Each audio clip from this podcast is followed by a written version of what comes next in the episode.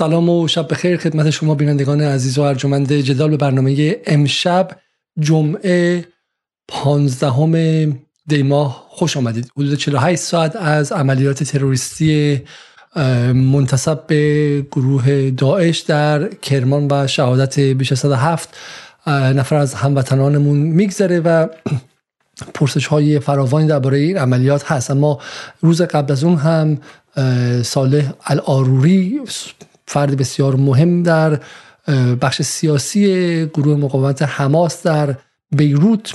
برخلاف تصورها توسط یک پهپاد اسرائیلی به صورت تقریبا رسمی ترور شد و چند روز پیش از اون هم سید رزی موسوی فرمانده عالی رتبه ایرانی در سوریه.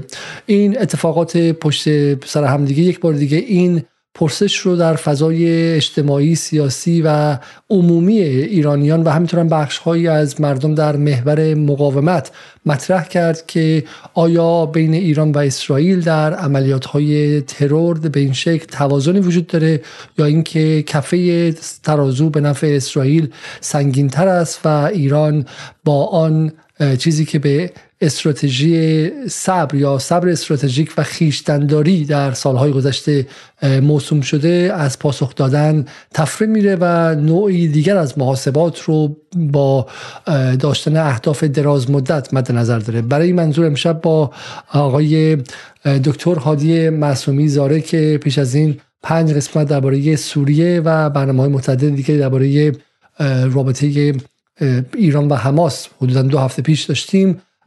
هستیم و سعی می‌کنم که بخشی از پرسش های شما رو درباره جنس رابطه ایران و اسرائیل و توازن بین رفتارها و کنش های اسرائیل و واکنش ها و پاسخ های ایران از ایشون بپرسم. سلام های معصومی شبتون بخیر و خیلی خیلی ممنون که دعوت من و مخاطبان جدال رو یک بار دیگر پذیرفتید. عرض سلام از جناب علیزاده خدمت شما و مهمانان ارجمند بینندگان ارجمندتون. در خدمت شما هستم. خب جناب آقای مسومی سوال من به این شکل می‌پرسم. از دهه 80 شروع کنیم. از ترور دانشمندان هسته ایران شهید شهریاری شهید احمدی روشن و, و بعدش بیایم اگر اجازه بدید به بحث استاکسنت برسیم.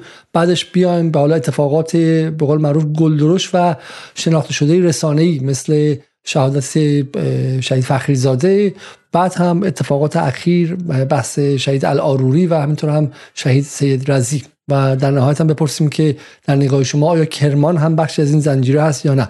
به جز این هم خب در سالهای بین سال 2011 2012 و 13 گفته می‌شد که بسیاری از آتش سوزی ها در پالایشگاه ها اتفاقات دیگر خرابکاری ها و سابوتاژ های دیگری که اتفاق می افتاد بخشی از زنجیره خرابکاری اسرائیل در ایران بود و فقط استاکسنت پیدا شد و غیره. به نظر که یک حداقل 15 سال ما اینجا خاطره مشخص داریم. اگر قبل از اون هم هست شما اضافه کنید. برای ما تعریف کنید که در نگاه شما آیا اصلا این محور مقاومت آیا ایران پاسخ متوازن داده یا خیر؟ و اگر نداده به چه علت؟ بسم الله الرحمن الرحیم. عرض سلام ادب مجدد.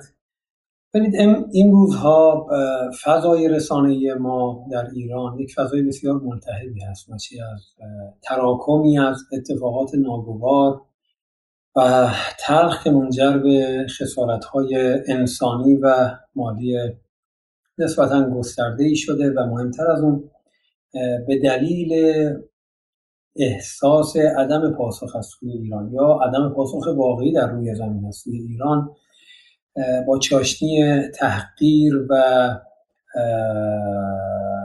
تحقیر در واقع بهترین واژه شاید واژه تحقیر باشه. هرچی در ذهنم میگردم دنبال واژه بهتری می‌بینم بهتر از واژه تحقیر وجود نداره. احساس تحقیر در بین مردم و نخبگان مواجه هست.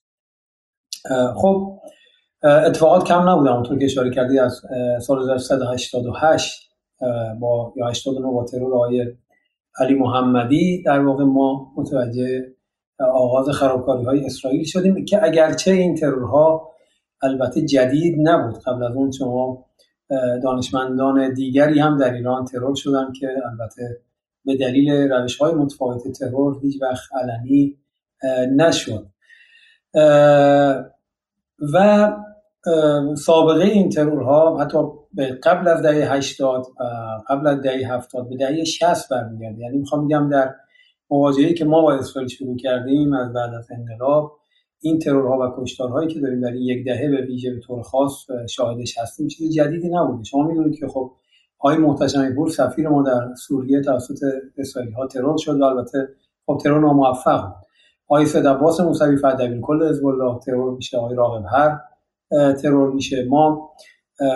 شبیه همین بمباران هایی که اسرائیل در سوریه داشته از فرماندهان های نظامی ما در دهه 60 داشتیم مثلا پادگان معروف جنتا نیروهای آموزشی ایران و رزمندگان حزب مورد حمله قرار گرفتن. حالا سالش فکر می‌کنم سال 60 بین 62 تا 64 اگر اشتباه نکنم. و اگر اشتباه نکنم 16 تا 18 شهید ما اونجا دیدیم. یعنی می‌خوام بگم این اتفاقات ضرورتا اتفاقات تازه ای نیست. اما طبیعتا به دو دلیل این اتفاقات یک مقدار برای ما پررنگتر شده و احساس می‌کنیم که باش درگیر هستیم. یکی مسئله فشردگی این حملات هست پی در پی بودن این حملات هستش که خب در دهه 60 به این شکل و در دهه 70 به این شکل متوالی و پی در پی نبود. نکته دوم برمیگرده به عنصر رسانه. به هر حال ببینید شما در دهه 60 در دهه 70 حتی در دهه 80 تا اوایل دهه 90 رسانه های جمعی به این شکل به طور گسترده در اختیار عموم قرار نداشت. امروز اگر یک خبری مثلا آقای سرجزی موسوی اگر در سوریه ترور میشه قبل از اینکه خانوادهش مطلع بشن شاید قبل از اینکه بسیاری از اعضای هم از همکاران ایشون متوجه بشن در اون سازمان رسانه های جمعی ارتباط رسانه های در واقع اجتماعی خبر رو منتشر می‌کنن. این رسیدن این اخبار به ویژه وقتی با این توالی و تکثر این اتفاقات با هم جمع میشه طبیعتا و نکته مهم دیگری که نباید از قدم بندازم مسئله رخ دادن برخی از این اتفاقات در درون خاک ایران یعنی در درون قلمرو سرزمینی ما منجر به این میشه که این احساس ناامنی یک و دو احساس تحقیر در افکار عمومی در بین توده و در بین نخبگان شکل بگیره. پس حواستون باید این باشه به این باشه که این ترورها و این بمبارانها و این درگیری ها چیز جدیدی نیست. در دو در یک دهه اخیر یک گسترده تر شده دوم وارد خاک ایران شده و عنصر بسیار مهم رسانه هم ورود کرده و این رو بهش ضریب داده تبدیلش کرده به مسئله بسیاری از ما.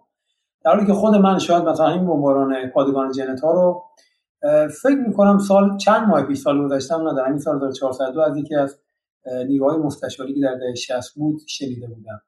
یعنی من در روزنامه ها هم که میگشتم خبر چندانی حتی در اون دهه از این بمباران منتشر نشد به این دلیل که رسانه های اجتماعی وجود نداشت و امکان سانسور اونطوری که در واقع امروز اسرائیل در مرزهای شمالیش انجام میده در مرزهای شمالی فلسطین وجود داشت. پس عنصر رسانه رو هم در تبدیل شدن این حملات به مسئله جمعی نباید نادیده بگیریم من در خدمتتون هستم. بسیاری. حالا از دوستان میگن که صدای مدار ضعیفه و صدا یه با زنگ میاد ولی دیگه حالا به می‌خوام می‌خوام هنسفری امتحان کنیم ببین شاید با اون بهتر شه چون خواهش می‌کنم ولی حالا در همین دوره ای که نه صدا شما قطع شد خودن صحبت کنیم آقای دکتر؟ نه صدا شما ضعیفتر شد نه. من فکرم که صدا خوب بود تصویرم خوب ولی الان بهتر شد فکر کنم. نه نه من فکرم که از هنس فری بگذاریم های معصومی و حالا مخاطبانم با به بزرگی خودشون ببخشن و بالاخره بسیار با همین امکانات مو... بسیاری. خب آقای معصومی صدا شما دچار انعکاس شد. اگر میشه یک بار دیگه با من دوباره تماس بگیرید. متاسفانه صدای آقای معصومی با امکاناتی که دارن همینه. اگر دوستان فکر می‌کنن که سخته از ما دیگه در این قضیه کاری بر نمیاد ولی من صدا رو که دارم میشنوم صدای من خودم صدای معصومی رو خوب بله بله صدا شما خیلی خوب آقای معصومی. من فکر می‌کنم که از این مشکل عبور کنیم دوستان یه مقدار به سختگیری زیادی می‌کنن. من فکر می‌کنم که صدا خوبه. خب آقای دکتر بریم اگه میشه من پس یه لیست شما به ما که از دهه 60 و 70 این اتفاقات میافتاد. درسته؟ فقط رسانه ای شدنش بود که این قضیه رو بیشتر کرد. طبیعتا در حجم کمتری به دلایلی که می‌خوام بهش اشاره کنم. اگر حالا فرصتی بود سوال این بود که آیا موازنه بر هم خورده یا خیر؟ دقیقا. حالا دقیقا. حالا سوال اینه که آیا حالا یه بخشی هم که ما بعدا بعدا باید در پایان اگه شما وقت داشته باشین بگید اینکه بالاخره ما باید بدونیم که ایران چی کار کرده. که درسته؟ چون به قول معروف این جنگ جنگ سایه هاست و حالا بعضی هاش رو ما می‌دونیم. اسرائیل هم همش رو نمیگه. ایران هم احتمالا همش رو نگه و در واقع این پرسش هست که این پرسش هست که حالا بالاخره ایران هم ما برای اینکه بدیم موازنه چی و دو طرف کفر رو بدونیم دیگه درسته؟ بسیار خوب. ولی شما معتقدید که این موازنه به هم خورده حال حاضر؟ بله. ببینید من ابتدا گفتم عرض کردم که دوستان متوجه باشن که اتفاقاتی که داره امروز رقم می‌خوره بی سابقه نیست. بسیاریش رو طبیعتا عرض کردم به دلیل فقدان رسانه و امکان سانسور در دهه‌های 60 و 70 بسیاری از اتفاقات مثل ترورها مثل روایش ها مثل انفجارها طبیعتا خرابکاری های رایج معمولا به گوش عمومی نمی‌رسید. از طریق رسانه ها منعکس نمی‌شد. اما خب طبیعتا امروز طبیعتا در سالهای اخیر به دلایل متعدد اینها بیشتر شده. یکی از دلایلش این هستش که شما در واقع وارد حوزه هایی شدید که حساسیت های بیشتری برای رژیم و غرب داره. خب طبیعتا رژیم هیچ وقت نمی اومد در کارخانه ساخت خمپاره یا کلاشینکوف یا کاتیوشا بخواد خرابکاری کنه. چون آن چیزی که رژیم رو نگران می‌کرد حتی در سوریه سلاحی نبود که شما در درگیری با داعش و النصره استفاده می‌کردید. عمدتا نگرانیش از سلاحی بود که می‌تونست موازنه رو در درگیری با خودش به هم بزنه.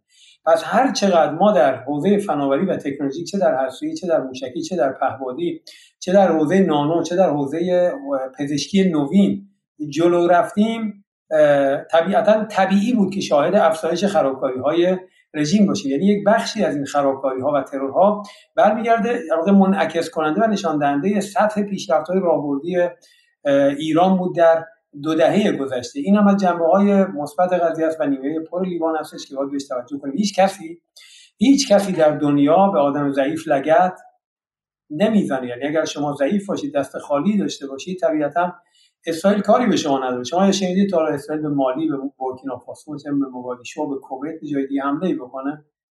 دلیلی بر حمله وجود نداره. به این دلیل که تهدیدی تهدید راهبردی متوجه اسرائیل نبود. کما اینکه در دهه 60 هم از سمت ما.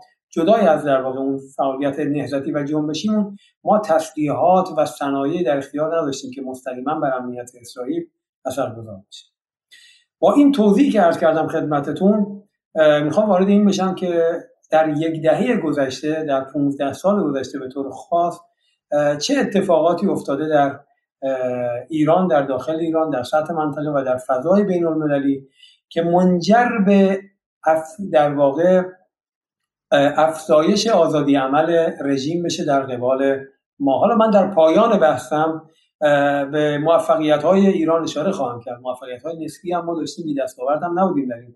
مبارزه مستاقی اینها رو عرض خواهم کرد. شاید مهموناتون در جلسات قبلی هم اشاره کردن. به حال یک جنگی هست که در این جنگ شما می‌زنی و می‌خوری. ممکنه در برهه ای از جنگ شاید در برنامه شما بود من اشاره کردم. مثل این نمودارهای بورس رو اگر در, در شاخص بورس رو در نظر بگیریم فراز و نشیب داره. ما آن چیزی که مهم هست این هستش که در طول زمان سر در واقع نمودار یا اون در واقع نمودار بورسی شما بورس مبارزه شما رو به صعود باشه.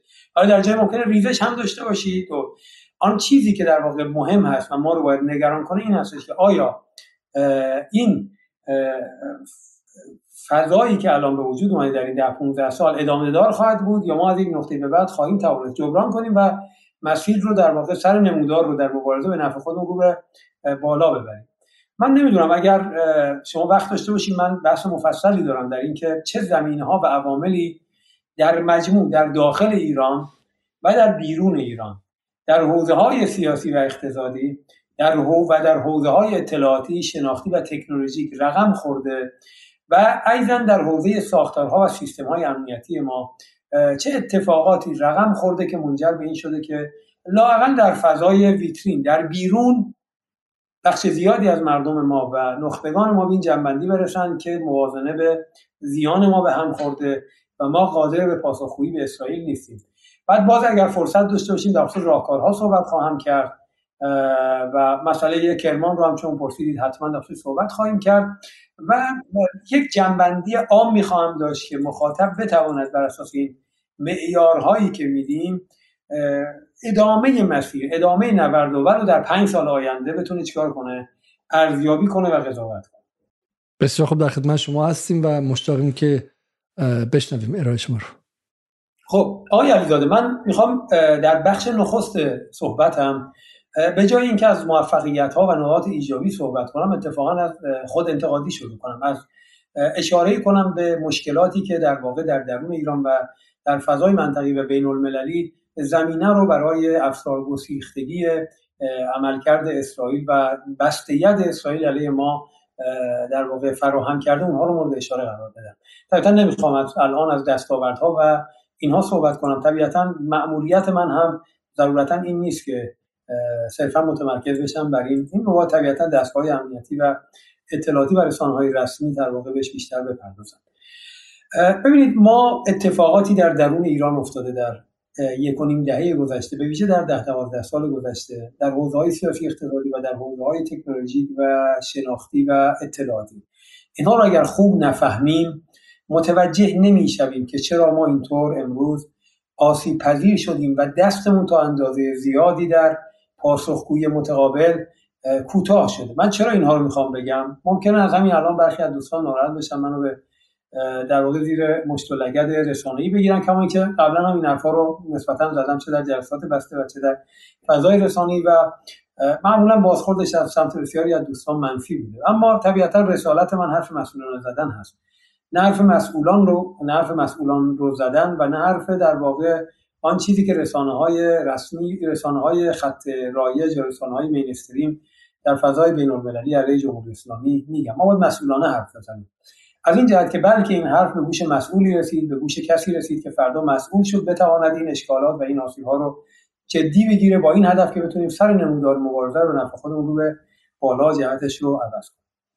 ببینید اون زمینه ها و عوامل داخلی که منجر بر به برهم خوردن موازنه. ولی من معتقدم موازنه در شرایط فعلی تا اندازه ای به زیان ما به هم خورده. نگران کننده است اما قابل تدبیر هست. اما اگر تدبیر نشود قطعا دهه آینده بسیار نگران کننده تر از دهه هستش که ازش عبور کردیم و گذشتیم من این شاخص هایی که در حوزه سیاسی و اقتصادی ما بهش مبتلا شدیم. حدود پنج شاخصه کلی رو دستبندی کردم. خدمتتون عرض می‌کنم تا متوجه بشویم که سیاستگزار ما مدیران ما چه در دستگاه سیاسی و چه در دستگاه امنیتی و نظامی در چه کانتکسی مجبور به تصمیم گیری هستن. البته این کمک می‌کنه به فهم بهتر ما از تصمیم اونها و کمک می‌کنه به اینکه طبیعتا در شرایط کوتاه مدت توقعات بیش از اندازه هم و توقعات احساسی و برآمده از انفعالات درونی هم ازشون نداشته باشیم. نکته نخستی که می‌خوام اشاره کنم این است که به طور واضح در ایران دو دهه گذشته ما در درون نظام و در درون ایران شاهد یک دو دستگی در میان نه فقط مردم و مهمتر از اون در میان مسئولین هستیم در نحوه تعامل با رژیم. خیلی سریع اگر آقای علیزاده بخوایم صحبت کنیم بخشی از مسئولین ما بریدن خسته شدن. ممکنه در فضای رسانه ممکنه در فضای عمومی مجامله کنن تعارف کنن اما واقعا یه اعتقادی به ادامه مبارزه با رژیم ندارن و طبیعتا این برخلاف فضای رژیم هستش که علیرغم همه اختلافاتی که بین سیاستگزاران و مسئولان در اونجا هست در این رژیم جعلی در این دولت جعلی اما در نه در نوع تعامل با جمهوری اسلامی در واقع اتفاق نظر دارن حالا ممکنه یکی بگه حمله اتمی بکنیم حمله نظامی مستقیم بکنیم یکی بگه نه این روش این تاکتیک خیلی ولی اما در استراتژی کلان مبارزه با ما یک دولت هفتاد و اندی ساله جعلی برساخته مصنوعی در تعامل با یک کشور متمدن بیش از 2500 ساله با یک عقلیه اوکراینی متمدن 2500 ساله ریشه دار اتفاق نظر داره برخلاف ما. اینی که عرض می‌کنم اثرات رو در کجا نشون میده؟ در فضای کلی تصمیمات شما در پرونده هسته خودشون نشون میده. در نوع تعاملات منطقی نشون میده. در نوع تعامل با غرب نشون میده. در نوع تعامل با لایه های نهزتی در منطقه خودش به صراحت نشون میده. یعنی بسته به این که چه کسی در واقع پرونده در اختیارش باشه در حوزه اقتصادی در حوزه سیاسی در حوزه امنیتی نوع تعاملات متفاوت هست. من به همین اندازه اکتفا می‌کنم بعدش نمی‌خوام بیشتر از این بازش کنم چون بسیاری از این صحبت ها طبیعتا در پستوها باید گفته بشه. اما این واقعیت هستش که ما در دو دهه گذشته بیش از هر چیزی شاید متاثر از منازعات گفتمانی در درون دستگاه سیاسی و امنیتی خودمون بودیم در تعامل با پرونده اسرائیل. این رو نمیشه دست کم گرفت. اگر در جمهوری اسلامی واقعا به طور واقعی و نه به طور شعاری در دو دهه گذشته این شکاف وجود نمی داشت و همه چیز در جای خودش قرار می گرفت مثل دو دهه اول و به ویژه مثل دهه اول انقلاب طبیعتا اثرات خودش رو به طور مستقیم در فضای تعامل با رژیم میگذاشت. نکته دوم که نکته بسیار مهمی است. من دیگه بیشتر از این واقعا پرونده رو نمی‌خوام باز کنم. چون اگر بخوام پرونده رو باز کنم ممکنه به وارد حرفهایی بشیم که طبیعتا بوی جنایی بده یا تصور برخی از دوستان باشه که این حرفهای جنایی است. اما در خانه اگر بس است یک حرف بس است. این بدیهی و واقعی است که در برخی از مذاکرات در برخی از گفتگوها در برخی از در واقع لایه ها مسئله گذار از پرونده های نهزتی که مرتبط به فضای فلسطین هستش مقاومت هست اینها تر شده و چیز مخفی نیست چیزی نیست که بشه این رو زیر فرش قایمش کرد. و این اثراتش رو مثلا در سوریه من باز نمی‌خوام این رو باز کنم که چگونه بر روی حاج قاسم اثرگذار بود بر روی پروژه حاج قاسم در سوریه اثر میگذاشت. در حوزه مالی در حوزه لوجستیکی در حوزه حتی نقل و انتقالات میگم اینها حرفای بسیار سنگینی است که فکر می‌کنم باید در سینه ها بمونه یا در آیده های آینده بخش زیادیش قابل گفتن هستش. دو سه مکالمه معروف دراز قاسم مکالمه معروف البته معروف رسانه ای نیست. دو سه مکالمه خاص دراز قاسم که ای کاش می‌شد اونها رو منتشر کرد از درد دلهای ایشون از برخی از تعاملات در درون دستگاه های سیاسی ما. خب اینها رو نمیشه نادیده گرفت در میزان آمادی و سطح آمادی یه اشاره کلی فقط بهش بخواین چون حیف واقعا. مکالمه یعنی چون حاج قاسم به عنوان فرد فراجناهی شناخته میشه که با هر دو جناح روابط خیلی خیلی خوبی داره و هر دو جناح بهش احترام می‌ذارن و و اگر هم به شکلی بوده تندروها هستن که فقط به شکلی حتی حاج قاسم هم قبول نداشتن اینها. در این حد مردم می‌دونن. ولی اینکه شما میگید که درد و دلهایی داشته و احساس می‌کردی که میدان زیر فشاره. یه کوچولو بازش کنیم. حالا سالها بعد شاید اینها منتشر شاید منتشر نشه. شما من می‌شناسم آدم جنایی نیستم. چیزی که دارم عرض می‌کنم مشاهدات شخصی خودم هست یا شنیده های شخصی خود من هست. ببینید قبول داشتن آز قاسم در باز من نمی‌خوام بگم الان معیار و پارامتر و خطکش اصلی آز قاسم هستش. نه طبیعتا و نمی‌خوام وارد دعوا و دوگانه دیپلماسی و میدان بشم. طبیعتا قصدم اینجا وزارت خارجه یا اینها نیست. من دارم از دو گفتمان در درون نظام صحبت می‌کنم که ممکنه بخشی از این گفتمان اصلا لایه های و خسته اصولگرا باشه. یعنی دوستانی از اصولگرایانی باشن که خسته شدن و طبیعتا بیزینس دارن یا یا یا. من می‌دونید که آدم جنایی نیستم. نه به نه چپ برام محترم هست نه راست.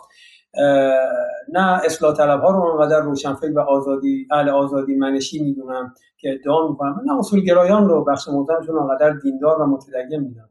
دو نوع کاسبی با آزادی و در واقع ارزش ها در هر دو طرف من در این سالها دیدم که باعث شده هیچ ارادتی به هیچ کدوم از جناح نه. بله در بین هر دو جناح افراد محترم و دلسوزی به منافع ملی به منافع در واقع عمومی کشور دیده میشه. اما ما وقتی, وقتی که وارد صورتبندی های جنایی میشیم از دید من هیچ کدوم از طرفین محترم نیستن و هیچ کدوم براشون دقیقا بر من براشون مشابه حداقل آمیانه اگه بخوام کنم باز نمی‌کنم. و نقدم اگر می‌خوام بکنم نقد چیزی نیست. وقت پس وقتی میگم مثلا به دعواهای بین آقای ایکس و ایگرگ یا مثلا دوگانه های دیپلماسی میدان در معنای خاصش بر نمیگرد به دو گفتمان در درون نظام که از غذا بخشیش هم اتفاقا طیفی از اصولگرایانی هستن که قدرت امروز براشون از همه مهمتر هستش. اما میگم نمی‌خوام بیشتر از این باز کنم. فقط اشاره کردم چه در حوزه های مالی چه در حوزه این رو پرسیدید داشتم جواب می‌دادم. محترم بودن آقای قاسم به عنوان یک فردی که باز در اون فایلی که شب تشییع آج قاسم در تهران. من در کانال منبسات گذاشتم. دوستان می‌تونن اونجا مراجعه کنن. واقعا وقتش نیست همه رو امشب صحبت کنیم. در اونجا من اشاره کردم که آج قاسم رو سه طیف بیش از هر چیزی در واقع چیکار کردن؟ ترویج کردن. اگر کسی از قاسم رو ترویج می‌کرد در داخل ارادت داشت احترام داشت گفتم اونجا دو طیفن ضرورتا نیت ها یکی نیست. این نیست که اگر کسی به آز قاسم احترام می‌ذاره یا همراهی می‌کنه به این معناست که به خط آز قاسم یا به گفتمان مقاومت همراه هست. شاید نیت دیگری داره از طریق ترویج آز قاسم می‌خواد دیگران رو بزنه. خب این رو من مفصل در کانال منبسات فایل صوتی درنگی بر در واقع ابعاد یک ترور چه چیزی هستش در شب ترور از قاسم حدود فکر کنم یک ساعت و خورده فایل صوتی هستش که به ریشه ها و زمینه های ترور از قاسم اشاره کردم که بخشی با این موضوعاتی که امشب داریم مطرح می‌کنیم مشترک اما اونجا اشاره کردم که ستف در داخل و در بیرون از ایران حاج رو خیلی در حد یک سوپرمن بالا بردن بیش از آن چیزی که واقعا حاج بود اقراق کردم ولی نیت اون نیت نیست.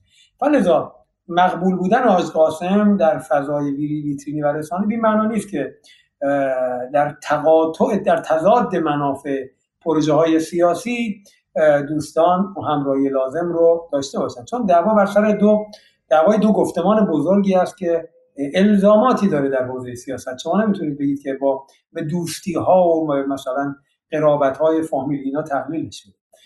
خب من بیشتر از این دیگه ادامه نمیدم این موضوع رو. بندی رو دست دسته بندی رو نمی‌خوان انجام بدیم؟ به ما بگین دسته بندی چی بود؟ دسته بندی اون سه دسته وجود داشتن. سه دسته رو بعد دوستان, دوستان چی کنن؟ نمی‌خوام. اگه بخوام اونجا یه مقدار سریعتر ورود کردم دوستان می‌تونن اونجا گوش کنن. اما اگر در یادداشت های یا نوشته باشه ایشون شما می‌تونید به خوبی به نظرم ایشون نگاه یحساورش رو نسبت به برخی از مسائل منتقل کرده.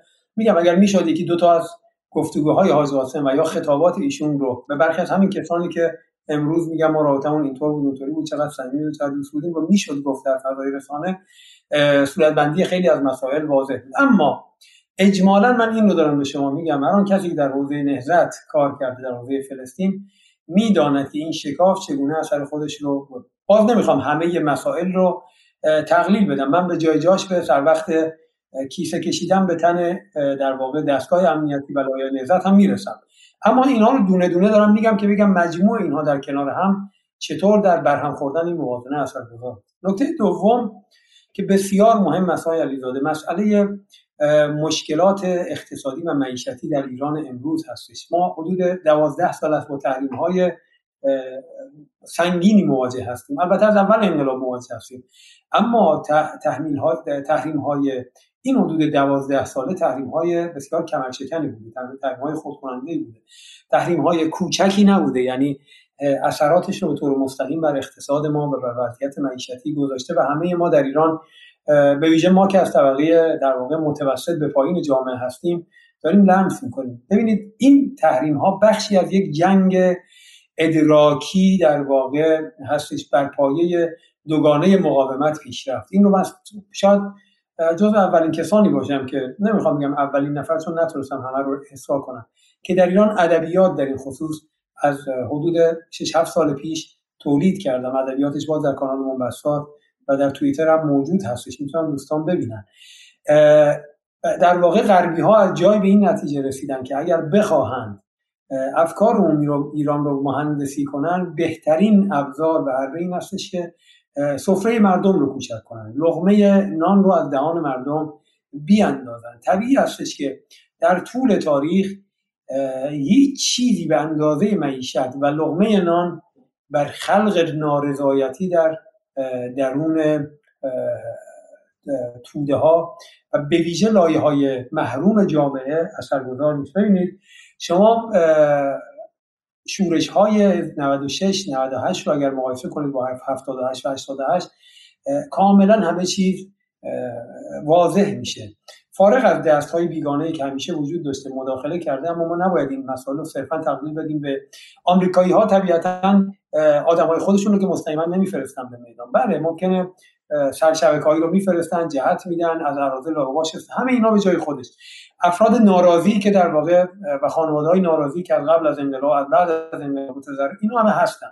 اما واقعیت این هستش که اگر آمریکا بخواد در جامعه مثل ایران شورش ایجاد کنه طبیعتا این شورش رو از طریق درگیر کردن طبقات محروم با امر سیاسی اعتراضی در واقع دنبال می‌کنه. وقتی که توده رو درگیر امر سیاسی اعتراضی کردید شما طبقه محروم رو در واقع شورش گرسنگان رو ایجاد کردید این منجر به این میشه که فضا کاملا خشونتبار میشه. شما 78 و 88 رو ببینید مقایسه کنید با 96 98 این کاملا بدی هست. حتی 1401 من معتقد هم و حدود دو سه ساعتی باز در کانال منبسات موجود هست. فیلم لایوی که فروردین همین سال 1402 با یکی از در واقع پایگاه ها داشتم. مفصل اشاره می‌کنم که چطور مسئله 1401 بیش از هر چیزی بیش از مسئله آزادی حجاب و و غیره متأثر است. مسئله معیشت هست اونجا به تفصیل در خصوصش صحبت کردم. یادتون بود من یه بار در لایو شما در سوریه اشاره کردم که پرسیدید که آیا وضعیت سوریه برای ما قابل باز تکرار و شبیه سازی هست؟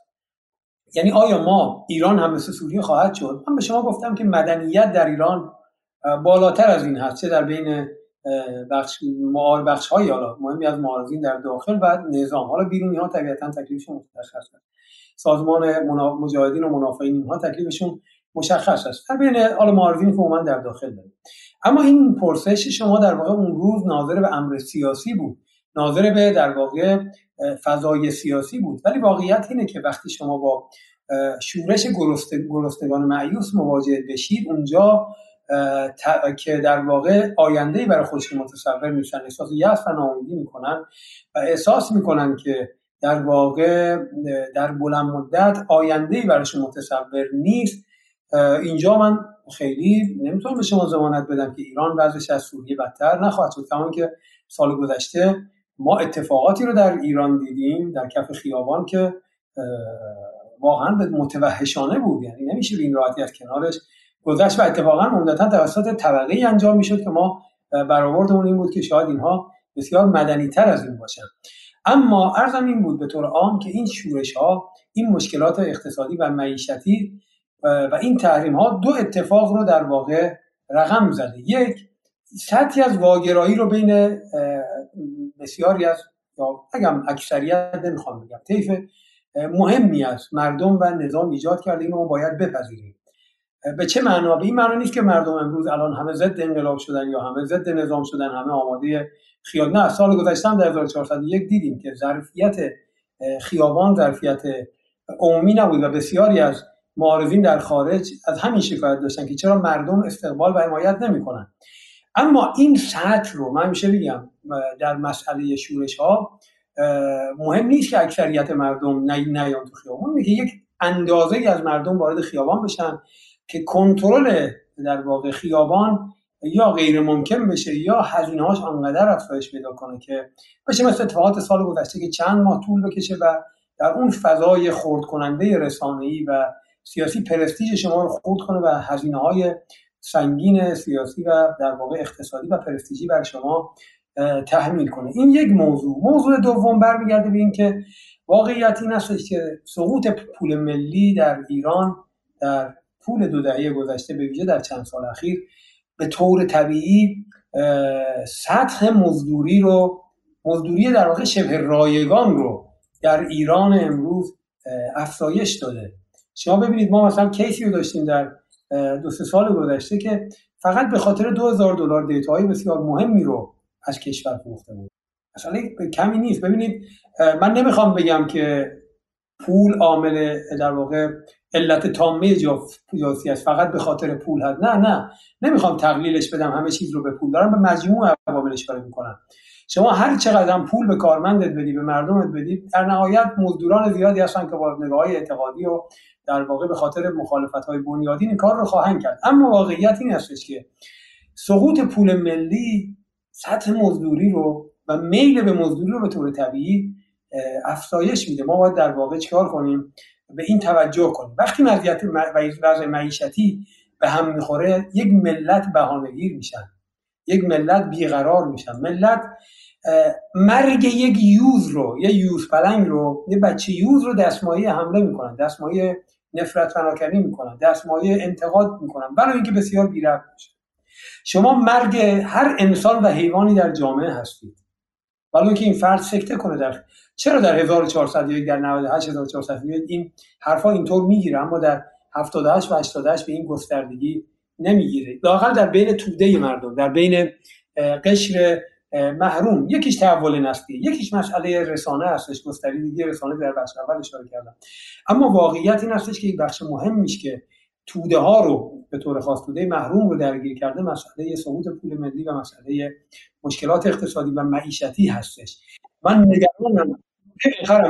نگرانم از این که ما یک بار دیگه اینو اشاره کردم. ما من نگرانم اگر بگم که شاهد شکلگیری مرد بیمار خاورمیانه هستیم یعنی مشکلات اقتصادی آثار خودش رو داره در حوزه‌های مختلف سرریز می‌کنه. البته من به این معنا نیست که بگم حالا چون مسئله به تحریم ها برمیگرده در نتیجه تنها راه حلش این هستش که ما بدیم بره و مسئله رو در واقع صورت مسئله رو پاک کنیم. قطعا طبیعتا فضای گفتمانی من این نیست. اما ما واقع رو باید آنطوری که هست بفهمیم. نه بگیم مردم همه از دین و ایمان و نظام و ایران از دست کشیدن و نه در واقع این بخشی که نسبت به گذشته ریدش جدی که داشتیم این رو هم نادیده بگیریم. بسیار من فقط چون مخاطبا بعضیشون به کامنت هایی که می‌ذارن این مثلا بحث رو گم کردم. من فقط توضیح بدم خط اصلی بحث چیه.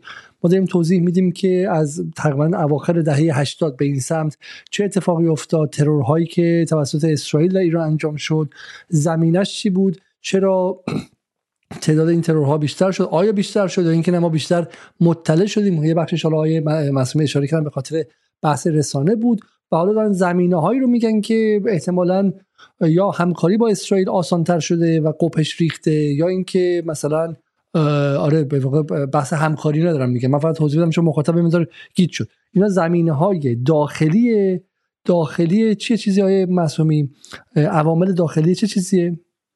در درون ایران چه اتفاقاتی افتاده که منجر به میشه که دست نظام دست جمهوری اسلامی در پاسخهایی که مد نظر برخی از دوستان هست کوتاه بشه.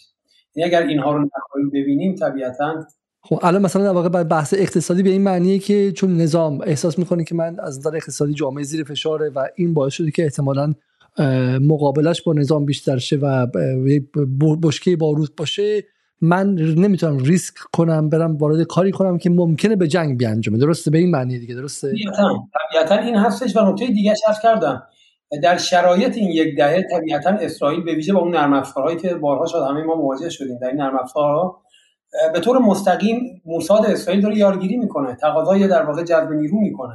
در یک فیلتر شکن در یک نرم افزار در یک در واقع نرم افزاری که شما دارید استفاده می‌کنید در اینترنت ما بارها در ایران اینو دیدیم نمی‌دونم در انگلستان چطور هستش که به فارسی تقاضای همکاری می‌کنه موساد اسرائیل خب فرض کنید شما یک کارمند در یک جایی اطلاعاتی بسیار با ارزشی در اختیارشه در این شرایط اقتصادی در این تورم بسیاری رو وسوسه می‌کنه به پردازا تثبیت قدرت پول ملی رفع تحریم.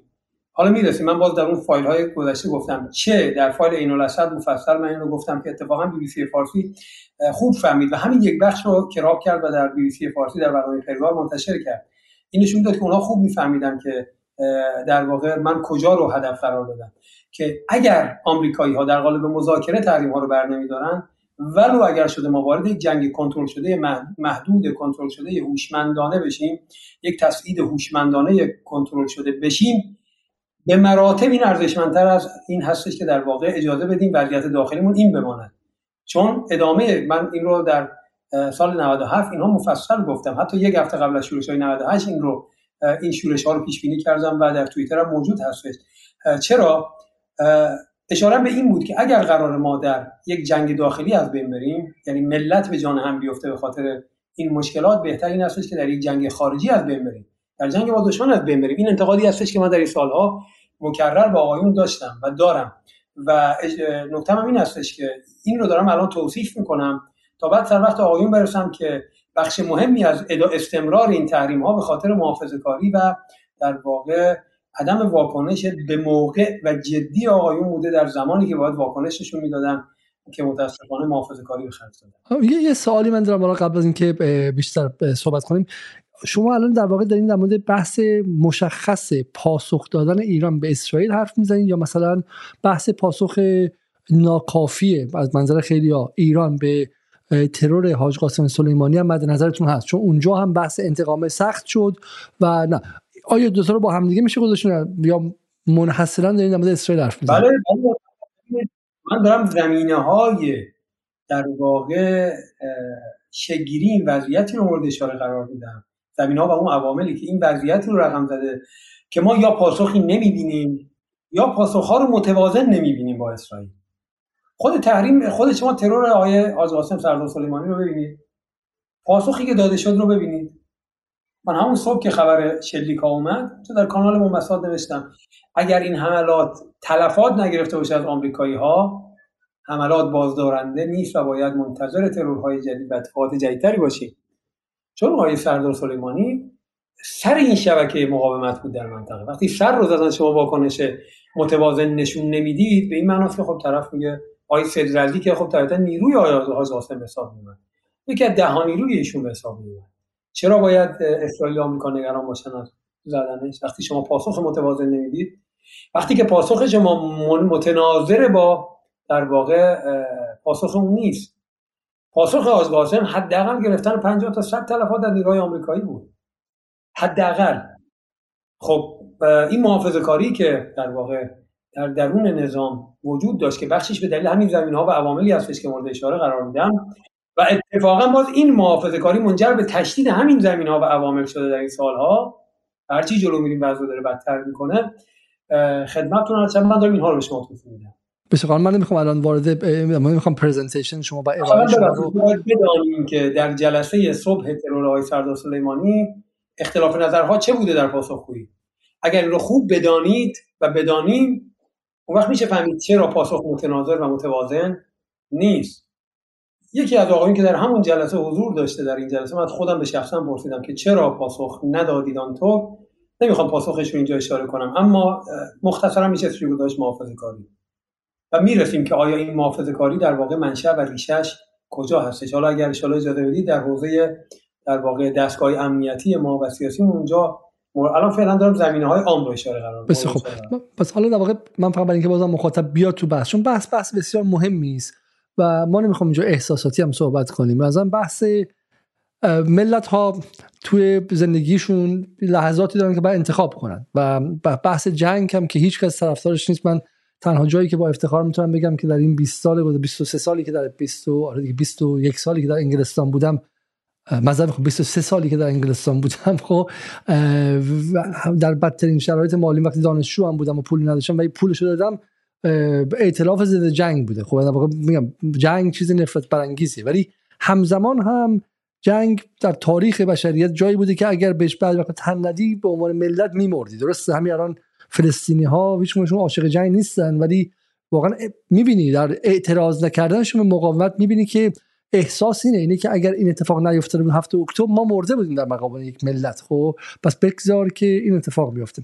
این پرسش هم که حالا دیشب خانم نصرآبادی مطرح کرد پریشب آیه علی عبدی مطرح کرد امشب آیه معصومی داره مطرح می‌کنه رو. من به نظرم جایی که واقعا بر روش تحمل کنیم چون بالاخره از یک سمت مسئولان ایران هم و تصمیم گیران ایران هم از جنگ حذر دارن به دلایل قابل فهمی چون ایران یک جنگ تجربه کرده دیگه. شما اون مقاله معروف کنس والت رو احتمالا باش آشنا هستین که آخرین جنگ بزرگ ملت ها تعیین کننده سیاست خارجی اونها هستن. خب مقاله به فارسی هم هم ترجمه شد. خیلی جالب توضیح میده که آخرین جنگ ملت ها جایی است که ترومای شکل دهنده به خداگاه ملیشون رو به وجود میاره و همینه که روسیه براش مرز غربیش با اروپا نقطه کلیدی چون اونجا 27 میلیون نفرش کشته شدن. اونجا براش دیگه مهمترین جاست اگر دشمن بخواد بدون بافرزون بهش نزدیک شه روسیه حاضره که دستش رو روی دکمه اتم هم بذاره.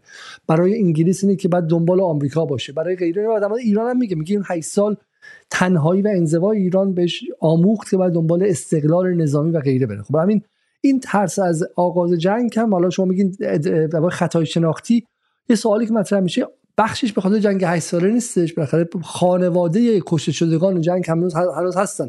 فیلمی در فضای مجازی بود که من واقعا چند بار خواستم تو جدال بذارم ولی نخواستم نتونستم بذارم. مادر شهیدی که می‌گفت من هنوز ماهی نمی‌خورم بعد از 40 سال چون من بچم جنازش برنگشت توی ولفج 4 و توی دریا توی رودخونه ماهیا خوردنش. خب و می‌دونم که بچه من تو ماهیا هستش. خب هنوز ما از جنگ 8 ساله هنوز خس خس به شکلی جانبازان شیمیایی اون جنگ تموم نشده. خب همین آیا این ترس از جنگ فقط مال ادراک شناختی مال بحث اقتصادی و تحریم مال اینه که مسئولان جمهوری اسلامی از مقاومت خسته شدن زندگیهاشون عوض شده اینکه نه؟ بخشش هم متعلق به تاریخ انزمامی و مشخص دهه 60 و خود جنگ 8 ساله است.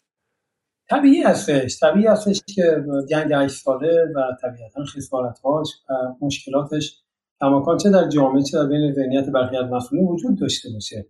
این چیزی نیست که در واقع بخوایم مخفی نگهش داریم. این طبیعی است به ویژه که خب هنوز هم بخش مهمی در واقع در واقع همه تصمیم گیران نظام در سطح کلان در واقع همون نسلی هستن که اون جنگ رو مدیریت کردن و اون جنگ رو از نزدیک لمس کردن. طبیعی هستش.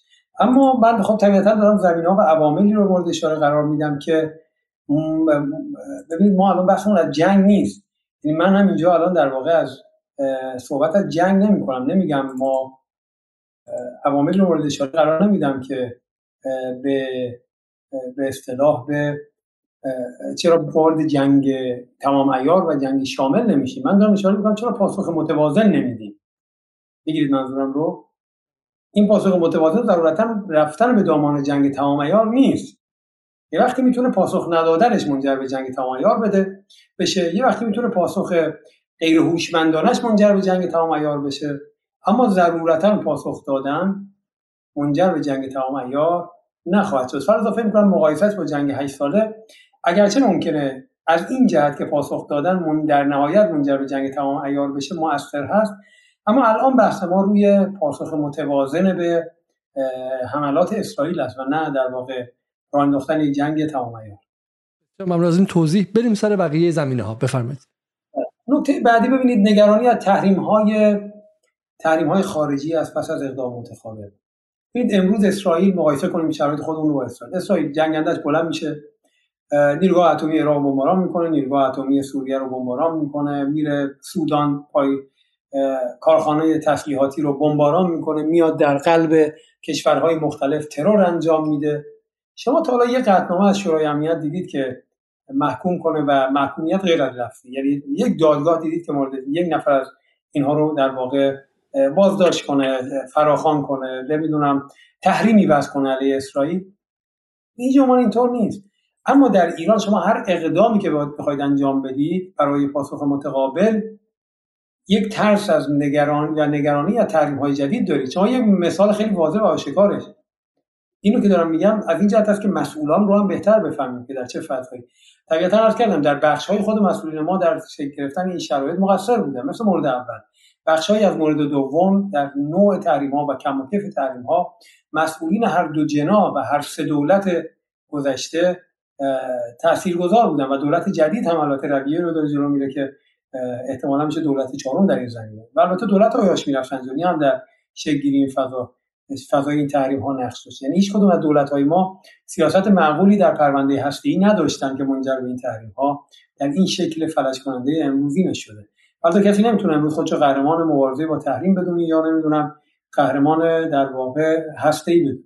در هر دو در واقع حوزه هسته ای شدن و تحریم شدن همه دولت ها در واقع تاثیر داشتن و مبرا نیستن. اما ببینید امروز ایران رو آمریکا به خاطر 11 سپتامبری که اتباع سعودی درش دست داشتن داره تحریم می‌کنه. بی آن که به ما ارتباطی داشته باشه 11 سپتامبر اساسا. هیچ ارتباطی 11 سپتامبر به ما نداره. خودشون در اون دوره گفتن که در واقع اینها سعودی ها بودن القاعده بودن و صدام رو متهم کردن. چند سال گذشته شما دیدید که تحریم کردن و اون برج علوی رو هم در نیویورک مصادره کردن. تحریم های متعددی که خزانه آمریکا پی در پی داره بر ما خاطر مسئله تروریسم تحمیل می‌کنه. پس ما در یک فضای نابرابری داریم با اسرائیلی ها مبارزه می‌کنیم. یک عرض کردم یک پارچگی سیاسی در درون دو اقتصاد تحریم شده و در واقع سقوط پول ملی ما به وضعیت عادی اقتصادی اسرائیلی ها همراه ده میلیارد دلار کمکی که سالانه دارن دریافت می‌کنن. به طور مستقیم و غیر مستقیم. و نکته سوم نگرانی از تحریم ها هیچ نگرانی ندارن. هر جنایتی که در هر جای دنیا انجام بدن مورد حمایت ساختار بین المللی هستن اصلا اونها بخشی از سیستم بین برخلاف ما که در واقع ضد سیستم هستیم اونها بخشی از سیستم هستن و هیچ نگرانی بابت فشارهای نظام بین الملل ندارن. نکته چهارم ترس از آسیب دیدن روابط با محیط پیرامون هست. اینو با اطلاع دارم عرض می‌کنم خدمتتون که ایرانی ها در جاهای access و دسترسی دارن برای اقدام متقابل برای پاسخ دادن. ولی مسئله اینه که در اون نقاط به دلیل پرونده های دو جانبه ای که بین ایران و اون کشورهای ثالث وجود داره و می‌تونه اثرش رو به سرعت فاکتور کنه روی روابط دو جانبه حساس ایران با اون کشورها ایران محتاط میشه. یعنی در برخی از کشورهای پیرامونی ما دسترسی به اسرائیلیات کار سختی نیست. ضربه زدن اونها در بیرون از اسرائیل کار سختی نیست.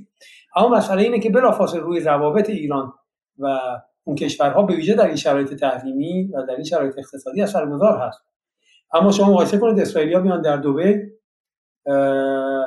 آقای مبهوح عضو ارشد حماس رو ترور می‌کنن و میرن و اتفاقی نمیفته در اردن آقای خالد مشعل رو در دهه 90 ترور می‌کنن. بازداشت میشن از آقای موساد رئیس موساد میاد با ملک حسین دیدار می‌کنه و در مقابل اون پادزهری که داده میشه برای بهبودی آقای خالد مشعل جاسوسا رو برمیداره و میره. اینطور نیست که شما فکر کنید که مثلا روا آزادی عمل ایران و اسرائیل در سطح منطقه یکسان باشه. فرض اون هیچ ترس و نگرانی در محیط پیرامون می‌تونه به شما آسیب بزنه. اما شما به دلیل شرایطی که دارید فشارهایی که رو دارید تحمل می‌کنید دسترسی و امکان رو دارید اما مجبوری چیکار کنید؟ به دلایل شرایط در واقع حاشیه‌ای و پیرامونی دست از اقدام بکشید. نکته بعدی مهم آقای علیزاده. نکته آخری که می‌خوام در قبل قبل نکته بگیم من فقط اینو جنبندی کنم. که حرف جالب و مهمی بودش. در واقع این چیزی که این سالها در گوش ما روزی ده بار از توی بی بی سی شنیدیم پنج بار از توی رسانه های داخل خود ایران ها شنیدیم و غیره که صدور انقلاب به هم زدن روابط تندروهایی که رابطه ما رو با همسایه ها به هم می‌زنن غیره غیره و مثلا به ویژه اول انقلاب نفهمیدن دیپلماسی منزوی کردن ایران و غیره اینها همشون خیلی عقلانی به نظر می‌رسه. یعنی یه سری مثلا آدم وحشی که دارن رابطه ما رو با امارات با سعودی با قطر با کویت با همه همسایه و هم می‌زنن می‌خوان ما رو بدبخت بیچاره کنن. ولی یه معنای دیگه هم همین بوده که هر کم از این جمله ها یه ترمزی بر رفتار ایران بوده که بخواد در کشور همسایه آزادی عمل داشته باشه. درسته؟ من می‌خوام فقط توضیح بدم که کارکرد دو discourse چیه؟ discourse در حالی که عقلانی خودش رو ارائه می‌کنه اما یه کارکردی داره function ی داره و function ش این بوده که به تدریج کسانی که می‌خواستن کاری کنن رو محافظه کار محافظه کارتر کرده. چند صد بار ما درباره میکنوس شنیدیم درسته؟ چند ده مستند درباره میکنوس و اینکه میکنوس چگونه رابطه ایران و اروپا رو داشت نابود می‌کرد و غیره شنیدیم من از میکنوس دفاع نمی‌کنم از به شکلی بحث من مثلا به هیچ اون نبود. تکرار خیلی خیلی زیاد اینها باعث شده که تصمیم گیری کلان در ایران پارادایم تصمیم گیری و چارچوب کلی تصمیم گیری در ایران محافظه کارانه تر شه. این حرف های معصومی زارعه من فقط ترجمهش کردم. بفرمایید. بله. نکته بعدی که بسیار مهم آقای علیزاده و ناظر به شرایط اقدامات اسرائیل در درون مرزهای جغرافیایی خودمون و بعضا در سطح منطقه هم همین صدق می‌کنه. هستش مسئله access پذیری یا دسترس پذیری جامعه ایران هستش. ایران. جامعه منظور مردم نیستن. کلا ایران. جغرافی ایران. ببینید ما برخلاف اسرائیل برخلاف رژیم جعلی اسرائیل من مصرم این واژه اسرائیل که یک جامعه بسته هستش. حالا می‌رسیم در بخش بعدی. جامعه ایران یک جامعه باز هست. ما یک تنوع و تکسری در ایران داریم از حیث مذهبی از حیث قومیتی و باز این رو میگم تلقی به توهین و نمی‌دونم به اقوام و مذاهب این حرفا در نظر نگیرن. واقعیت اینه که تکسر از جایی فرصتهایی رو در واقع به طرف دیگر میده برای چی؟ برای ورود و دسترسی پذیری. ذات تکسر به ویژه در جایی که مدیریت خود قدرت مدیریت وجود نداشته می‌تونه تبدیل به تهدید بشه. به ویژه ما که دهه هاست درگیر مسائل هستیم چه در زمان شاه چه در زمان جدید. با مسئله قومیت ها و با مسئله مذهب مذهبی ها نسبتا درگیر هستیم. نمی‌خوام بگم اینها این پلن و نهادینه شده در بین توده نه. اما در بین سطحی از نخبگان این واقعیت هست ما عوض می‌خوام فقط که آیه معصومی ارتباطشون قطع شد. واقعیت این هستش که گفتم؟ برخلاف جامعه استقلال بهش می‌رسیم. جامعه ایران یک جامعه بازی هستش یک جامعه متکثر از حیث مذهبی و قومیتی. تعارف با هم نداریم. فردا نیام بگن که فلانی داره دامن می‌زنه به مسائل قومیتی و و و این حرفا نیست. ما با آن که ایده ملی داریم یعنی جزو معدود کشورهایی هستیم در سطح منطقه که در واقع گفتمان ملی داریم یه ملت در واقع داریم. یک ملت داریم یه امت داریم در داخل ایران که صده ها هستش وجود داشته و درک آگاهانه از این داریم اما یک خلاها و باگهایی هم داریم. به ویژه در مرزهای پیرامونی خودمون. ما جنبش های جدایی طلب رو داریم در تمام این ده ها از زمان پهلوی تا امروز. مربوط به در واقع بعد از انقلاب هم نیست. شما اولین قائله در واقع خلق روز 23 بهمن شروع میشه. بعد قائله خلق خلق بلوچ خلق کرد خلق ترک خلق ترکمان. اینا خلق عرب. این قائله قائلایی بوده که ما قبل انقلاب مثل خلق کرد و اینها رو داشتیم و خلق عرب رو هم در زمان پهلوی اول داشتیم و بیاید تا در واقع دوره بعد از انقلاب که امروز هم ادامه داره. خب مرزهای نسبتا رهایی دارید شما که اتفاقا عمده قومیتاتون در همین مرزها هستن. باز میگم این قومیت که من میگم اشاره به توده نیست. به جریان ها و لایه ها و طیف از نخبگانی هست که میل به جدایی دارن. احساس می‌کنن با دولت ملی و دولت مرکزی تجانسی ندارند و در واقع حال یا به دنبال جدایی هستن از ایران که مفصل دیگه میشه در صحبت کرد. و یا دنبال گرفتن امتیازاتی از دولت مرکزی برای خودشون هستن. شما شاهد آنقدر این مرزها باز است از شرق و غرب و جنوب که می‌بینید دیگه. شما پدیده به نام شوتی ها رو امروز می‌بینید. قاچاقچی ها انواع قاچاق سلاح انسان کالا سوخت از ایران به خارج و از خارج به ایران داره انجام میشه. و محموله های متعدد و فراوانی از بمب و تسلیحات و هر آن چیزی که اراده کنند وارد ایران میشه متاسفانه من متاسفم بگم که ما حکرانی مرزی نداریم در ایران. مرزهای ما رهاست بازه نظارت و کنترل مؤثری وجود نداره. متاسفم از اینکه بگم امروز ما با بیماری های متعددی در سیستم مرزداری مواجه هستیم که منجر به این میشه که ایران تبدیل به ملک مباه بشه. هم از امتدادهای فیزیکی که جدی گرفته نشده در این دو سه دهه. با همه این کمی ما می‌دونیم که موج مهاجرت ها از شرق به غرب هستش. و طبیعتا معلوم و واضح بوده که ایران یک خدمتتون شود کریدور جدی برای این عبورها خواهد بود. و امتداد مرزی گام اولیه هستش در در واقع مدیریت و حکمرانی مرزی. تا به مسائل بعدی. شما ماجرای اخیر کرمان رو ببینید. خب این بمب از کجا میاد در کرمان منفجر میشه؟ مرزهایی که نسبتا تقریبا میشه به شکل کامل و نیمه کامل رهاست. امروز در بسیاری از موارد بانده ها و در واقع شبکه های نامتجانس در مرزهای شما دارن برای شما تعیین تکلیف می‌کنن که مرز باز باشه یا بسته باشه اجازه ورود داشته باشن یا نداشته باشن. کی می‌دونه داخل این ماشین های شوتی که به کرات وارد تهران میشن چی هستش؟ چقدر محموله های سلاح داره توسط اینها وارد کشور میشه؟ شما همین الان سری به فضای مجازی بزنید خرید و فروش سلاح در شبکه های اجتماعی رو ببینید. رهاست. میگم در فضای حکرانی مرزی تقریبا ما کشور شبه رها هستش. این رو دارم با اطلاع خدمتتون عرض می‌کنم به عنوان کسی که هم بعدا در برخی از مرزها حضور داشتم. شما یک عنصر رد پایین و دون پایین که مرز رو باز می‌کنه برای عبور مرور بسیاری از موضوعات کسی که در تهران نشسته چطور می‌خواد اوکراینی کنه؟ خب فارغ از اینها ما جامعه هستیم با جامعه متکثر با مرزهای نسبتا رها فاقد اوکراینی مرزی هستیم. جدیتی نداریم. شما این رو برید مقایسه کنید با کشوری مثل عربستان سعودی در مجاورت ما. مثل ترکیه. این دیوار چند صد کیلومتری که اخیرا ترکیه 100 کیلومتری 200 کیلومتری که ترکیه در مرزهای ایران به وجود آورد ناشی از همین درک از موج مهاجرت از شرق به غرب هستش. خب ما آن این همه تهدید از شرق ایران داریم. اما مرزهامون تقریبا رهاست. اون بخشایی هم که انسداد به وجود اومده راحت. توسط برخی از عناصر رده پایین چشما بسته میشه. خلاصه اتفاقاتی میفته و عبور می‌کنن. یعنی نمی‌خوام خیلی مثلا باز کنم. همه ما می‌دانیم که حجم وسیعی از کالاهای قاچاق و انسان ها و سلاحات چطور داره وارد کشور میشه. خود سلاح سلاح ترور های فخری زاده توسط همین ها اومد. نمی‌دونم ما لایو بودیم یا نبودیم. داشتم می‌گفتم که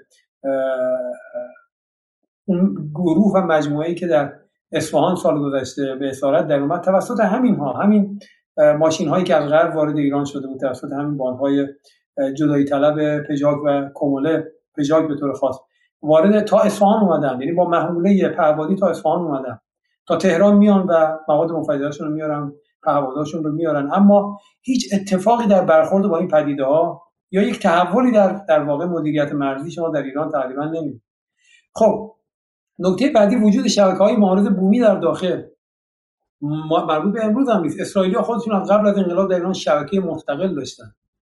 بگم نکنیم این شبکه ها طور کامل متلاشی شدن اتفاقا شاید کمترین شبکه هایی که بعد از انقلاب آسیب دیدن شبکه های انگلیسی ها و اسرائیلی ها بودن برخلاف شبکه آمریکایی که آسیب جدی دیدن. خب شما داخل این کشور یک سازمان دارید به نام سازمان منافقین. سازمان مجاهدین خلق که پیمانکاری می‌کنه به طور رسمی.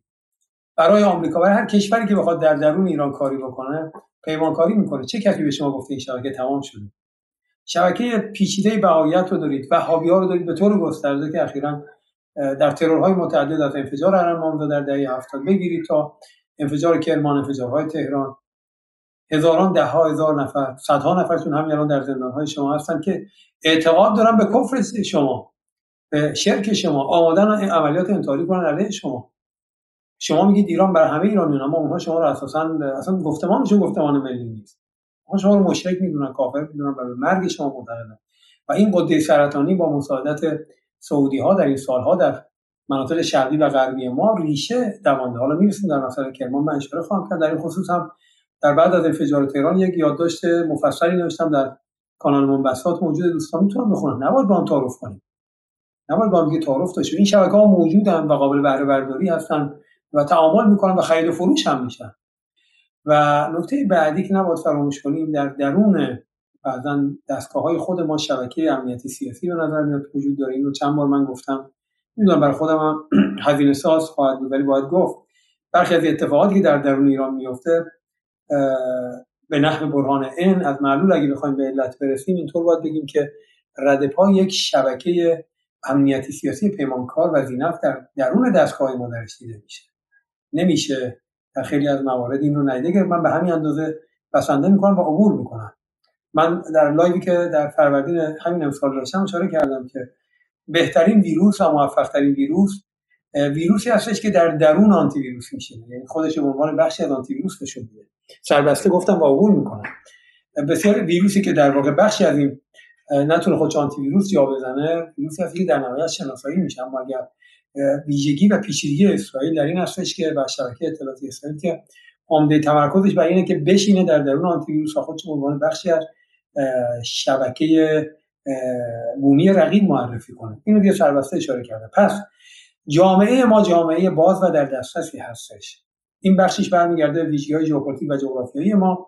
بخشش برمیگرده به تکثرات گفتمانی و قومیتی و مذهبی در درون ایران و بخشی طبیعتا برمیگرده به یک سری تعارضات سیاسی و امنیتی در داخل کشور. اینها مجموعا پنج عاملی بود که منجر به این می‌شد که ایران در تقابل با اسرائیل نتواند آنگونه که اسرائیل ایران رو مورد هدف قرار میده بتونه در همون سطح مقابله به مصر خب حالا که بحث اصلی شما در واقع انجام دادی. اگر فکر می‌کنین که این بحث شما در واقع شاکل اصلیش تموم شده من بسی سوالات کنم که مقدار بحث بازتر شه و شاید به نظر من برای مخاطبان هم جذابتر شه. یا اینکه نه شما هنوز بخش از بحثتون مونده. من طبیعتا در واقع دو فاکتور ادراکی و شناختی و در واقع تکنولوژیک هم موند از عوامل داخلی که به ما برمیگرده. بعد عواملی که در واقع به قدرت رقیب برمیگرده. اینها به ضعف ما برمیگرده. حالا رقیب هم پارامترهای قدرتی داره که ما اونها رو باید در واقع خوب بفهمیم تا بتونیم چرایی بر هم خوردن این موازنه رو فهم حالا شما می‌خواید سوال بپرسید؟ حالا من سوالام تو همینجا بپرسم. حالا بخاطر شما به این به شکلی چیزهایی میگید که بالاخره خصوصیات ایرانه. بالاخره ایران مثلا شروع کنم. شما در مورد تکستر ایران گفتید و بحث مرزها گفتید خب ما می‌دونیم که تا قرن 19 هم ایران اصلا قبل از اینکه دولت ملت به معنای مدرنش بشه بهش ممالک محروسه می‌گفتن و مرزهاش مرزهای مشخص و به شکل قاطعی نبود. مرزهای پلاستیک و منعطفی بود که بر اساس حرکت قبایل کوچنشین و اشایر حرکت می‌کرد. یعنی اشایر اشایر اینهایی بودن که معرف معرفی بودن که تا اینجا مرز باشه و نباشه و غیره. اصلا مرز به این شکل امروزی که این خط رو دقیقا بگی مرز امر مدرن مال قرن بیستم به بعدی که از اروپا به شکلی وارد این منطقه شده و غیره. ولی خب هر کشوری خصوصیت خاص خودش داره. ولی با این حرف ها بالاخره اگه قرار بود که چون ایران مثلا قبایل قبایل مثلا بهش اقوام کرد و آذری و به شکلی بلوش و غیره داره که در اون دولت ملت به معنای مدرن اروپاییش حل نشدن و ذوب نشدن خب ترکیه که مثلا برابر این مشکل داشته باشه. الان ترکیه 24 ساعت از 24 طرفش مشغول عملیات تروریستی مخالفان و دشمنانش باشه. ولی خب اینطور نیستش. درسته؟ یا بالاخره تو همین ایران هم ما در دورهای خاصی کم و زیادتر شده. همین جمهوری اسلامی با همین مشکلات و با همین فرماسیون nation state building یا دولت ملت سازیش در دهه 60 خب کمتر بوده و اونقدر مثلا اسرائیل توش نمی‌تونست عملیات کنه احتمالا. حالا مجاهدین می‌کردن چون مجاهدین پیوستگی و بافت مشترک داشتن با خود حکومت. پسرخاله حزب اللهی بود توی فلان وزارت بود. اون که پسرخاله مجاهد تمام عیار بود و غیره و به شکلی خانواده ها یه بچهشون مجاهد بود بچهشون چریک بود بچهشون حزب اللهی بود و با همدیگه پیوستگی داشتن و فرق داشت. ولی سوال من اینه که به قول معروف میگن که اگر دقت کنید هر بدن بنده. دلایل این که من الان همین الان مریض شم و فردا صبح بیماری سخت بگیرم خیلی بیشتر از این که الان سالم هستم. هر ملتی هم دلیل اینکه جنگ داخلی داشته باشه خیلی توش زیاده و اینه که همیشه اتفاق نمیفته تو همین انگلیس بالاخره چون کشوری که در تمامی جهان حضور داشته پدر همه رو در آورده مهاجرانش برگشتن توش دارن زندگی می‌کنن. تو لندن ما مساجدی هستش که شما بیایم فکر می‌کنین که این مگه میشه؟ اصلا وهابیگری تا این حد خب وسط لندن سلفیگری همینطور خانم هایی که روغنده اسمش روبنده دارن و روبنده یه لحظه کنار نمیره و غیره و اینها. خب همه مستعد این بودن. وقتی به بحث انتحاری مطرح شد و تروریسم سلفی غیره خب اینا همشون تبدیل شدن به سلاح های بالقوه و غیره. ولی خب قبلش نبودش. سوال اینه که خب میشه الان ما یه لیستی از علت ها داشته باشیم. درسته؟ ولی خب کشورهای همسایه هم, هم امکانات دارن دیگه. درسته؟ چرا الان اینها جواب داده؟ و حالا نکات بعدی که من تک تکش می‌پرسم. چرا الان قومیت ها خب باید مثلا به دنبال این باشن که با اسرائیل کار کنن؟ خب بله الاهوازی رابطش با اسرائیل مشخصه. بخشی از کردها کموله بحث دموکرات کردستان اینا رو همه رو جذب کرده اسرائیل درسته؟ همه اینها هستش. ولی چرا الان عملیاتی شده؟ جواب من جوابش بدم. جوابش اینه که خب برای اینکه اسرائیل الان انگیزش بیشتره که بیاد برای همینو دون بپاشه و ازشون متحد بگیره. درسته داره یارگیری می‌کنه. بعد اصلاح کنم واژه قومیت ها رو به کار اصلاح این باید اصلاح بشه. قوم این ارتباط به قومیت های ما نداره. گروه ها و جریان ها و لایه های از نخبگان اینها که ادعای تمثیل و نمایندگی این قومیت ها رو دارن. و در واقع به گذاف هم میگم و معلوم هم نیست واقعا اصلا ببینید آقای علیزاده من در کردستان بودم در جای مختلف بین قومیت های ایرانی بودم. واقعیت اینه که کسایی که ادعای در واقع نماینده ممکنه مردم به دلایل متعددی در حاشیه ناراضی باشن در بخش قومیت ها نارضایتی های به دلایل اقتصادی و معیشتی و غیره باشه اما واقعیت اینه که ممکن جمهوری اسلامی هم ناراضی باشن ناراحت باشن. اما هیچ کدوم از این مردم من ندیدم چه که سفید امضا به فرض کنید شما ما از دهه 60 تا چون فرمودید که ما نه ببینید ما تا 75 در کردستان و سیستان بلوچستان درگیری داشتیم. حدود تقریبا 20 سال 25 سالی که یک مقدار وضع نسبتا آروم شده البته همراه با ترورها مستمرا اینها بوده. هر کردم رسانه نبود که خیلی از اینها رو نشون بده. ولی این درگیری ها در کردستان در سیستان و بلوچستان تقریبا هیچ وقت تمام نشده. حسب شرایطی اینها کم و زیاد شده. این رو باید حواسمون باشه. پس این نباید بگیم که نبوده و الان به وجود اومده. الان در یه برهه‌ای داره تشدید میشه. نکته دوم اینه که هیچ کدوم از این جریان نماینده مردم و قومیت‌های بلوچ و کرد و اینها نیستن. عرب نیستن واقعا. اگر بودند اگر اکثریت مردم پایکار جنبش ها بودن جمهوری اسلامی با بمب اتم هم نمی‌تونست کردستان و سیستان و بلوچستان. مثلا اساسا دقت کنید مثلا پیشمرگه های کرد در کردستان همراه بودن با نظام که نظام تونست خودشو تثبیت کنه در کردستان و کموله و دموکرات در اون دوره بریزه بیرون. اگر همین بلوچ ها نبودن همراه با جمهوری اسلامی نبودن در سیستان و بلوچستان نیروی غیر بومی نمی‌تونست دوام شما در هر حادثه کنجا اتفاق میفته می‌بینید مثلا این شهدای راست یه عده از شهدا شهدای اهل سنت بلوچ ما هستن در اونجا.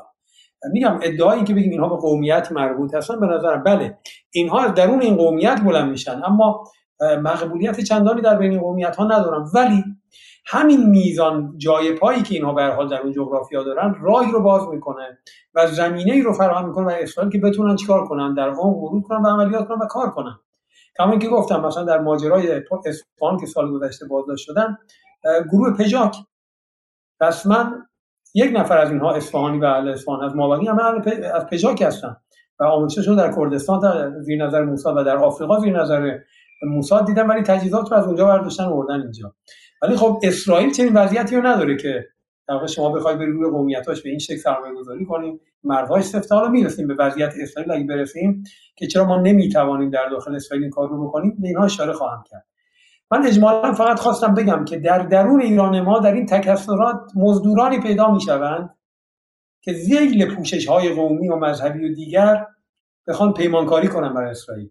این ارتباط به مردم نداره به توده ما نداره. بسیار خوب نه ولی منظورم که من می‌خوام بحث بحث ساده واقع روش شناسیه در واقع ما داریم بحث متدولوژی و روش شناسی می‌کنیم ببین در دوره جنگ سرد هم بود دیگه. بخاطر تو آمریکا هم شوروی از آمریکا جاسوس می‌گرفت. آمریکا از شوروی جاسوس میگرفتش. خب آمریکا وعده می‌داد به شوروی به روسهای داخل شوروی یا بقیه اقوام که میاین زندگی آزاد بتونن پاسپورت میدن میاین اینجا اشغال می‌کنین خونه بهتون میدن فلان اینها. شوروی حالا بخشش که عقیدتی بود کمونیستا رو جذب می‌کرد و غیره. حتی آمریکا عقیدتی می‌گیره اونایی که به لیبرالیسم اعتقاد داشتن.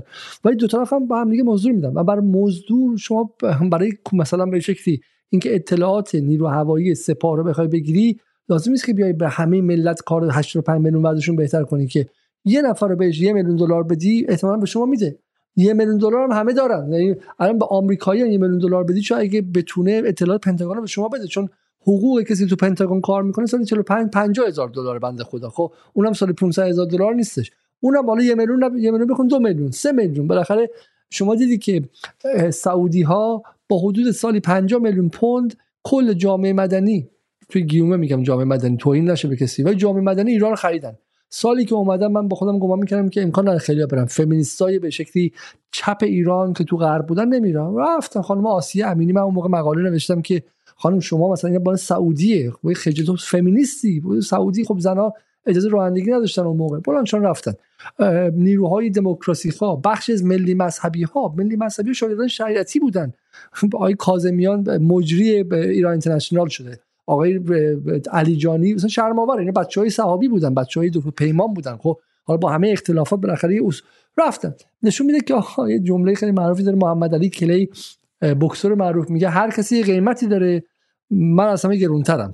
خب جمله به شوخی میگه اون طبع شوخ محمد علیه که میگه من از گرونترم ولی به نظرم که همه قیمتی داره. من که این چیزای علتایی که شما گفتید رو هم یعنی نماد آلمان انگلیس فرانسه ایتالیا عراق مثلا می‌خوام ترکیه سعودی و خود اسرائیل هم میشه استفاده که حالا آیا عبدی معتقدن که ما خیلی از ضربه هایی که به اسرائیل می‌زنیم این که ما خریدیم چون اسرائیل خیلی پولکی هن.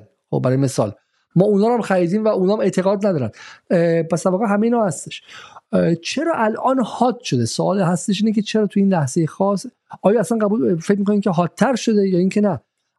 فرق نکرده. ما فقط بیشتر می‌بینیم و اگر هات شده تنها که به ذهن من می‌رسه بحث تحریم و فروپاشی عقیدتی مثلا تو ایران اینه که عقیده ها کمتر شده و ما مکانیزم های تشخیص دادن وفاداری رو نداریم. درسته؟ یعنی ما کسی رو در سازمان اطلاعاتی گذاشتیم که نماز روزه رو می‌خونه به ظاهرش نگاه می‌کنیم فکر می‌کنیم که حزب اللهیه در حالی که این آدم که اعتقاد هست رو نداره. درسته؟ یعنی شاید شاید مکانیزم های گزینش ما اشتباهه و ظاهربینی ما در گزینش. آیا اینها ممکنه باشه؟ ببینید یه نکته اشاره کنم. این که مثلا جامعه ترکیه ما نمی‌بینیم چرا؟ ترکیه همین امروز در قضیه کردها و آمریکا و اسرائیل دائما درگیره دیگه. و این انفجارها رو ما چند در استانبول جای دیگه می‌بینیم. اما شدت و حدتش بسته. ببینید مسئله به اراده عامل بیرونی برمیگرده و به میزان قدرت و ضعف شما. یعنی اراده بیرونی وجود داره همواره البته بالا پایین میشه. همیشه ثابت نیست در یه سطحی. اما در داخل هم آن چیزی که می‌تونه در واقع کنترل کنه یک بخشی از این مسئله رو میزان قدرت و ضعف شما هستش. عرض کردم در اون دو پارامتر قبلی به هر حال اتفاقاتی که در ده دوازده سال گذشته به طور خاص در حوزه معیشتی و ضعف دولت در حوزه مالی و اقتصادی شکل گرفته اثرگذار بوده در ضعف عام. شما یه پلیس رو در نظر بگیرید در مرز. حالا من به مسئله مرزها اشاره کردم که ما مثلا در اوج خطر جنبش های مثلا مثل جیش العدل و امثال هم داره جونش رو به خطر میندازه با پای 10 میلیون. شما با 10 میلیون داری این آدم میفرستی جلوی گلوله. با 10 میلیون که شما می‌دونید دستمزد واقعی دارید دستمزد اسمی دارید دستمزد واقعی بعد از کسر تورم در واقع معلوم میشه. عملا 10 میلیون یعنی هیچ. شما چطور از این فرد توقع دارید که در مقابل مثلا انبوهی از رشوه های کلان مقاومت کنه؟ یه نفر دو نفر به هر حال رخنه پیدا میشه و گلوگاهی باز میشه که افرادی بلغزن و آن اون چیزی که مد نظر در واقع دشمن هست و سرویس بیرونی هست محقق بشه. تعارف هم دیگه نمیشه به پلیس نیست به دیگری نیست. اما شما در ترکیه ممکنه در ترکیه در شرایط تحریمی مشابه ما وضعیت همین باشه. باید مجموع شرایط در نظر گرفت. من اگر اشاره می‌کنم مرز اگر اشاره می‌کنم در واقع مسئله رشوه اگر اینها رو ببینید در یک مجموعه از عوامل رو دارم کنار هم می‌ذارم میگم مجموعه اینها. نه هیچ کدوم از اینها به تنهایی. در دهه 60 شما فرمودید ما موج ترورها رو در ایران داشتیم. خب اونجا آمریکا بیشتر پیمانکار اسرائیل آنچنان در دهه 60 میگم جز فضای جنبشی احساس تهدیدی از ما نمی‌کنه. تازه به دهه هفتاد شمسی که می‌رسه تازه با فهمی که از حزب الله پیدا می‌کنه با شروع توسعه موشکی ما هسته ما پهبادی ما و و غیره تازه داره متوجه یک تهدید وجودی میشه. یعنی آمریکایی ها به نظر میاد زودتر احساس کردن تهدید تا اسرائیلی از حیث در واقع بلند مدت بودن سوالی که هست من می‌خوام می‌خوام بفهمم که داریم چی حرف می‌زنیم. این سال تصویری که از فیلمی که فکر فیلم آمریکایی هم است بازسازی لحظه شهادت و در واقع بمبگذاری رو ماشین شهید شهریاریه درسته؟ یا شاید فیلمش ایرانی باشه من دقیقا نمی‌دونم. ولی ولی بحث فیلم تصویر واقعی نیست و بازسازی شده است. و در واقع برای ترور اسرائیلی در داخل ایران برای ترور سیاد خدایی که ما نیازمند اطلاعات از دربان یا از مثلا یک کارمند جز که نیستیم که. اینا اطلاعات بالا دستیه درسته واقعا کسانی هستن که بحث استاکسنت رو که مال حقوق همه هم تو ایران زیاد کنیم برای ما هفته دیگه برنامه داریم در مورد حداقل دستمزد تو ایران. اگر حداقل دستمزد در ایران بیشتر شه آیا مثلا کمک می‌کنه که استاکسنت اتفاق نیفته یا نه؟ استاکسنت رو کسانی که به شکلی دسترسی های امنیتی داشتن کسانی که اطلاعات ویژه داشتن مهندسان اونجوری و این به میاد که ما کار حفاظت اطلاعات درست انجام ندادیم. من می‌خوام فقط بدونم که داریم در چی حرف می‌زنیم. که جامعه ایران تاباوریش کم شده حاضر نیست که با جمهوری اسلامی بره پای جنگ دیگر من می‌فهمم. اینکه حاضر نیست که اگر الان جمهوری اسلامی بخواد بلوف بزنه بگه می‌زنم چون همه بازدارندگی اینه دیگه. تو بعد آمادگی رفتن پای جنگ رو داشته باشی و پای جنگ نمیری درسته؟ ولی باید دشمن ببینید که آقا اگه اینو بخوان می‌تونن پای جنگم بیان. بحث جنگ اخیر اوکراین و روسیه این بود دیگه که خیلی تو غرب فکر می‌کردن که جامعه متأخر روسیه اهل جنگ نیستش. اینا 24 ساعت تو دیسکو مواد می‌زنن drug می‌زنن مستن نصف وقتا. shopping mall اشون رو که میری همش مثل ایران مال ما پر از اجناس گوچی و آرمانی. این نسل نسل به جنگ نیستن ولی خب پای جنگ هم وایسادن محبوبیت پوتین هم 10 درصد بالاتر رفتش و یه جامعه خیلی جامعه ملی و پاتریوتیک و ملیگرایی شد از سال 2022 تا امروز توی روسیه. و در واقع این خلا ممکن تو ایران. شما در این حرف می‌زنی یا اینکه نه؟ کسی که اطلاعات مرور شهید شهریاری رو داده اطلاعات عبور مرور شهید فخری زاده رو داده. اطلاعات استاکسنت و چگونگی ورود به بحث نتنز رو داده. من می‌خوام این لایه رو برای ما سوا کنی اول. در چی حرف می‌زنیم ما؟ ببینید من اینجا به قول آقایون منطقیون به نوع جزء العله دارم صحبت می‌کنم. می‌خوام اشاره کنم که فروغ و ریزش پول ملی به نحو جزء العله یعنی به نحو موجبه جزئی اثرگذار بوده. نمی‌خوام بگم که اگر شما مسئله پولی رو حل کردید که جا گفتم خیلی اعتقادی جاسوسی می‌کنن. خیلی با انگیزه مبارزه و در واقع آرمان ها و غیره اصلا اعتقاد دارن جمهوری اسلامی باید برود. ما در ایران ببینید جمهوری اسلامی که از خوشبختی که داره این هستش که یک طیف چند میلیونی هوادار قرصی داره که تا جهنم هم باش میره. بهش که جای خودش.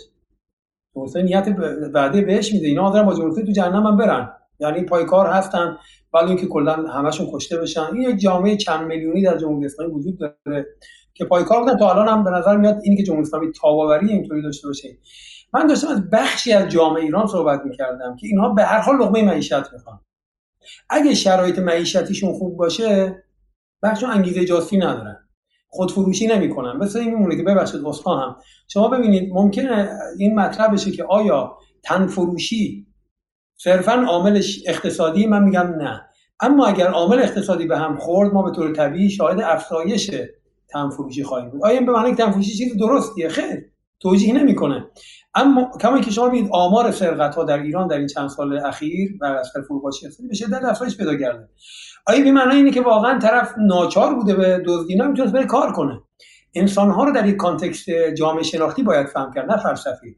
یعنی شما اگر فرد گذاشتی در دورایی بلا و معیشت و راه درست یعنی گفتی یه معیشت تو یه طرف بلا. نه نه نه نه, نه, همه اینا رو اصلا ما که در این برنامه تو این برنامه بارها گفتیم که چگونه تحریم ها شاکله مثلا اخلاقی و سنتی جامعه عراق رو از بین برد. خب به قول میگم این رو قیس قریشی به نقل از ایاد علاوی تو این برنامه فقط گفت من ازش نقل کردم که چگونه عراقی که دیگه بالاخره به عشیره و قبیلش اینقدر وابستگی داشت کارش به فروش بچه رسید. خب کارش به فروش همسر رسید. خب و غیره. بحث ما این نیست. بحث ما اینه که من فهمی که از ایران و بالاخره جمهوری اسلامی دارم این که جمهوری اسلامی که علی علیزاده رو تو نتنز نمی‌ذاره که توی به شکلی سانتریفیوژ نتنز.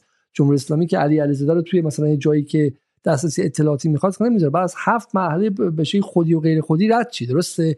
و همین اون فقدان حقوق بالا رو با به شکلی با تعلق و وفاداری ایدولوژیک تو این سالا پر کرده. بالاخره واقعا نیست. خب، واقعا از بیرون اینطوری به نظر می‌رسه. از از بیرون این به نظر می‌رسه.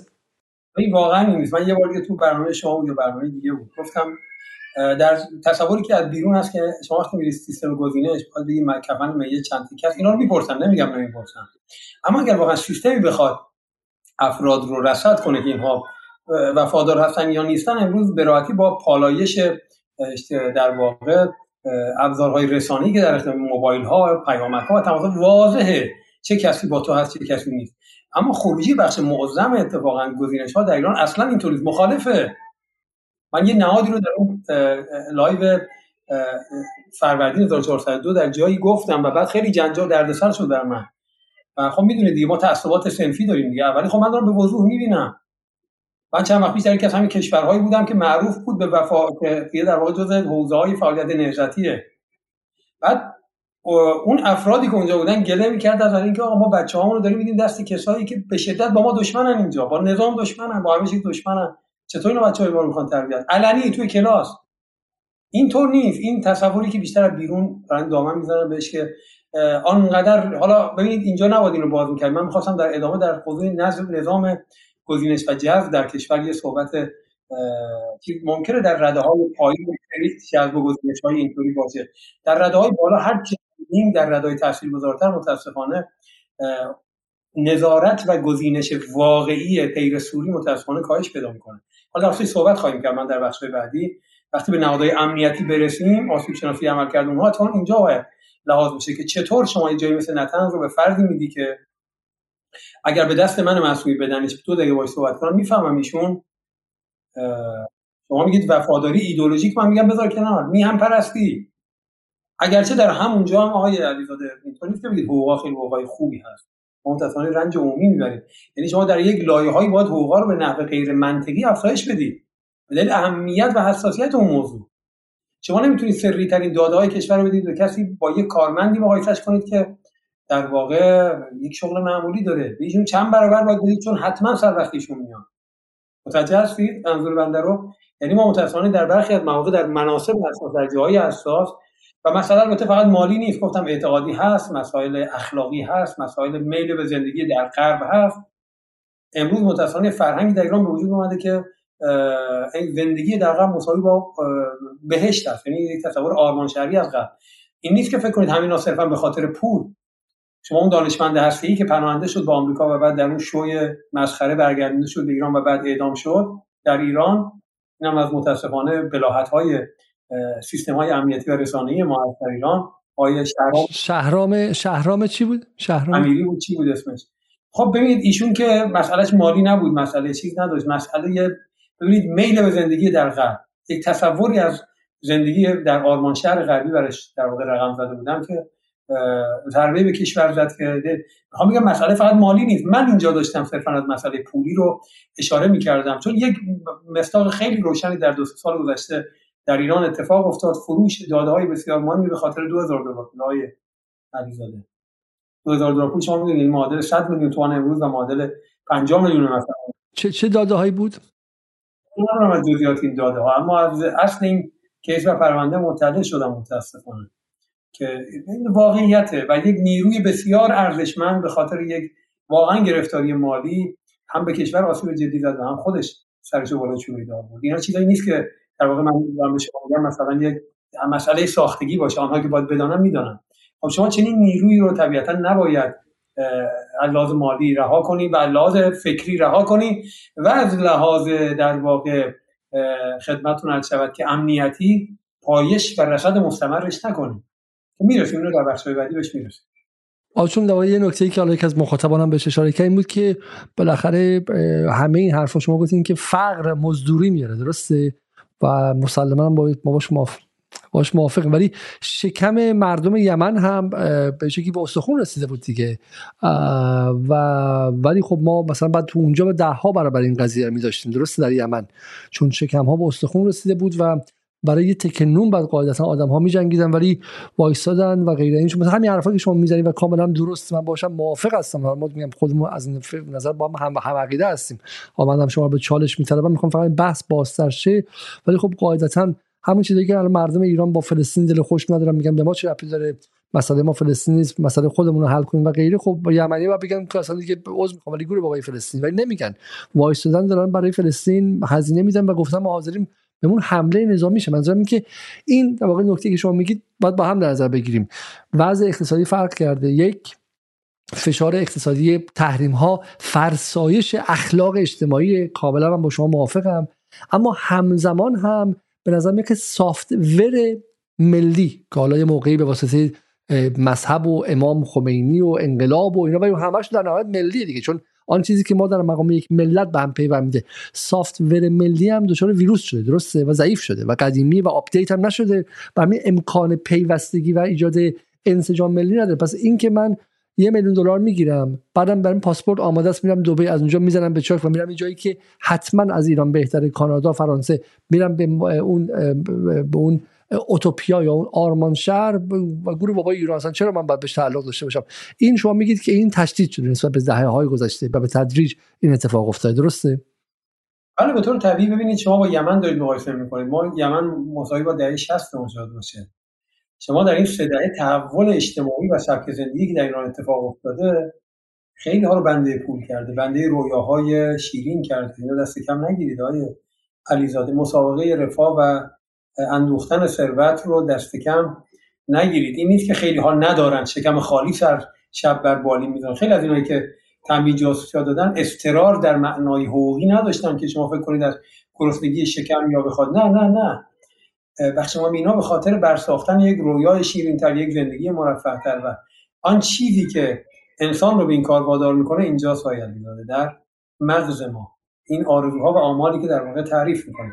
اما به هر حال کوچک شدن سفره های معیشتی بدون تعارف حرف شاید سختی باشه به نحو موجب جزئیه به اندازه خودش جدای از این که یک شکافی رو بین نظام و مردم یا طیفی حداقل از مردم ایجاد تو می‌دونید که جمهوری گفتم یه طیف چند میلیونی هوادار در ایران داره که اینها اگر از گرسنگی هم بمیرن جمهوری اسلامی رها نمی‌کنه و این نقطه قوت جمهوری اسلامی در حوزه اجتماعی اینها همین طبقه که اتفاقا خیلیشون از محرومین هستن.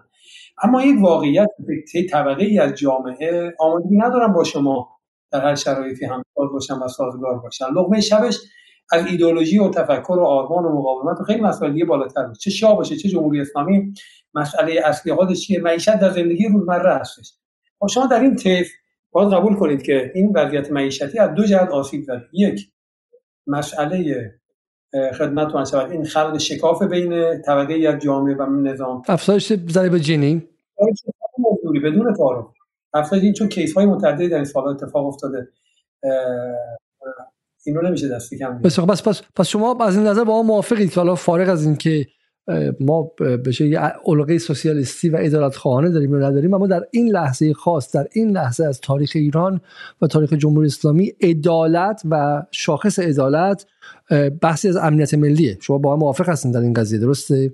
که اصلا حتی اگه عدالت خواه هم نباشید و اتفاقا سرمایه دوست و عاشق سرمایه سالاری هم باشید ولی تو این لحظه از تاریخ ایران افزایش شکاف غنی و فقیر یک بحث امنیت ملی و خطر امنیت ملی. خب یه سوال دیگه که من از این که در سالهای اخیر دو سال اخیر یک تمرکز جدی رو موضوع اقتصاد داشتم چه در دانشگاه اقتصاد تدریس می‌کنم بخش مهمی از مطالعاتم سمت اقتصاد رفته. یه حرفی می‌خوام بزنم شاید برای شما که در طبقه عدالت خواهان طبقه بندی بشید بذارید ما یه چالش اینجا داشته باشیم اشکال نداره. من امروز در اون لایو فروردین 1402 که در منبسطاتم هست گفتم امروز به نظر من حتی از عدالت مهمتر امروز تولید ثروت هستش. یعنی ما یک جامعه ای که ولو با شکاف ببینید ما ده سال پیش هم شکاف طبقاتی داشتیم. درسته؟ اما GDP ما کجا بود؟ امروز همون شکاف طبقاتی رو داریم اما GDP مون چیکار شده؟ یک سوم شده یا نصف شده؟ ما این جامعه ما الان bug بزرگترمون بیشتر از اداره تولید ثروت هستش. تولید ثروت به طور طبیعی سطح فقر رو در واقع چیکار می‌کنه؟ کاهش میده. یعنی می‌خوام بگم ما امروز الان بزرگترین معضلی که داریم تولید ثروته. مسئله باز تولید ما در مسئله تولید ثروت با بحران جدی مواجه هستیم. یعنی سرچشمه های تولید ثروتمون داره خشک میشه. دیگه میشیم یک جامعه بی طبقه فقیر. که اون وقت چیه؟ مسئله شکاف طبقاتی میشه مسئله ثانوی است. ما امروز باید بتوانیم احمد غنی و فقیر به تولید ثروت فکر کنیم. در گام دوم به باز ممکنه بگیم منافاتی نداره همزمان باید به هم فکر کنیم.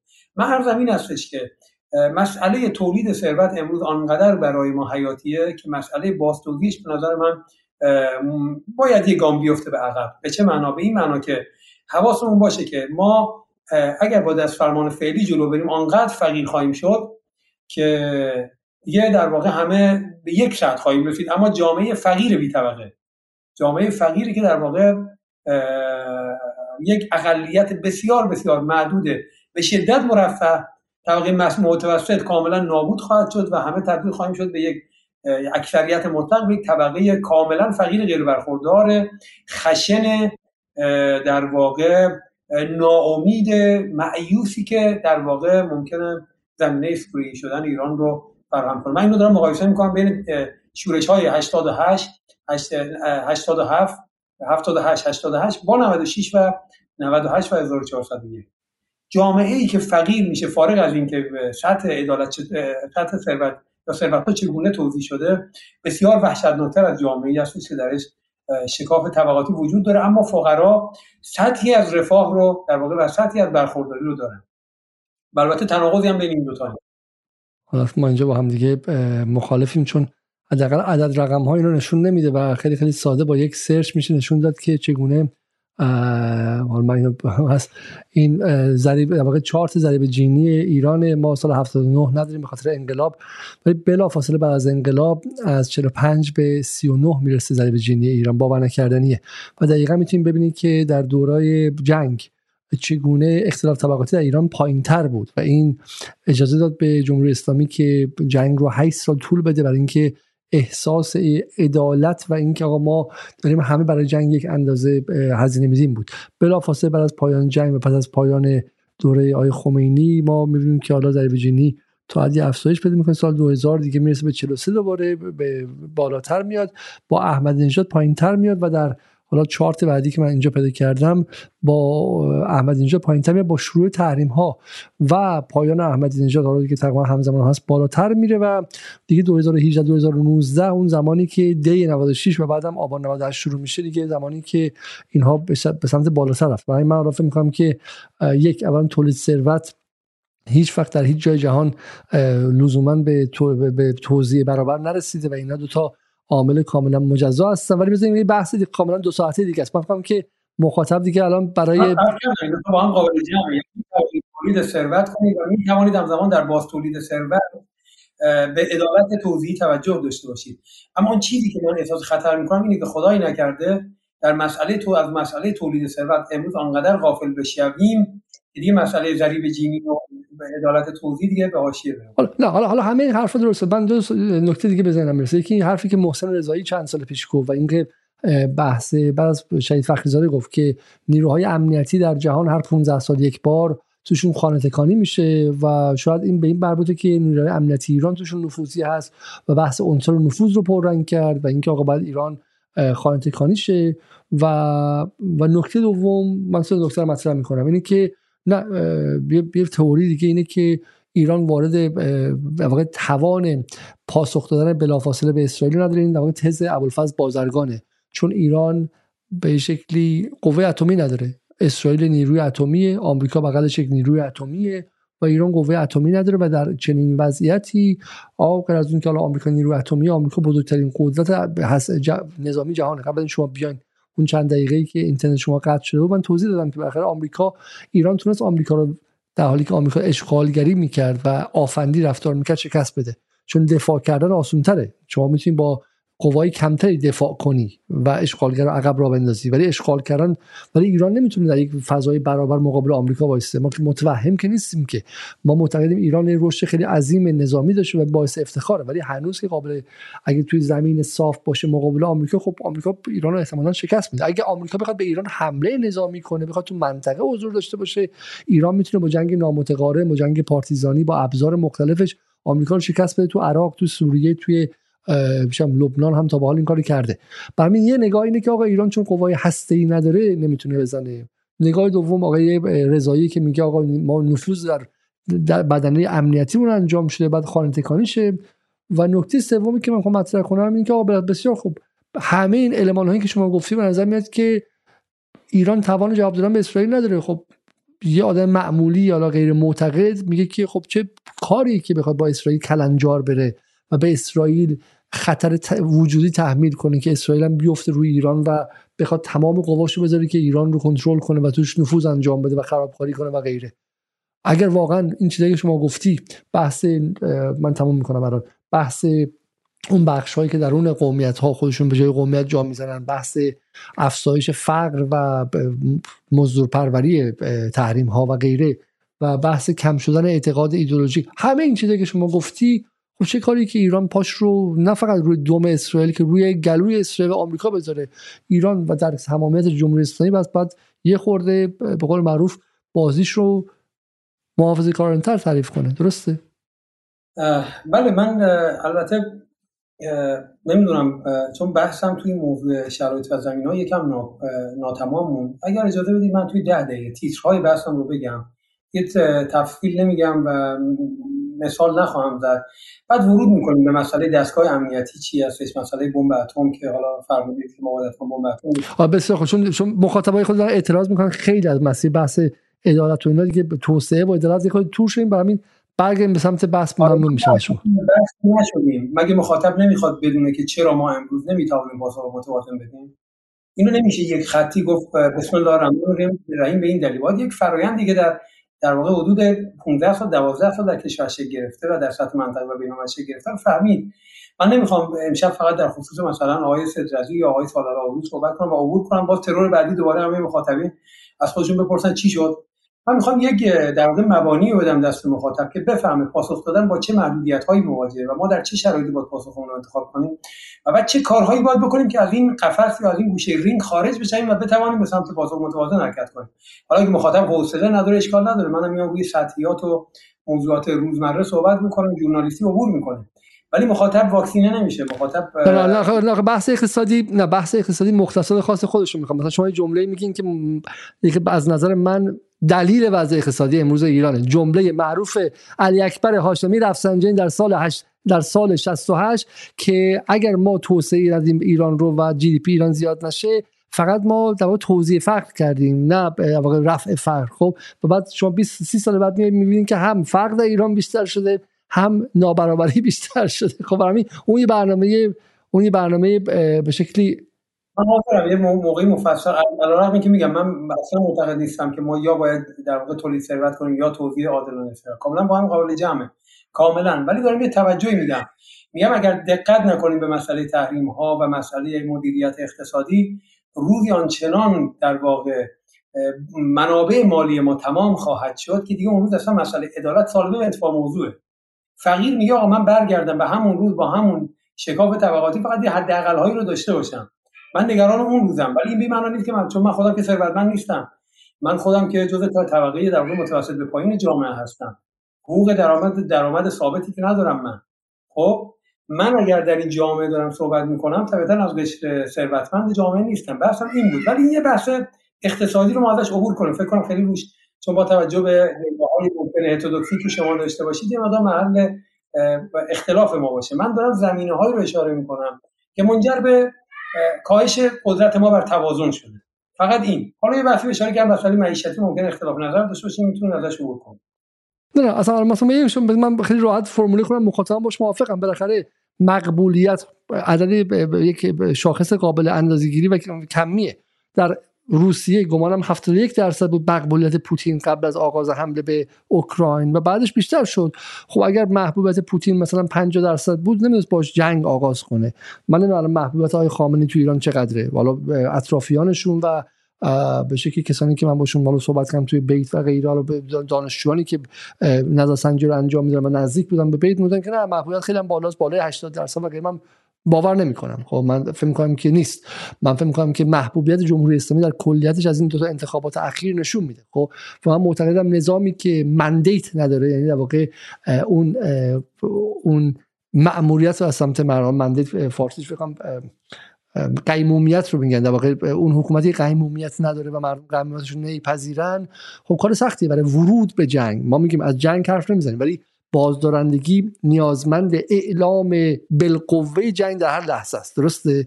شما باید بتونید اعلام شما باید بتونید توان بالقوه اعلام جنگ کنی و بگی آقا همه نیروها پشت سر من هستش. خب این به شما بازدارندگی میده. پس ما اینو فکر ما هم موافق هستیم درسته؟ و مخاطبین موافقن که به نسبت دهه 60 مقبولیت جمهوری اسلامی در بین جامعه افول کرده. این که دیگه واضح و اثر من از شمسه. ولی این دلایلی داره که اقتصادی فرهنگی غیره غیر است. از این بحث به نظر می‌تونیم عبور کنیم و بریم سر بحث بعدی. ببینید من تیزوار اشاره کنم ادامه بحث اون زمین ها و عوامل رو. در حوزه سیاسی و اقتصادی اشاره کردم. در حوزه تکنولوژیک و در واقع شناختی دو تا عامل مهم رو باید توجه کنیم. آقای علیزاده ما در ایران هیمنه بر big data ها نداریم. یعنی دستگاه حاکمیتی ما هیچ هیمنه و تسلطی بر big data هایی که در درون کشور داره تولید میشه در اشراف و نه در کنترل نظام هستش. شما امروز اپلیکیشن های متعددی که در درون کشور دارن کار می‌کنن اطلاعات میلیون های ایرانی رو دارن در اختیار دارن و از کشور خارج می‌کنن به راحتی.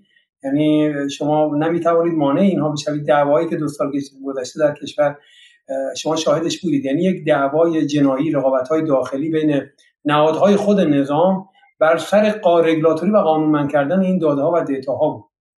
این یک واقعیته که نظام متاسفانه اولا کنترل و نظارت بر کلیت این big data هایی که در درون ایران داره تولید میشه نداره به نه موبایل ها ساخته خود ایران هست نه نرم افزارهایی که در داخل موبایل ها داره کار می‌کنه. در اختیار ایران هستش. میلیاردها در واقع data به طور روزانه شاید در کشور خارج میشن. بسیار از نرم افزارها اطلاعات مشتریان رو در اختیار دارن که اطلاعات به راحتی قابل استفاده است در جاهای مختلف. آیا شما هم بر big data ی طرف مقابل تسلط دارید. به راحتی data های شما در ثبت احوال درز می‌کنه. data های همراه اول ایرانسل درز می‌کنه. اطلاعات میلیون ها ایرانی که در بین اینها دانشمندان هستی شما حتما هستند نیروهای امنیتی شما هستند نیروهای نظامی شما هستند چرا دشمن نباید بتواند از مجموع این اطلاعات ارزشمند به شما آسیب و ضرر برسونه؟ شما چقدر به اطلاعات اسرائیل می‌تونید دست اونها چقدر مماشات می‌کنن در مقابل اینها؟ یه سوال از شما در انگلیس و آمریکا چقدر اجازه آزادی عمل به اپلیکیشن های مختلف مثل گوگل و فیسبوک و اینستاگرام و واتساپ آیا بدون آیا این نرم افزارهایی که اشاره کردم دسترسی مستقل به دستگاه امنیتی دادن یا خیر؟ یه search در اینترنت بکنید تمام این access هایی که اینها در واقع دستگاه اطلاعاتی امنیتی دادن واضح و مشخصه. آیا شما هم در درون ایران می توانید چنین کاری بکنید. اولا در مال شما نیست در اختیار شما نیست اون پلتفرم مال شما نیست. نکته دوم اگر هم بخواهید در درون ایران کاری انجام بدید مثل اطلاعاتی که مثلا به اسنپ میره به خدمتتون آرز شود که دیجی کالا میره به جاهای دیگه در درون خود دستگاه حاکمه این نظام مخالفین و معارضین جدی پیدا میشه. به شدت مقابله میشه که شما به اطلاعات مردم چی کار دارید. خب مسئله بخش در واقع حریم خصوصی افراد محفوظه. من که نیروی امنیتی نیستم من خب بخش مردمم. اما اینی که دستگاه اشراف نداشته باشه بر این دیتایی که در درون کشور داره تولید میشه ازش نباید در دنیای مدرن امروز توقع امنیت چندانی هم داشت. باز میگم این به معنای توجیه ناکارآمدی های جدی که دستگاه امنیتی دارن نیست که بهش می‌رسیم اشاره می‌کنم. اما در دنیای مدرنی که بخش مهمی از ارتباطات و اطلاعات داره در پشت در جای دیگری تولید میشه که خارج از دسترس تو هست طبیعی هستش که شما آسیب پذیر خواهید نکته بعدی و بسیار بسیار مهم در مسائل داخلی برهم خوردن موازنه تکنولوژی بین ما و اسرائیل هست مهمترین فاکتوری که به اسرائیل آزادی عمل داده در تقابل با محور مقاومت و ایران مسئله تفوق تکنولوژیک هستش.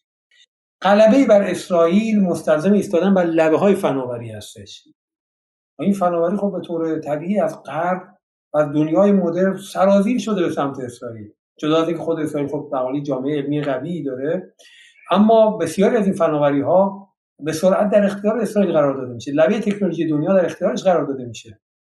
اما ما چطور؟ ما کشوری هستیم که در همه اوضاع تحریم دانشجویان ما رو به راحتی نمیپذیرن.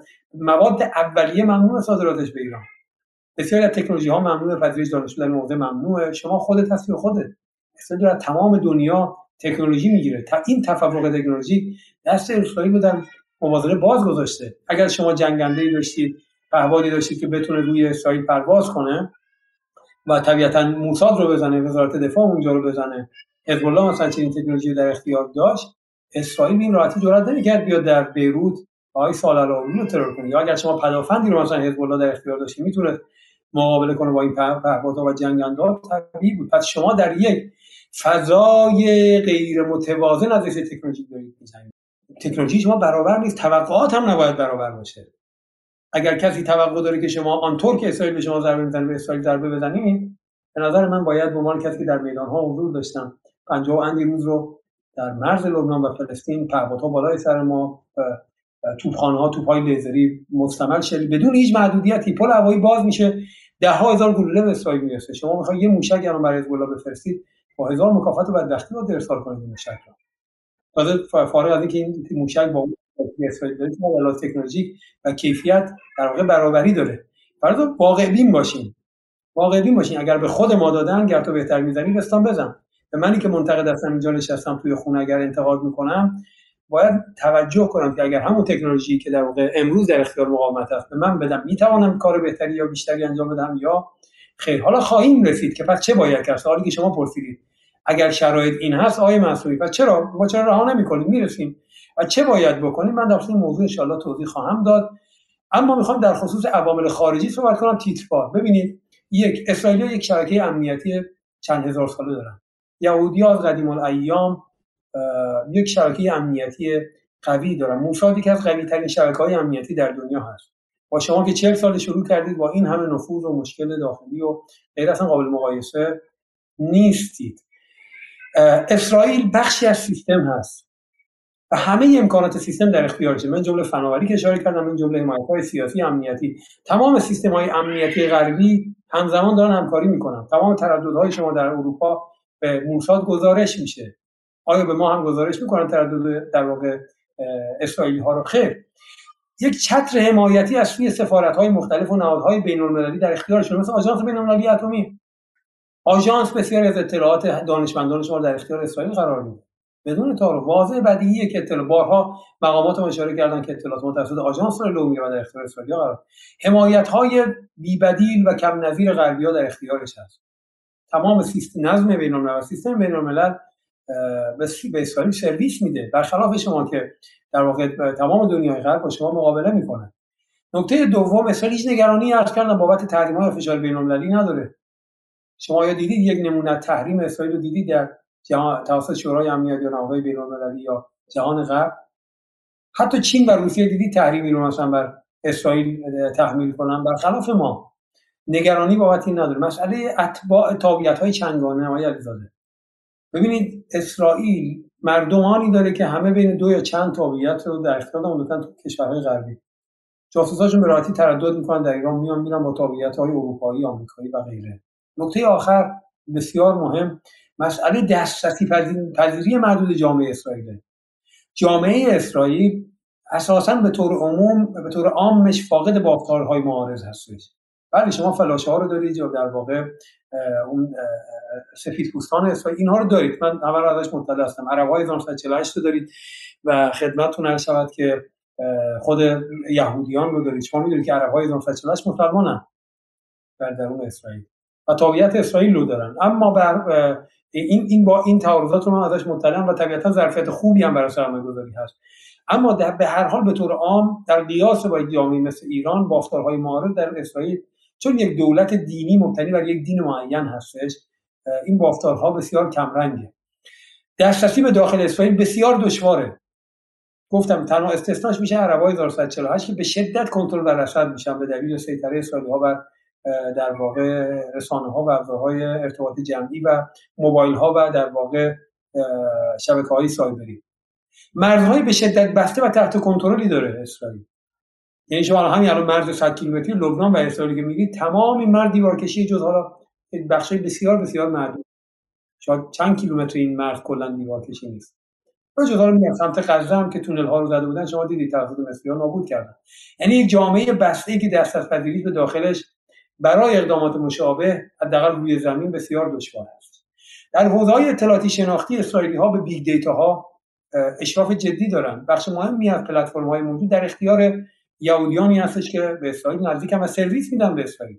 چه نرم افزارها چه پلتفرم ها و چه حوزه‌های فنی و سخت افزاری. و اینی که به راحتی می‌بینید در موبایل های شما تبلیغ جاسوسی می‌کنن. اما اپلیکیشن هایی که شما در ایران تولید می‌کنید رو به راحتی از روی موبایل ها حذف می‌کنن. یعنی در یک حوزه برابری در واقع شما مقابله نمی‌کنید. و نکته آخر اسرائیلی ها در حوزه رسانه‌ای یک قدرت بسیار بسیار کم نظیر یا بی‌نظیر بر فشار بر نظام دارن. شما هر جاسوسی رو در ایران بگیرید هر فردی رو در ایران برید مثلا که در واقع همکاری می‌کنه با کمپین های سنگین می‌بینید به حمایتش میان با فشارهای سنگین و تهدید های متعدد در نهایت آزادش می‌کنن. خب بگم شما در یک شهر ولی اگر کسی از شما گرفته بشه در اروپا در شما می‌بینید به راحتی توی سیستم غذایی توی فشار حبس سرور و و شما در یک زمین برابری با ها درگیر نیستید که توقع پاسخ برابر داشته باشید. عرض من از همه این توضیحاتی به پایان رسید این هستش که این شرایط خود ما و اسرائیل رو که توضیح دادم از این جهت بود که توقع باید در یک زمین برابر باشه. یعنی اگر شما توقع داریم یه بندر فلان رو بزن باید نیم نگاهی به تکنولوژی داشته باشی که آیا تکنولوژی تو خواهد توانست یا نخواهد توانست. در فلان جا اگر مردم تو رو زدن بزن مدنی اون رو بزن باید ببینی access و دسترسی رو داری به این راحتی که اون داره یا خیر. شرایط و اون کانتکست رو باید سنجید و بعد توقع رو بر اساس واقعیت ها در واقع چیکار کرد؟ تعریف کرد. این خلاصه اون زمینه ها و عوامل برهم خوردن موازنه بین ما و اسرائیل به ویژه در این یکی دو دهه اخیر موارد متعدد دیگری هم هست که حالا به نظر من باید ازش عبور کرد و خیلی مجالش اینجا نیست. اما مسائلی هم ناظر به دستگاه امنیتی ماست که شما فرمودید. اگر می‌خواید می‌تونم در موضوع هم به تفصیل صحبت کنم که چطور ناکامی های امنیتی ما و در واقع منسوخ بودن برخی از های امنیتی ما کمک می‌کنه که اسرائیل از این شرایط نابرابر به خوبی استفاده کنه. مثل مسئله قومیت که شما ما تعارف های بعضا قومی مذهبی که اشاره کردید گفتید خیلی جای دنیا هست. حالا بخشش میشه به اراده رژیم و بخشش به ضعف ما. اگر بخواید میشه در ضعف هم صحبت کرد. بسیار خوب. من هنوز هنوز این خط اصلی برام جا نیافتاده می‌خوام ببینم که ما داریم در مورد چی صحبت می‌کنیم. آیا داریم در مورد این صحبت می‌کنیم که چرا توازن به هم خورده یا اینکه نه؟ داریم در مورد این صحبت می‌کنیم که ما اصلا به جنگ یک ما یه لقمه بزرگتر از هم برداشتیم که تا این لحظه توازن در کار نیستش. حالا باید بریم کار دیگر رو بهتر کنیم تا توازن به دست بیاریم. یا اینکه نه توازن قبلا بوده و بعد الان داره خراب میشه. چون این رو می‌خوام برام جا بیفته. چون یه سوالی که مطرح میشه اینه که اگه این اسرائیل اینقدر قوی این توازن اینقدر نابرابره که شما میگید سوال خیلی ساده. ما هم هنوز رو بحث متدولوژی و رو ساختار اصلی بحث من گیر دارم. اگر واقعا ناتوازنی و عدم توازن اینقدر شدیده خب اسرائیل باید ده برابر این کار تروریستی کنه نه اینکه سالی یه دونه کار تروریستی کنه با دست بگیره افتخار کنه. آخرش هم که تازه به کمک داعش و غیره. بالاخره این سالهایی که داعش دور تا دور ایران بود و ما ارتباط داعش با اسرائیل می‌دونیم بازم ایران بعدا من جرأت کردم و اینو سال 2014 15 گفتم و کلی فوشش خوردم. ایران جزیره ثبات در منطقه بود. خب پس اسرائیل کجا بودش؟ اون قدرتش مزدور پروریش اینفیلتریشن یا نفوذش توی بخشی از گروه های رادیکال مثلا کرد و آذری و اهوازی و غیره و غیره. چون موقع نتونست. یه دونه استاکسنس چند تا دانشمند هسته ای و و بحث مثلا جام شهید فخری زاده و غیر از خب اگر اینقدر دست بالا داره باید خیلی بیشتر از این میزه بعد سپاه خالی کرده بود حالا. درسته؟ بعد به شکلی و ولی خب نباید میذاش اصلا سپاه بتون تو سوریه اینقدر قوی باشه. بعد شهید همدانی رو می‌زد اون یکی رو می‌زد دست و پا رو از اونجا باید قطع می‌کرد. سوال اینه که این لیست دلایلی که شما میگید دلایلی که بالاخره پس بعد خیلی اسرائیل از این که می‌تونست قوی تر باشه درسته؟ یک چرا بیشتر از این نتونسته بزنه با این امکاناتی که شما براش متصورید؟ آیا علیزاده من اشاره کردم به برهم خوردن موازنه ما و رژیم نسبت به 15 سال قبل به یک دهه قبل. دقت کنید در مقام مقایسه. ببینید ما چلو اندی سال منازعه میدانی ما شروع شده. نگاه کنید از 1982 تا امروز. میشه 41 سال 42 سال. در این 42 سال حدود 30 سال شما پیش رونده بودید. دقت کنید 30 سال موفقیت های پی در پی داشتید حدود یک ده هستش حدود 12 13 سال هستش که دارید ضرباتی رو متحمل میشه. البته قبلش هم ضربات جزئی متحمل شدید این به این معنا نیست که شما فشل شدید فلج شدید ناتوان شدید شیرازی امور از دست رفته و اسرائیلیا الان همه کاری میدان و کار دلشون می‌خواد می‌کنن. اما اتفاقاتی در درون ایران افتاده و در محیط منطقی و بین افتاده که به اسرائیل اجازه داده بعد از سه دهه از محیط پدافندی خودش از پدافند خودش خارج بشه و بتونه بیاد به شما در موضع آفندی قرار بگیره و ضرباتی بزنه. خیلی واضحه صحبت من. نه انقدر ناامید نه واضح نیست نه, نه برای من, برای من واضح نیستش. برای اینکه اسرائیل قبلا با ایران همسایه نبوده. ایران پایگاه نظامی تا پایگاه نظامی در مرز جولان نداشته با اسرائیل. خب منظورم این که اون طرف هم داره میگه آقا تو بالاخره هی داری نزدیک و نزدیکتر میشی. جمله‌ای که آتلانتیک کانسل میگه هفته پیش اینه که ایران طناب رو به دور اسرائیل گذاشته و از همه طرف داره اون رو محاصرهش می‌کنه. درسته؟ بله. درسته؟ عرضم همینه دیگه. واکنش شدیدتر اسرائیل. شما اول بحث من گفتم. من بعضا برخی حرفام جوریه که بعضا دوستان میگن شما نمی‌دونم میگید همه چی تموم. نه اینطور نیست. من context حرفم کاملا واضح بود. گفتم ما پیشروی هایی داشتیم. تا حالا می‌زدیم. الان یک دهه هستش که اسرائیل داره ضرباتی رو به ما می‌زنه. از اون موضوع پدافندی خارج شده. و داره به ما ضرباتی می‌زنه. در همین یک دهه ما توفیق های کمی نداشتیم. خود طوفان اقصا اصلا که توفیقات ما بوده که اسرائیل در درون درگیر کردیم.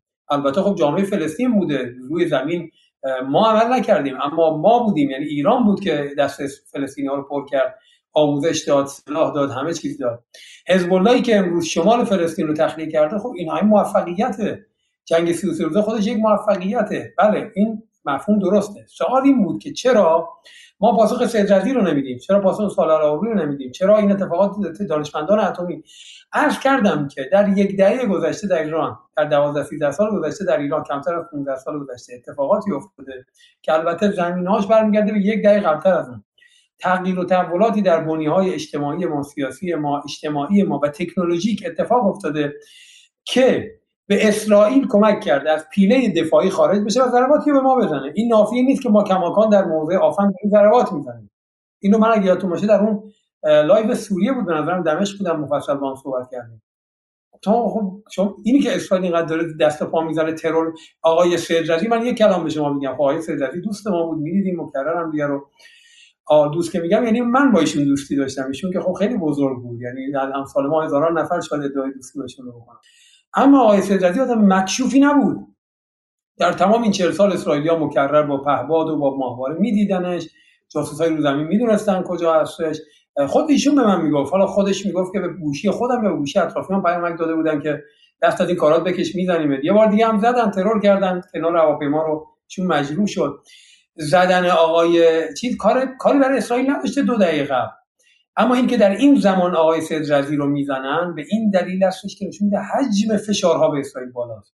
اگه دانشمند اتمی شما تو دهه 70 ترور نمی‌کنن تو دهه 80 90 ترور می‌کنن به این دلیل که شما پیشرفت های جدی در حوزه هسته‌ای داشتید. البته اسرائیل هم access هایی پیدا کرده در درون جامعه شما که به شما به اون اجازه داده بیاد ترور کنه. یعنی مجموعه‌ای از اراده اسرائیل که بخش مهمی از این اراده پیشرفت هایی تو در روی زمین در حوزه تکنولوژیکه. و این نقاط مثبت و غرور آفرین قضیه است. شما اگه میت بودید که کسی به میت لگد نمی‌زد. اول بحث هم گفتم.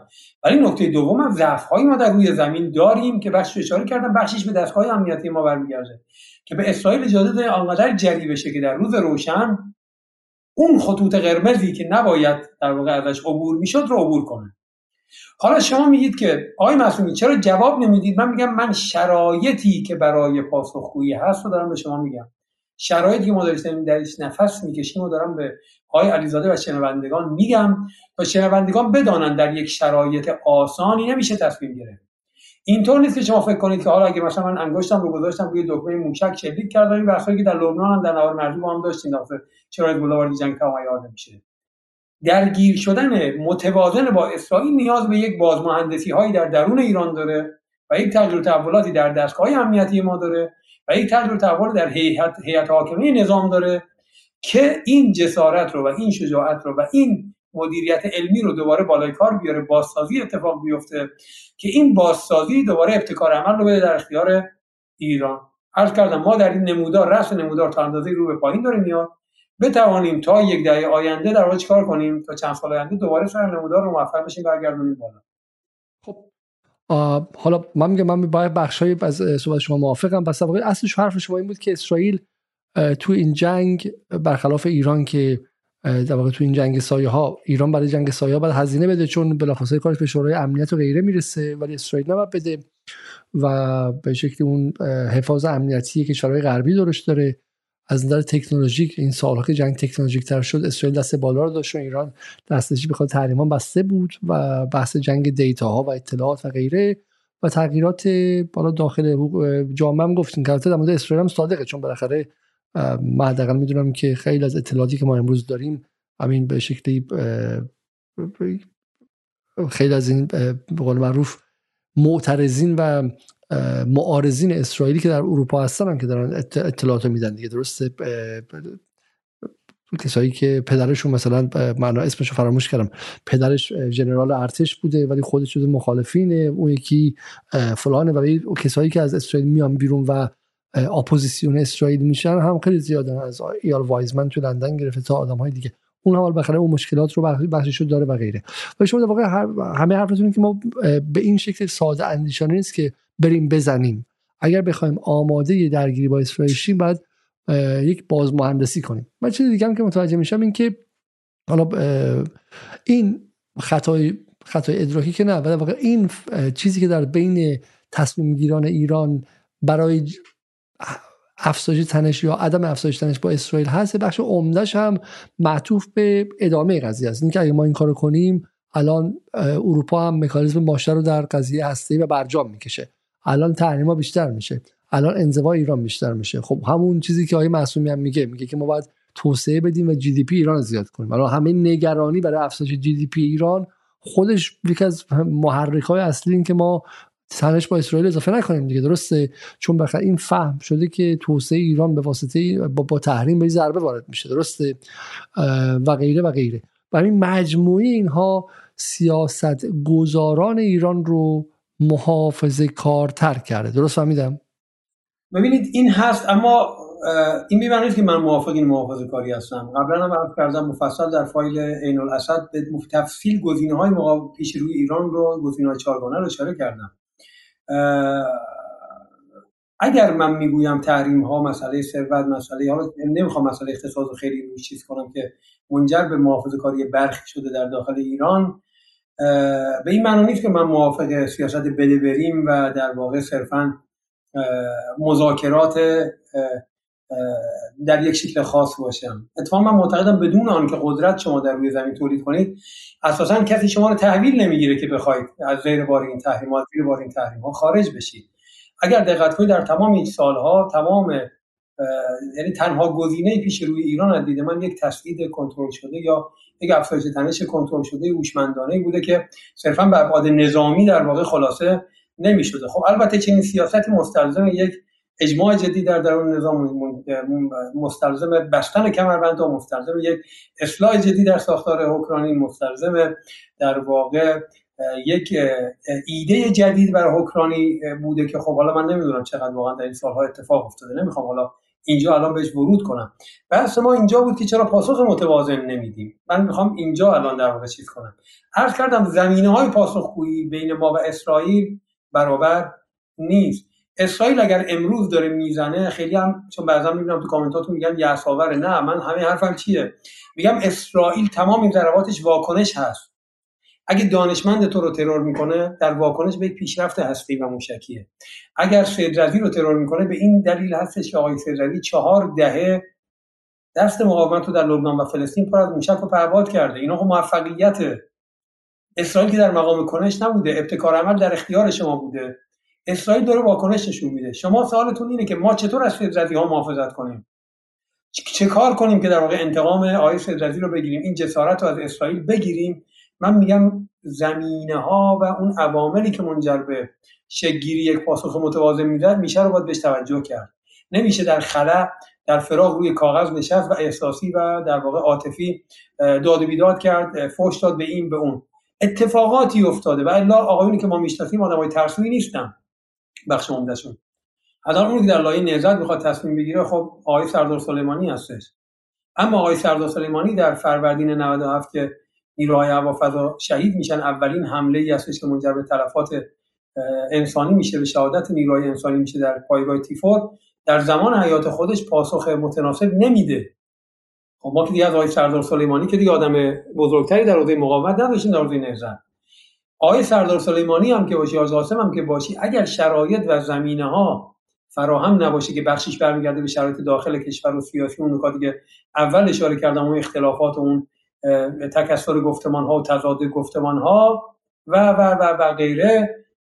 و بخشیش همین نگاهی که شما دارید که درگیر نشویم که مسئله اقتصادیمون وخیمتر از این نشه که این در واقع عملا به معنای قورباغه پز‌تر شدن ایران و مرگ تدریجی مفهوم تاریخی ایران خواهد بود از دید من چون من خود ده ها سخنرانی و ده ها live و خدمتون مقاله دارم تو این موضوع. یعنی دوستان اگه بخوام بفهمن ذهنیت من بفهمن باید از سال 96 هفت به این ور مجموع یادداشت من در کانال ببینن. نمی‌تونم همه اونها رو در یه برنامه live بگم. منی که معتقد به این هستم در این حال متوجه هستم که شرایط اقدام در روی زمین شرایط دشواری است شرایط آسانی نیست. شرایط آسانی برای یک پاسخ متوازن فعلا وجود نداره. بخشش به دلایل فشارهایی بوده که ظالمانه بر ما اومده. بخشش به خاطر تصمیمات اشتباه خود ما بوده در داخل کشور. ولی سوال اینه که آیا این مسیر ادامه پیدا خواهد کرد؟ از اینه که اگر ما اصلاحی بکنیم در سیستم های امنیتیمون در ساختارهای سیاسیمون و خدمتتون عرض شود که در کاهش فاصله تکنولوژیک بله. می توانیم مجددا ابتکار عمل رو در دست بگیریم کما اینکه الان هم ابتکار عمل به طور کامل از دست ما خارج نشده. ما در یک جنگی هستیم. داریم می‌زنیم و می‌خوریم. می‌کشیم و کشته میشیم. تلفات میدیم اینطور نیست که اسرائیل تلفات ندن اما اون به دلیل اون تفوق تکنولوژیک می‌تواند ضربات نقطه ایتر و دقیقتر رو در جایی به ما بزنه. های آروی بزنه های در داخل اون یه نکته که شما مطرح می‌کنید واقعا ایران مقابل اسرائیل می‌ذارید. واقعا ولی من بالا اولین باره که بین تحلیلگرانی که مدت صحبت کردن چنین چیزی میشنوم. چون اغلب میگن که ما با, با, اسرائیل به تنهایی که طرف نیستیم. بخاطر اسرائیل و آمریکا با هم یکی هستن. آمریکا در منطقه دو تا ناو هواپیما برآورده یعنی که از این واضحتر آمریکا نمی‌تونه بگه که تو با اسرائیل طرف نیستی با من طرفی. و گفته که من به حماس کار ندارم اما به حزب الله پیام مستقیم داره و این مکتوبه. یعنی در رسانه های خود آمریکا مثل نیویورک تایمز منتشر شده که آمریکا پیام واضح به حزب الله داده که اگر به تلاویو و مثلا شهرهای اسرائیل حمله بزنی و حمله کنی با من طرفی. و گفته میشه که پیام حالا اینو دیگه حالا به دست شایعات گفته شده که به جمهوری اسلامی هم پیام مستقیم داده که اگر سطح جنگ رو گسترده کنیم با من طرفی. و شما این رو فقط در واقع چون اگه بخواد ایران مثلا سطح مثلا کردم که تمام حمایت غرب و دنیا پشت اسرائیله. این که من اشاره کردم در بحثم گفتم چه در دادن تکنولوژی در... خب اگه الان ایران بخواد شکاف اگه ایران بخواد شکاف تکنولوژی با آمریکا پر کنه مثلا ممکن چند هزار سال طول بکشه خب؟ هم اصلا بعد قید اسرائیل بزنه خب؟ مسئله اساسا همون سوال برمیگرده به چیزی که من می‌خواستم آخر بحثم تو جنبندی ها بگم. ببینید آقای علیزاده بذارید من اینجا بگم. شاید این مقدار بحث پراکنده شد. اساسا اگر کسی این رو چند شب پیش اگه یادتون باشه توی اون گروهی هم که با هم بودیم من اشاره کردم. اگر کسی چنین تصوری در ایران داره که مأموریت ایران و حزب الله و حماس امروز به تنهایی زائل یعنی مأموریت میدانی زائل کردن اسرائیل در یک بازه زمانی کوتاه مدتی رو دارن این رو اشتباه فرض کردن. هیچ کسی در محور مقاومت چنین برنامه ای ندارد که به تنهایی به تنهایی این افرادی که اشاره کردم این کشورها و گروه ها و نهضت هایی که مورد اشاره قرار دادن. اگر کسی گفته که بله ممکن بیاد آقا رهبری گفت ما 25 سال آینده اسرائیل رو نخواهد دید اسرائیل باید ظاهر شود فلان. آقا ببینید ها افق دادن ها اینها خط و کلان شما. این می‌برید که در روی زمین شما روز پروژه دارید برای درگیر کردن تمام. ببین اتفاقا سیاست جمهوری اسلامی اگر در چند دهه گذشته دنبال کنید از جنگ های تمام عیار پرهیز کرده با آمریکایی‌ها. چه در قضیه کویت که بخشی گفتم باید بریم با صدام خالد ابن ولید بیستیم چه در قضیه افغانستان چه در قضیه خود عراق. ایران با سیاست در واقع آموزش دادن به جنبش های محلی و بومی در واقع داره تلاش می‌کنه یک جنگ منطقه‌ای رو و یک جنگ در واقع نیابتی بسیار غلطه چون هیچ به نیابت از ایران نمیجنگه اینا باور به عقیده خودشون هست. این چیزی هستش که بدیهی و واضح هستش.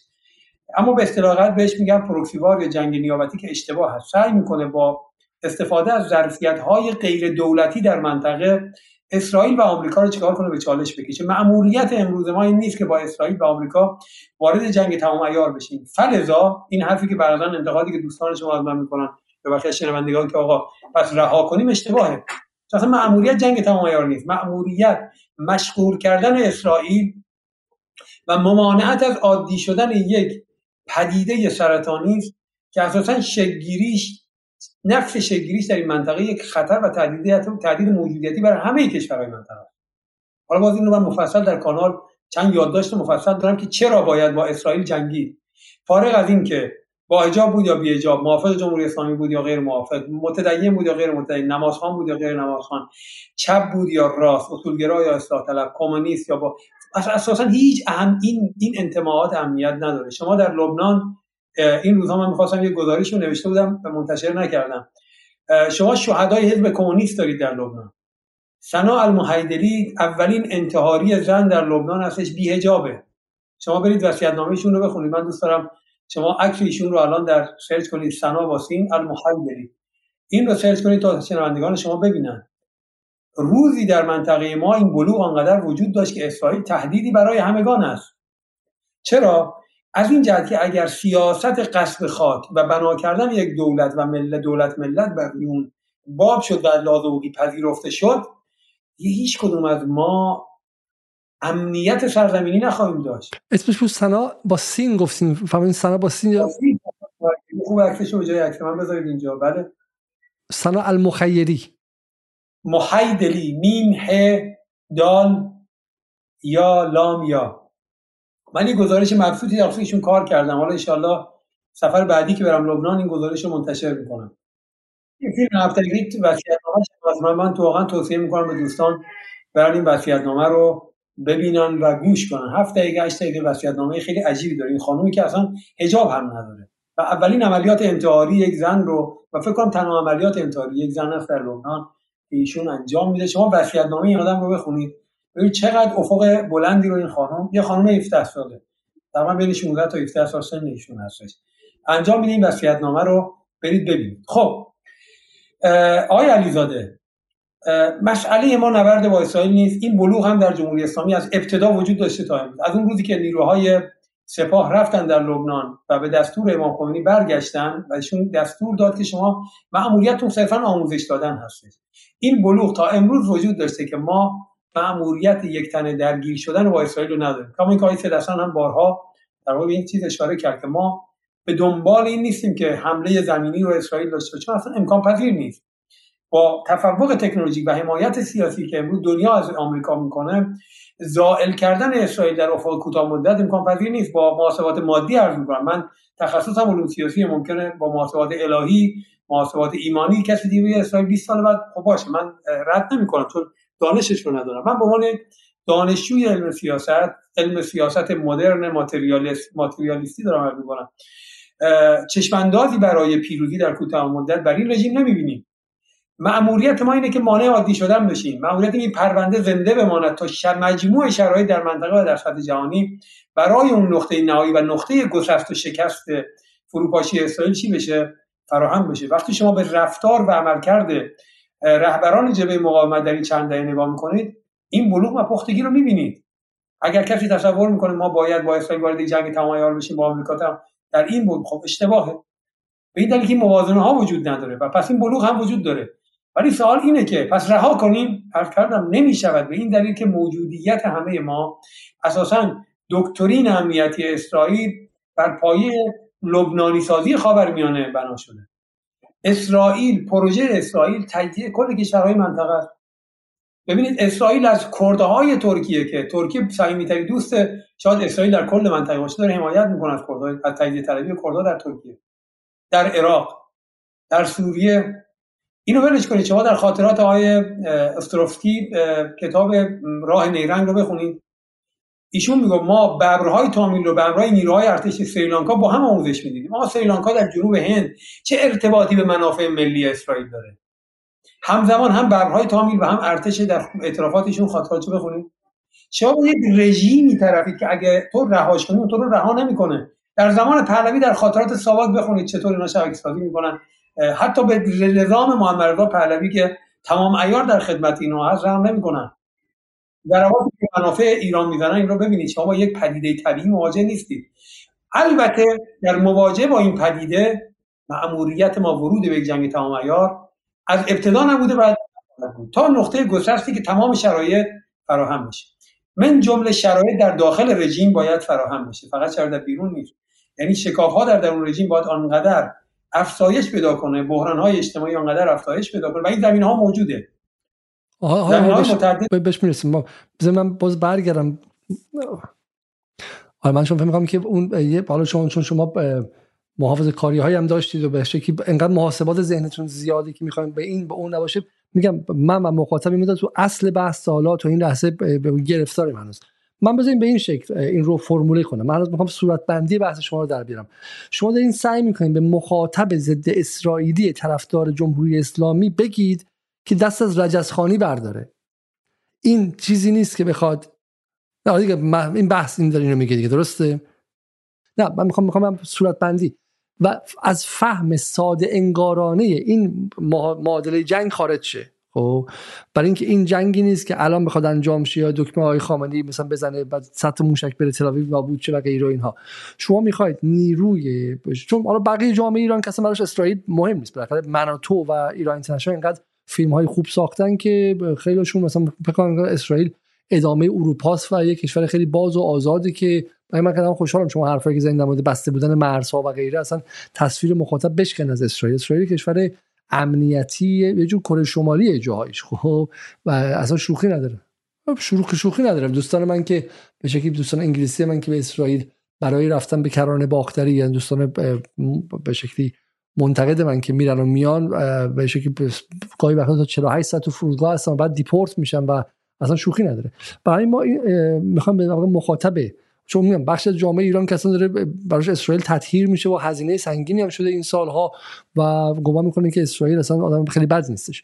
بخشی از غربگرا ما برنامه داشتیم در این جدال مثلا آقای سریع القلم که خیلی رسما گفته که مسئله توسعه ایران در گروه عادی سازی یا تطبیع با اسرائیل. و این هم یک خط خیلی جدیه که در داخل آقای سریع القلم استاد رسمی دانشگاه شهید بهشتی هستن.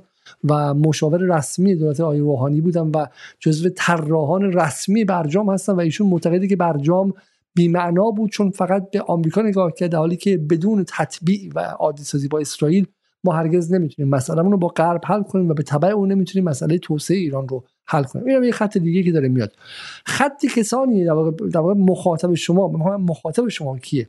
مخاطب شما کسانی هستن که معتقدن اسرائیل شر و اونها دیگه حالا به قول معروف preaching to converted شما داریم به مؤمنین موعظه می‌کنن اونها همه حرفای شما رو قبول دارن که اسرائیل خطری برای بقیه کشورهاست و ما باید باش مقابله کنیم. و شما میگید که در حالی که ما نمی‌تونیم الان با اسرائیل مقابله کنیم و باید بریم یک سری و عیدو لهم مساتتون بعد به وجود بیاریم. و بریم سری قوایی به وجود بیاریم که بتونیم توازن رو باش درست کنیم. بعد بریم سراغ اون جنگی یا این جنگ مثلا به اون شکل شاید نباشه که مثلا ایران یک روزی حمله زمینی کنه و غیره خب ولی در حال حاضر توقعتون رو از محور مقاومت پایین بیاره درسته؟ شما حرفتون اینه دیگه. به نیروی مدافع و حامی محور مقاومت می‌خوام بگی توقعت رو از اینکه الان محور مقاومت بیش از این انجام بده پایین بیاره حرف شما اینه؟ حرف من این هستش که به گفتم. متوجه این باشیم که مأموریت ما در قبال اسرائیل صرفا ممانعت از عادی شدن این پدیده است نه بازپسگیری فلسطین. ضرورتا این بازپسگیری نظامی نخواهد بود. می‌شود شرایطی رو ترسیم کرد که رژیم به طور اجتماعی فرو باشه با تمرکز بر شکاف های اجتماعی در داخل رژیم.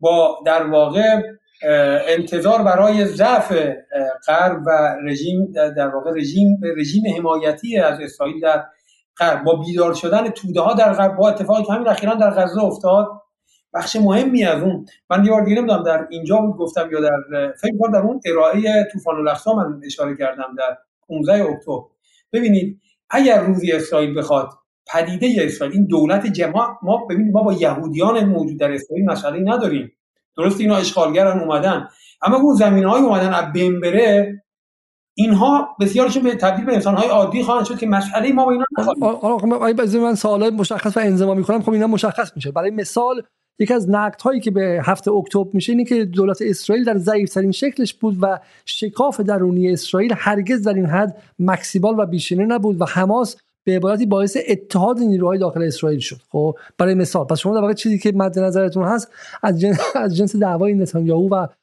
ultra-orthodox ها با نیروهای مثلا لیبرال و نیروهای به شکل میانه progressive و سکولارتر مثلا. خب اگه اینجوری خب چرا حماس و محور مقاومت نگذاشتن که اسرائیل در اون تناقضات خودش از بین بره و فرو بپاشه.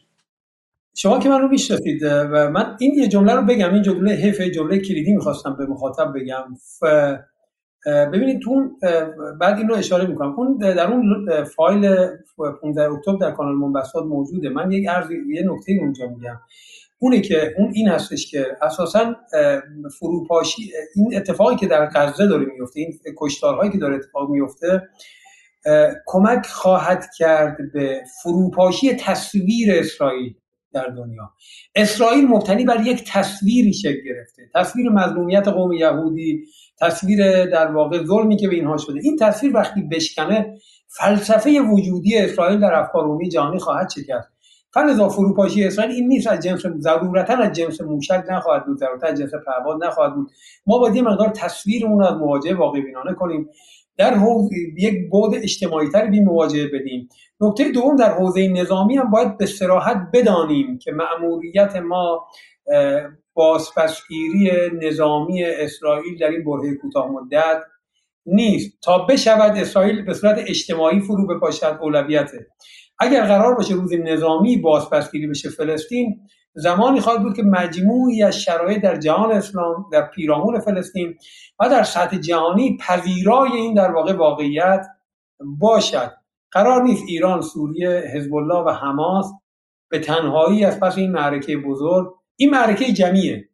مأموریت ما تا اون روز این هستش که این فضا رو در واقع چیکار کنیم؟ نگذاریم مانع عادی شدنش بشیم. خب طبیعتا توش تلفات هست طبیعتا توش شهدا هست طبیعتا توش آسیب هایی هستش. و طبیعتا پیشروی هایی هم هست. این نیست که صرفا بگیم فقط آسیب هست. خب جامعه اسرائیل هم شما آسیب های جدی بهش زدید. دستاوردهای جدی از این بود مقاومت در حوزه افکار عمومی در حوزه منطقه به دست آوردی و نفوذ خودت رو هم در منطقه فارغ از بحث های اعتقادی و ایدئولوژی به دست آوردی. اما سوالی که شما داشتید این بود که اسرائیل فلسطین آسیب زد به این فرایند تشدید شکافا بله در کوتاه مدت این کاملا درست. اگه یادتون باشه در یادداشت 9 اکتبر من هم یک نقدی به حماس کردم خیلی مبتن و ضمنی و ازش عبور کردم. خب در خصوصی با خیلی از دوستان صحبت کردم. که اگر من جای حماس بودم این گونه رفتار نمی‌کردم. اما آقای علیزاده آثار هفته اکتبر شما می‌دونید من آدم شعاری نیستم. می‌دونید که آدم نیستم که شعار بدم جنس حرفام از جنس شعارهای موجود نیست. ولی اگر بس من این حرف رو دارم می‌زنم یعنی به قناعت علمی بهش رسیدم. آثار هفته اکتبر بر تشدید شکاف ها در جامعه اسرائیل رو باید ماها و سالها ثبت کرد تا ببینیم هفته اکتبر چه بلایی بر سر جامعه اسرائیل از یک سم و جامعه اسرائیل و نظام سیاسی مستقل در این در واقع دولت جعلی یا در این جامعه جعلی. ببینید اسرائیل به نظر من ضربه ای که در هفته اکتبر خورد در تمام این هفتاد سال حیاتش نخورده بود. شما حالا شاهد خواهید بود که این شرط جنگی مقدار ازش عبور کنم. ببینید اگر اگر این در برنامه قبلی که با خود شما داشتیم از شما سوال کردم من مشخصا. شما شما شما حافظه نداشتیم ما سه برنامه با هم دیگه رفتیم توی هفته اکتبر و این حرفا رو خیلیشون زدیم. ولی در برنامه قبلی من شما سوال کردم که حد یقف کجاست؟ و شما گفتین که اگر زمین از دست بره اگر اسرائیل موفق شه که غزه رو پاکسازی قومیتی کنه دیگه اون موقع نمیشه از پیروزی مقاومت صحبت کرد. درسته؟ حرف شما بود. فکر کنم اواسط اواخر اکتبر بود. درسته؟ و همین آیا اگر این کارو هم کنه و به شکلی کاری کنه که جمعیت بالاخره به روز 90 رسیده و خسته و منهدم اگر جمعیت از غزه کوچ کنه و بره و حماس هم که بدون جمعیت نمی‌تونه زندگی کنه چون بالاخره حماس نیرو مقاومت شهری که بعد لا بلای جمعیت زندگی کنه در تونل که تو ابد نمی‌تونه بمونه که. آیا همچنان میشه گفتش که هفت اکتبر به ضرر اسرائیل بوده؟ هفت اکتبر به ضرر اسرائیل بوده یا به ضرر حماس؟ اگر این اتفاق بیفته و اسرائیل به سیاست زمینگیری این رو تبدیل کنه. در نهایت غزه رو کلا بگیره پاکسازی کنه جمعیت رو هم ببره و ethnic cleansing یا پاکسازی قومی انجام بده. آیا همچنان میشه اون جمله که شما گفتید که هفت اکتبر شکست خیلی خیلی سنگین تا ابد برای اسرائیل بوده میشه استفاده کرد؟ اگر این اتفاق خدایی نکرده رقم بخوره در روی زمین حماس اگر بین رو جهاد زیر ساختش برای من مسئله نیست. اونجا هم گفتم.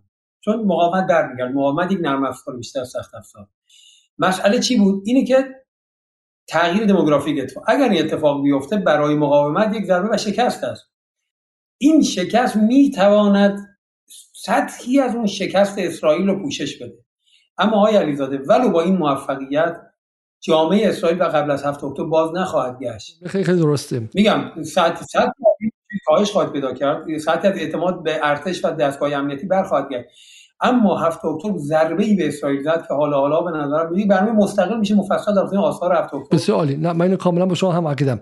و چون حدودا سه ساعت صحبت کردیم و یواش یواش داریم پایان برنامه نزدیک میشیم یه سوال کنم. شما من با کلیت حرفش یه جلسه دیگه می‌ذاریم ان اگه بخواین خب یه جلسه دیگه می‌ذاریم. به حرف مهمه و یه مقدار مخاطب گیت شو الان مخاطب از من داره می‌پرسه که برای مثال به اینکه به شما بگم که یه مقدار شاید این صورت بندی شما مخاطب گیج کرد میگه مثلا آقای معصومی منظورش اینه الان بریم رفاقت استراتژی با آمریکا برقرار کنیم. شبیه حرفای زیبا کلام نیست که در حالی که اصلا این 2000 درجه با حرفای شما فرق داره. برای یه مقدار مخاطبم گیج شد. ولی من این بپرسم از شما. اگر شما واقع من, من می‌دونم شما این چیکار می‌کنید شما می‌خواین پارادایم نگاه کردن مخاطب به بحث منازعه ایران و اسرائیل رو عوض کنید و کاملا درسته و می‌خواید در واقع جنس این جنگ رو عوض کنید. از جنس جنگ یک بودی ساده نظامی و حتی جنگ نامتقارن چریکی و غیره تبدیلش کنید به چیزی فراتر از اون. این ازم نکته مهمی است و ما می‌خوایم یک تغییر کیفی در ذهن مخاطب نسبت به منازعه محور مقاومت و اسرائیل بدین شما. اما سوالی. و حرف خیلی درست هم در نهایت فروپاشی اسرائیل به واسطه حمله نظامی نیستش. اونها همه فشار میاره ولی در واقع از درون میپاشه. چرا که جمعیت اروپایی اروپایی خوشگذرانی که از اشغالگری هم سود و منفعت مادی می‌بره دیگه براش نمیصرفه اونجا زندگی کنه و میره جای امتر و بهتر درسته؟ حالا اگر چه اما با اگر هایی بهش هست همین الان کسی مثل میرشایمر برای مثال در در institute در Institute of Strategic Studies فکر کنم اگه باشه اشتباه نکنم در استرالیا خب اوایل جنگ گفت که خب این به مذهبی تر شدن جامعه اسرائیل و تبدیلش چه بسا به تبدیلش به یک جامعه تئوکراتیک مثل جمهوری اسلامی منجر خواهد شد جامعه تئوکراتیک و حکومت دینی خواهد شد اسرائیل در 10 15 سال آینده. اگر به این شکل پیش بره چون نیروهای لیبرال خارج خواهند شد و اسرائیل همچنان ادامه خواهد داشت و نیروی شهید پرور شد به وجود بیارن برای خودشون و غیره. و این این پیچیدگی ادامه داره. و یه سوال دیگه دارم از شما. به نظر من درست میگید شما. درجه تناقضات درونی جامعه اسرائیل یکی از المان هایی که باید ما رصد کنیم ببینیم که این امنیتش پایدار هست نه. اما یه سوالی. درجه افزایش تناقضات درونی جامعه ایران به عنوان مادر و محور اصلی محور مقاومت چی؟ در زن زندگی آزادی که از اینها رو دیدیم. دعوای نسلی دعواهای فرهنگی بین نیروهای سکولار و نیروهای مذهبی حجاب یکیش بودش. خب داره میاد. جامعه ایران آبستن انفجارهای اجتماعی است. قبول دارید؟ خب آیا تضمینی در تاریخ هست که قبل اینکه اسرائیل از درون منفجر شه و من فکر می‌کنم که اتفاق خواهد افتاد ایران از درون منفجر نشه. خب اینو من عرض کردم ابتدای امسال حدود سه ساعت live با برنامه اسکرین شات داشتم در خصوص چرایی تحولات سال گذشته در ایران. عین الاسد رو مفصل و ترور حاج قاسم همین زمینه های انفجارات و اتفاقات رو در چندین فایل مفصل در این سالها گفتم. خیلی هیچ ضمانتی نیست که اساسا ما قبل از اسرائیل فرو نپاشیم مادی باز دارم میگم الان دوستان نمیاد به من حمله کنن. خدا به کسی چه که سفید امضا نداده. سنت های الهی و عقلانی همیشه عمل می‌کنه. به اسم هم نیست که ما مثلا بگیم حالا مثلا ما چون ایرانیم چون ما شکست های متعددی رو در طول تاریخ ایرانمون داشتیم. فروپاشی های متعددی داشتیم می‌تونه دوباره فرو بباشه آن چیزی که تعیین می‌کنه کیفیت اوکراینی ماست. من اونجا مفصل در این زمین ها و عوامل اشاره کردم و راهکار دادم چه باید بکنیم.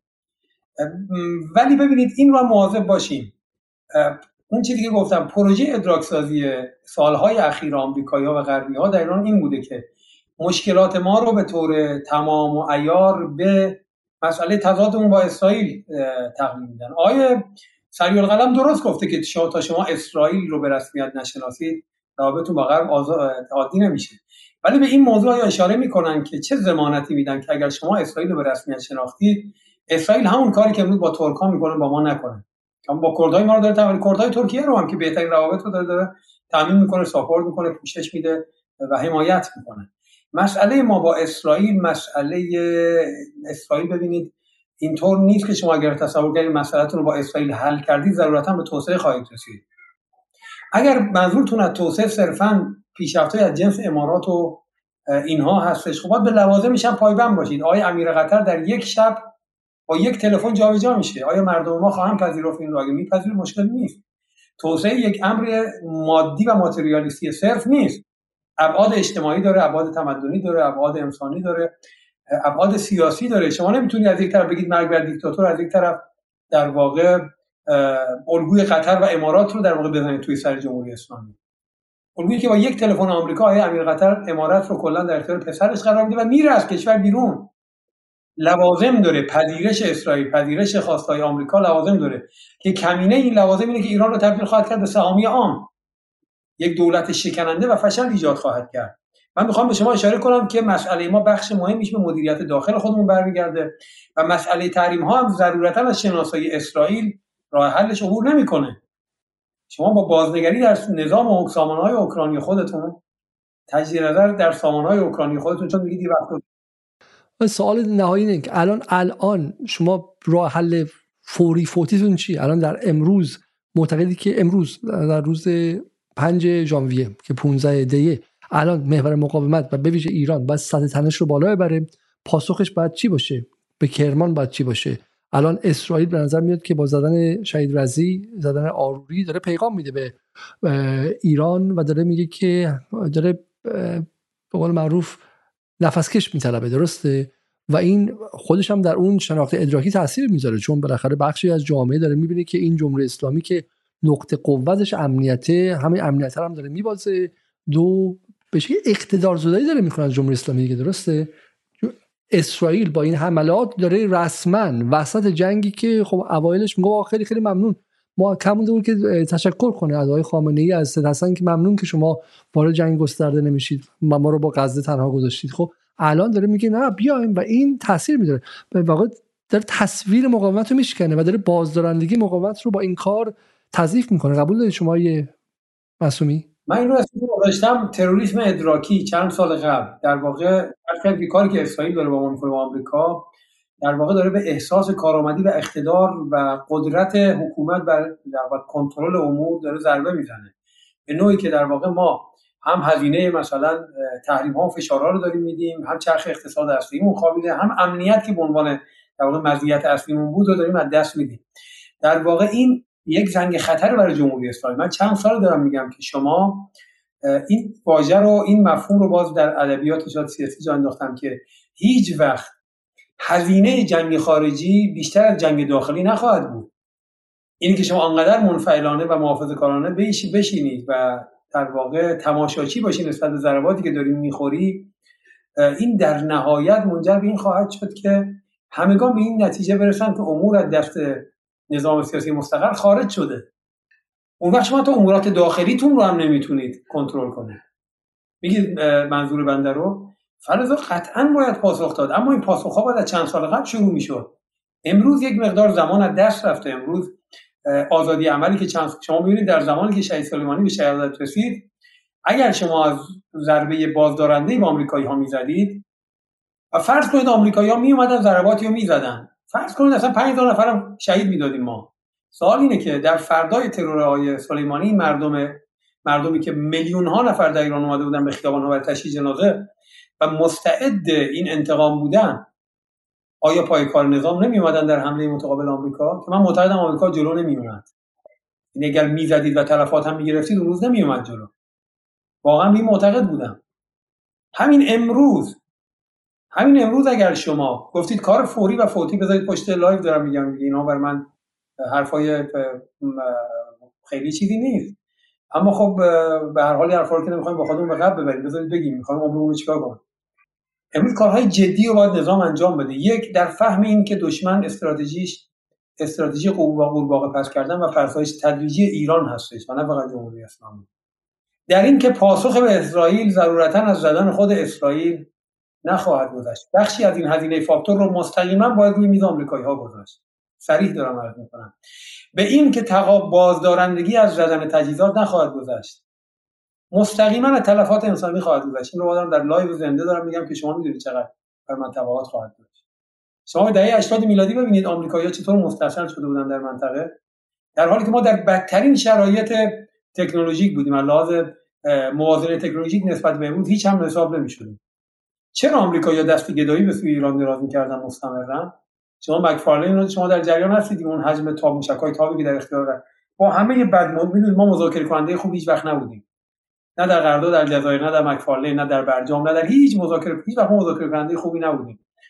با همه اون فضاحت های حقوقی که در مذاکرات انجام شده به هر حال آوردهای خوبی داره. چرا؟ چون شما به جای فناوری به جای تجهیزات روی نیروی انسانی غربی ها اگر آدم منو می‌زنی من پایگاه تو رو نمی‌زنم. نیروی انسانی تو رو مستقیما هدف قرار میدم و این نیروی انسانی در دسترس از نیازمند یک تصمیم است.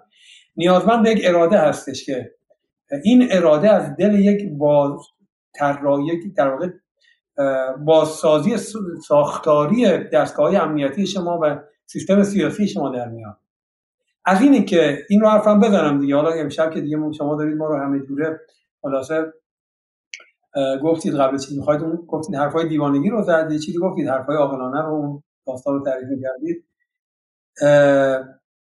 از آدم های تاجر مسلک پیر محافظه کار خلق موازنه در نمیاد آقای علیزاده. کسی که بیزینس نفت داره و قرار امنیتی در اختیارش هست نمی‌تواند فردای ترور آزواسم وارد مناظره کنه خودش. اون بیزینسش در امارات در جدی براش مهمتر از همه چیز هست. کسی که پیر ببینید ما دچار پیر سالاری شدیم. من خیلی بحث امشب متشتت شد. من بحثای با خیلی در واقع مثل اون سیر سوریه مرتب و منظم آماده کرده بودم بیام جلو. اما حالا دیگه داریم همینطوری در واقع درد دل می‌کنیم با هم دیگه. من دیگه از اون چارچوبه کاغذی و مکتوبی که دارم خارج شدم کاملا. ما دچار یک پیرسالاری عمیق شدیم در دستگاه سیاسی و امنیتیمون. مفهوم پیرسالاری نمی‌دونم جای از خودم هست یا جایی شنیدم نمی‌دونم. این تو ذهن من سالها هست دارم میگم ممکن یا؟ جروتوکراسی خب پیرسالاری. بله. ما دچار پیرسالاری شدیم. چرا در دهه 60 جواب می‌داد؟ به این دلیل که مغز جوان جسور عمل می‌کرد. مغز آنقدر محاسبگر نبود که به طرف مقابل قدرت جرأت بده و اساسا ابتکار عمل بده. ما دچار در واقع احتکار امر نهضت در یک سازمان های عریض و طویلی شدیم که بخشش کارمندی هست بخشش از پیش لو رفته هستش. شما دهه 60 نیروهای مبارز شما که پاسخ شما رو در سطح دنیا می‌دادن بخش مهم مهمیشون نیروهای مدنی بودن. نیروهای نهزتی بودن که ضرورتا در استخدام شما نبودن. در بسیار از موارد اصلا بدون هماهنگی با شما کاری رو دادن سیگنال ها از تهران ارسال می‌شد روی زمین خودش رو نشون می‌داد. شما نمی‌توانید با یک سیستم هرمی کارمندی امر نهزت رو جلو ببرید. حالا اون یادداشت اماد سازمان نهزت رو من برای همین نوشتم. یه ماهوندی گذشته و در کانال منبسات منتشر کردن. ما باید یک بازبینی بکنیم در ساختارهامون. یک جوانسازی جدی مجموعه ها نیاز داره. حالا یه تناقض اینجا هستش. خب من می‌تونم بگم این رو. من ساختار کلی بحث شما مثلا بسیار بحث مهمیه. حالا سه ساعتم گذاشتیم مهم نیستش. من می‌خوام یه کسی بگم که شما اصلا باور نمی‌کنید ولی دقیقا همون حرف شما رو داره می‌زنه به شکل دیگه ای و با هم بگم نگاهی کنیم. دیشب ما اینو خوندیم. و اون احمد آقا زیدآبادیه که من بهش احمد آقا میگم چون بسیار آدم نظر من شریف و بسیار از نظر فکری آدم متشتتیه. و و واقعا با هزینهش رو با 6 سال زندان خودش داده و نه به جای وابستگی مالی داره نه هیچ ولی من نمی‌فهمم. تو برنامه جدال اومد از حمله آمریکا به عراق هم دفاع کرد. دیگه حالا با واقعیت علمی هم لج داره. ولی این حرف دیروزش حرفی که بخواه آیا زیدآبادی مثل شما دکترای علوم سیاسی داره ایشون با دکتر بشیریه خونده من استاد راهنمای شما کی بوده؟ بعد از آقای بشیریه بودین شما سالها دیگه. ولی میگه که عواقب نه جنگ نه صلح. این دیگه واقع به قول انگلیسی ها میگن one o one politics دیگه درس کلاس اول لیسانس دیگه. درسته؟ و هم شما با بهش معتقد باشین هم آقای و منم بهش معتقدم. میگه جنگ تمام عیار که بی‌نهایت پرهزینه است و چیزی از کشور باقی نمی‌گذارد. من قبول ندارم. ضمن که اراده هم برای آن دیده نمی شود قبول دارم. اراده برای جنگ تمام عیار به هیچ وجه در سیستم تصمیم گیری جمهوری اسلامی نیست. راه مذاکره و صلح هم که گویی بسته است زیرا بخشی از تندروترین نیروهای پاورکا با شنیدن آن اصطلاحا کهیر میدارن اینم اشتباه کامل آقای زیدآبادی می‌کنه. ایران همواره آماده مذاکره بوده حتی در دوره آقای جلیلی و غیره و اون کسی که از مذاکره به عنوان ابزار و سلاح استفاده کرده غرب بوده و برجام رو هم پاره کرد. اینم محصول بدفکری ایشونه. اما بحث بعدی. میگه پس چه رای میمونه؟ فقط جنگ خفیف و مزمن و پایان ناپذیر که منابع را هدر می‌دهد. زیربنای اقتصادی کشور را میفرساید. مردم را عصبی و نومید می‌کند. فرصت هر نوع توسعه پایدار از کشور می‌گیرد به حجم موزلات میافزاید و در یک کلام آرام آرام جامعه را از هر نوع سرمایه مادی و معنوی توهین می‌کند و آن را به سمت ازمهلال میکشاند. با این وضع به همون جنگ تمام ایار که تحت عنوان اقلانیت از آن اجتناب می‌شود سرجم تر و کم هزینه تر از فرسایش ابدی تمام قوای کشور در برزخ بی انتهای جنگ خفیف و مزمن یا به عبارت شرایط نجنگ نسل کنونی باشد. اینکه پیشینیان ما گفتن مرگ یک بار شیون یک بار قاعدتا ناظر به چنین اوضاعی بوده. احمد زیدآبادی لیبرال طرفدار غرب و آمریکا بدون خجالت خودش میگه خب معتقده که این وضعیت ازمهلال و استهلاک درونی و من میگم فروپاشی و اون موقع حمله نظامی دشمن رو خواهد داشت خب. من معتقدم لحظه ای که درون ایران فروپاشی داشته دشمنم حمله نظامی مستقیم نمی‌کنه مثل پارسال. پارسال فاصله ما تا جنگ داخلی یعنی جنگ دموکرات کردستان جنگ مسلحین بلوش جنگ الاهوازیه در جنوب جنگ سپرسیستا و تجزیه طلب های آذری و ترک جنگ بلوچ و ترکمن. اونها وارد خواهند شد. خب و اگر اضمحلال داخلی ایران جامعه که جوون 18 سالش میگه کتلت پارتی می‌گیرن برای شهادت مهمترین سردار تاریخ معاصر ایران. خب یعنی این شکاف های درونی این micro crack ها اینا ریز ترک های هستن که شما نمی‌بینید ولی هی داره تر میشه. خب این با شما هم عقیده است درسته؟ یعنی ما از جنگ اومدیم حذر کنیم ولی فضای جنگ داخلی رو داریم خودمون باز می‌کنیم و برای کسی مثل معصومی زاره که سالها در سوریه بوده و جنگ داخلی تماشا کرده این نظر من نکته مهمیه. این رو ما درست فهمیدم حرف شما و زیده بادی شباهت هایی داره؟ ببینید نه من اساسا معتقد من دیگه از می‌دونید همیشه به راه سوم فکر می‌کنم. و من کلام دیوشید معمولا راه سوم هستش. ما اساسا مخیر بین جنگ تمام عیار نیستیم و جنگ فرسایشی. جنگ تمام عیار از دید من واقعا کشور رو به دقیقا برخواهد گشت. گفتم ما موازنه تکنولوژی نداریم اعتقاد من هست. ممکن شما من در این موضوع اختلاف داشته باشید. جنگ فرسایشی همون چیزی هستش که من حداقل 4 5 سال روی موضوع متمرکزم و عرض کردم بی بی سی فارسی دقیقا همین یه بخش رو اول مفصل در بعد از این مورد اشاره قرار داد ما راه سوم داریم. ببخشید من من من نگفتم که جنگ تمام راه حل ایران موقع به من منسوب نکنید. خب نه من دارم میگم که این نکته زیدآبادی که جنگ خفیف یا راه حل مذاکره نمی‌کنیم جنگ نمی‌شود راه حل نه جنگ نه ایران رو از درون داره میپکنه اینو قبول دارید شما؟ آره این این توییت مال که سال 2024 مال بیروزه مال دیروزه دیروز صبح. شما لایوهای منو برید همینجا که آقا در واقع نه جنگ و نه ایران رو به سمت فرسایش تمام عیار پیش خواهد برد. مال دو سال پیش سال پیش چهار سال پیش اینا مفصل من گفتم عرض کردم بی بی سی فارسی هم اتفاقا همین 7 دقیقه خاص رو اومد اشاره کرد که چطور عدم ورود ما به یک مواجهه کنترل شده در واقع که این میگم صرفا نظامی نیست امنیتی است اقتصادی است سیاسی است منجر به فرسایش و نابودی مفهوم تاریخی ایران خواهد شد نه فقط جمهوری اسلامی. من با این موافقم. البته به دام به دام جنگ تمام ایار هم نخواهیم افتاد. راه سومی وجود داره که این راه سوم چیزی بین جنگ فرسایشی که در که در بلند مدت طول خواهد کشید و جنگ تمام که دفعی هستش. شما می‌تونید در واقع یک پلن یک تا دو ساله تعریف کنید که در این پلن یک دو ساله از ترکیب از های نظامیتون امنیتیتون سیاسیتون و اقتصادیتون در واقع به خوبی استفاده خواهید کرد برای گرفتن امتیازی که در میز مذاکره به شما نمیدن ما یه عادتی داریم ایرانی ها از برجام ترامپ خارج شده اما همین دوستان همواره داخل رو متهم می‌کنن که اگر شما مثلا به فلان نمی‌دونیم گفتی بالا چشمت ابرو ابرو هست ما از برجام خارج در که آقای اوباما خودش گفت. یه جمله معروفی داشت در این موضوع که در واقع تاریخ مصرفی داره این ماجرا. واضح بود آمریکایی از روز اول واضح بود که برجام در برجام نخواهند ما بله ممکن بود دموکرات ها غیر رسمی و غیر مستقیم خارج نقدی که حالا بحث بحث برجام که بازی خودش سه ساعتی می‌خواد. نقد برجام نیست که چرا بد نوشتید که ترامپ خارج شده. اصلا اون عدم فهم ساختار حقوقیه. اون قو... بحث برجامه که چرا در داخل چرا در داخل طوری فروختیش که انگار حلال همه مشکلات و بقیه قوای داخلی رو هم به شکلی کنار گذاشتی به اینکه این برجام هستی که اونا رو لازم نداریم.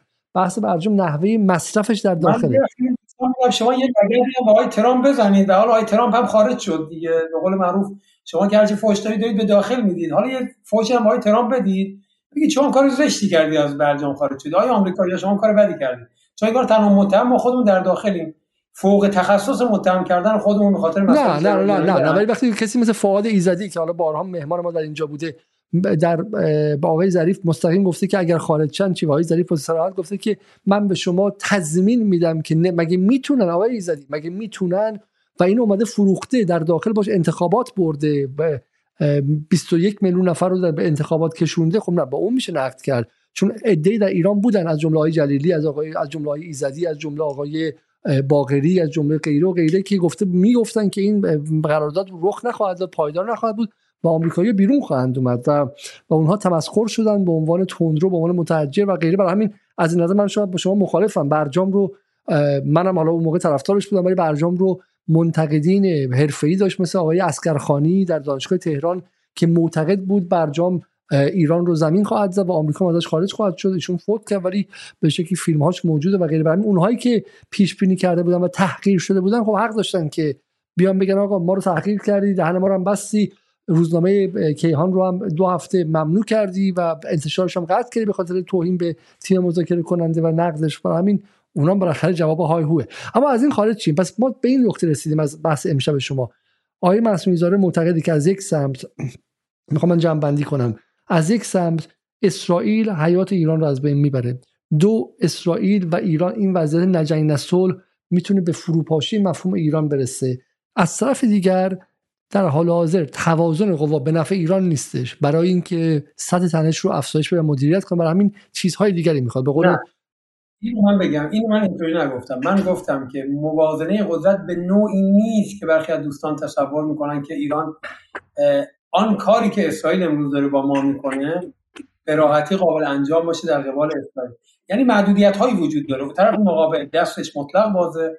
تا اندازه زیادی ما محدودیت هایی داریم. عرضم این بود که باید به این محدودیت ها در پاسخ دادن توجه کرد در دام احساسات عواطف گرفتار نه نه نه, نه احساسات عواطف نه ولی ما چیزهایی داریم می‌بینیم. آقای مسئولی بالاخره تصور ما این بود که پس از خروج دولت غربگرای آقای روحانی که مشاورش آقای سر قلمیه که میگه با اسرائیل عادی سازی کنیم و یک دست شدن نسبی نظام ایران آماده میشه که جوابهای محکمتری بده و می‌بینیم که هنوز در همون حالت نجنگ نسل هستیم و هنوز هم ایران به شکلی به قول شما اون فرسایش تدریجی سرزمینی نه فرسایش تدریجی اجتماعی و ایدولوژیک درش رخ میده. خب سوال من از شما اینه اینه که چه باید بکنیم که به شکلی این چیزایی که شما امشب گفتین خیلیشون راه های هزار ساله می‌خواد. خب یعنی مثلا چه می‌دونم جوان سالاری پیشه کنیم. حالا بگذاریم من با جوان سالاری هم مخالفم. چون جوانی که از هیچ جوان 18 ساله‌ای که داره از 18 سالگی رانت می‌گیره یه پاش توی دبی یه پاش توی ایرانه از اون پیرمرده بدتره. ما پیرمرد تو جبهه داشتیم در 70 سالگی می‌رفت کشته می‌شد شهید می‌شد. خب شما خودتون تو سوریه ده ها نفر دیدین جوونه از 19 سالگی دنبال MBA گرفتن دنبال کاسبی و finance و فلان و گرگ های وال استریته. خب اون جوان جوان و پیرش یکیه. ولی حالا از این ما امروز یک بدنه جوان کارشناسی بسیار خوبی داریم. بله این نسل پیرانی که در واقع اومدن کاری که گردن خودشون بخشی از مانع شدن از اینکه این جوانها رشد کنن. اما با همه این فضا ما نسلی از بدنه کارشناسی در ایران داریم که اینها اگر مورد توجه قرار بگیرن واقعا یک تحولی اتفاق میفته در پرونده های مختلف. اینها اثرات خودشو گفتم. من الان اگر بخوام تجویزی بکنم اثرات چه ممکنه 5 سال 10 سال بعد نشون بده. بسیاری از این تجویزها. اون تجویزهایی که در حوزه پدافندی می‌شود رو میشه اثرات در کوتاه مدت دید. اما به هر حال بازی بازی طولانی مدتیه. شما 4 دهه از این جنگ گذشته 4 دهه. شما با 10 سال بعد ببینید این شرایطتون به کجا رسیده. نباید صرفا برای یک ماه بعد دو ماه بعد تجویز کنید. بله من اگر بخوام برای یکی دو ماه بعد تجویز کنم میگم آقای سوال آروری رو در طبقه دوم چرا گذاشتید بدیهیه که یک چنین فردی من در 7 9 اکتبر یادداشت منو دیشب دیدید. 9 اکتبر نوشتم که آقا روتین شکنی کنید. اسرائیل رو نگذارید در این golden time در این فرصت طلایی دست به ترور بزنه. این صرفا با روتین شکنی و تغییر روتین های امنیتی در کوتاه مدت اتفاق میفته یعنی در این بازه جنگ افراد باید روتیناشون عوض بشه موبایل ها باید کنار گذاشته بشه اماکن در واقع مستعمل قدیمی باید جابجا بشه پدافند عامل و غیر عامل پدافند غیر عامل باید جد... و خب شما تعجب می‌کنید های سالاری در طبقه دوم یک آپارتمان نباید باشه. آیا سالاری باید حداقل چند طبقه در زیر زمین باشه؟ من از جای شنیدم از برنامه گریزون و مکس بلومنتال معتقد بود چون صالح العاروری مسئول مذاکره برای تبادل اسرا با اسرائیل بود و داشت کار سیاسی و رسمی می‌کرد و همین معتقد بود که اصلا نباید مخفی می بودش نه ابدا اینطور نیست. آقای صالح العاروری من گفتم باز تو اون گروه هم اشاره کردم. مهندس روابط کل محور مقاومت با حماس در داخل بود. آقای سالل آروری یحیی سنوار و محمد سگانه اصلی بودن که اسرائیل از اول دنبال ترورشون بود و در واقع دنبال حذفشون بود. این توصیه ها رو میشه در کوتاه مدت کرد. اما توصیه های مهمی که بخواد در یک بازی زمانی میان مدت بازی رو رقم بزنه در واقع بر اثرات ممکنه 5 سال تا 10 سال بعد نشون بده. اما شما نباید بگید چون 5 سال 10 سال بعد خود اثرات رو نشون بده ما امروز این رو رها کنیم. چون جنگ ما یک جنگ گفتم طولانی مدتی است باید با اقلانیت مدیریت بشه با تدبیر مدیریت بشه. نه در دام فرسایش بیفتیم نه در دام یک تله در واقع جنگی تمام ایار که اسرائیل این رو می‌خواد. ولی ارزم این است که ما در ایران آنقدر بدنه کارشناسی جوانی داریم که اگر کار رو دستشون بگیرن می‌توانند می این مسیر رو اصلاح کنن. جواب آیه ابوالفضل بازرگانم بدید که معتقده که خوندیم متنش احتمالا درسته که اگر ایران یک بمب فقط یک بمب داشت هیچ از اتفاقات نمیافتاد و حالا من برای شما می‌خونم این متن رو یک بار دیگه. تاریخ موازی ایران اخیر ایران میتواست بسیار متفاوت باشه. اگه تنها یک عدد بمب اتم می داشتیم نه قاسم سلیمانی ترور می‌شد نه انتقام سختی لازم بود نه هواپیمای اوکراینی زده می‌شد نه سرمایه اجتماعی این چنین بعد از آن از دست می‌رفت و نه در چهارمین مراسم سالگردش بمب انتحاری منفجر می‌شد و جان بیش از 100 انسان بیگناه گرفته می‌شد. فقط یک بمب اتم فقط یک عدد و هشتگ فقط یک عدد. شما معتقدین که این حرف حرف درستی از نظر علوم سیاسی؟ ببینید اگر بخوایم بگوییم که بمب اتم مهم مهم نیست و مفید نیست خب اشتباه می‌کنیم. در خلا دارم از کنم ناظر به شرایط ایران. اما اگر بخوایم بگوییم همه چیز به بمب اتم تغییر پیدا می‌کنه نه. شما شوروی رو دیدید دیگه در های مختلف. وقتی که مؤلفه های قدرت متوازن نباشد هزار بمب اتم به کمک آدم نمیاد. به ویژه اگر فروپاشی از درون اتفاق بیفته. ما شوروی رو در افغانستان دیدیم. به هر حال شکست خورد و خارج شد با هزاران حدود 25 هزار کشته. ولی مسئله اینه که بمب اتم می‌تواند نسبت به حمله مستقیم اسرائیل به قلمرو ایران اثرگذار باشه. اما نسبت به حذف افراد اون خیر. چون قرار نیست ما جواب ترور حاج قاسم رو با بمب اتم بدیم که قرار ترور آقای آروری یا ترور آقای سجادی رو که نمی‌تونیم با بمب اتم بدیم. بله، ولی در محاسبات اسرائیل ناظر به حمله به تاسیسات اتمی ما حتما اثرگذار خواهد بود و اسرائیل رو به تجدید نظر وادار خواهد کرد. اما نسبت به برخورد ما با اسرائیل ما اساسا مواجهه ما با اسرائیل مواجهه نهضتی آقای علیزاده. یک روز یکی از مشاورین آقای اردوغان به من می‌گفت که شما چرا ایرانی ها هر جا می‌دید در وقت جنبش ها در دولت ها با دولت ها کار نمی‌کنید داشت نقد می‌کرد. خندیدم خب چون دولت ها اساسا سیستمی هستن. دولت فرق با آمریکا دولت عراق که امروز مثلا دولت عراق از بعضا رفیق ما هست ما باید ملاحظات آمریکا رو داشته باشیم. دولت لبنان باید حتی دولت سوریه تا اندازه باید ملاحظات آمریکا رو داشته باشه. اما این جنبش ها هستن که در واقع جنبش های غیر دولتی هستن که این ظرفیت رو بر ما ایجاد می‌کنن. مبارزه ما با اسرائیل عرض کردم بیشتر از هر چیزی یک مبارزه نامتقارن چریکی اجتماعی هستش. اگه بخوایم بریم سر وقت این مقولات سخت افزاری و تقلیلش بدیم به این مقوله ها به نظرم میاد یه مقدار تقلیل گرایانه هستش این نگاه. ولی اون نسبت به تمامیت سرزمینی ایران در مقابل حمله اسرائیل می‌تونه حتما موثر باشه. بسیار من دو کامنت رو چون به سوپر چت هستم مجبورم بخورم. هیچ آقای یا خانم سبون یا تریبون که میگه که من عاشق اون صدای کوچولو در background شما هستم. و بعدی هم از آقای محسن فیروزی از دوستان جداله که لطف کردن و به ما کمک کردن و یک سوالم کرده آقای فیروزی که من می‌پرسم از شما. سوال از دکتر جناب دکتر معصومی. در ساحت جنگ ترکیبی در ساحت جنگ ترکیبی غرب با ایران آیا به نظر شما آلوده سازی و تعمیق پدیده فساد اقتصادی در ایران از طرف سرویس های غربی به صورت سیستماتیک شتاب دهنده هایی داشته؟ سپاس. ببینید اگر اسرائیل این کار رو نکنه طبیعی هستش که خب در دشمنیش باید شک کرد. برای فروپاشی یک سیستم ایجاد این شکاف طبقاتی که شما فرمودید نمایش فقر و نابرابری آلود و فساد. بین ضربه که فساد اقتصادی در این چند سال به اعتماد و باور عمومی زده خیلی وحشتناک بوده وحشتناک. منی که دارم میگم الان مهمتر از توضیح برای ثروت تولید ثروت خودش مهمتر شده که با هم اختلاف داشتیم دارم به شما میگم. نمایش این فساد و نابرابری یکی از مسائل بسیار مهمی بوده که در این دو سه دهه به باور و افکار عمومی لطمه زده. اینی که بعضا برخی کامنت ها میگن اگر ما همه گرسنه باشیم برابر باشیم در مثل هم باشیم ما میستیم این واقعیته. بدترین چیز این فقر و این نابرابری یا احساس نابرابری و فساد در جامعه است. من کاملا به این حرف اعتقاد دارم. اما ببینید اگر بخوایم همه چیز رو به غرب ارجاع بدیم به نظرم تقلیل گرایانه است. حال فساد اقتصادی چیزی که قبل از اینکه اسرائیل آمریکا باشه در نظام های موجود دنیا بوده و اینها هم که برن خواهم طبیعی ممکنه رگولاتوری کنن تشدید کنن بدیهی هستش. اما به نظرم میاد ما یک مقدار باید فارغ از این نگاه ها به خودمون برگردیم و نخ مسئله نظارتی و شفافیت رو در داخل جدی بگیریم که ولو سرویس ها بخواهند چنین در واقع دشمنی با ما بکنن اساسا ناتوان بشن از این کار. ما باید یک اصلاحاتی به قول اون جمله معروف که خب زخم رو بپوشونیم تا مگس روش نشینه. ما اشکالات خودمون رو باید برد. ما اگر شفافیت نداریم اگر برخی از جا رابطه سالاری هست رانت های داره داده میشه که خب اینا با آمریکا مربوط نیست که. ولی اینکه آمریکا می‌خواد اینو تشدید کنه ما باید خودمون علاج کنیم از داخل. بسیار خوب. برگردیم به بحث اصلی و در واقع بیشتر از یکی دو دقیقه بیشتر وقت نداریم برای پایان. من باز می‌خوام مخاطب با یه چیزی مشخص و انضمامی و ملموس از اینجا خارج شه.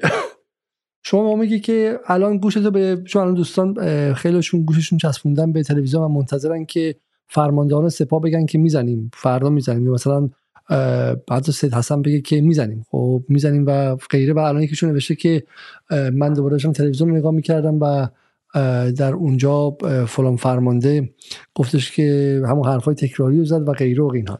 خب و اصلا کار اسرائیل نیستش و امروز هم تو سخنرانی توی متن پیام آقای رئیسی اصلا اسم اسرائیل نبرده شد برای هفته اکتبر و بحث فقط داعش و غیره و غیره و تلویزیون هم داره به اون سمت میره. چون داره میگه آقا اصلا گوشت از تلویزیون نمی‌خوام. من به شما پیشنهاد به شما پیش بینی می‌کنم که الان ایران نمی‌تونه کار زیادی کنه. درسته؟ حرف شما اینه که توازن برای اینکه مثلا الان تلاویو رو بزنه نیستش و غیر اونم هم تا اینجا فهمیدم.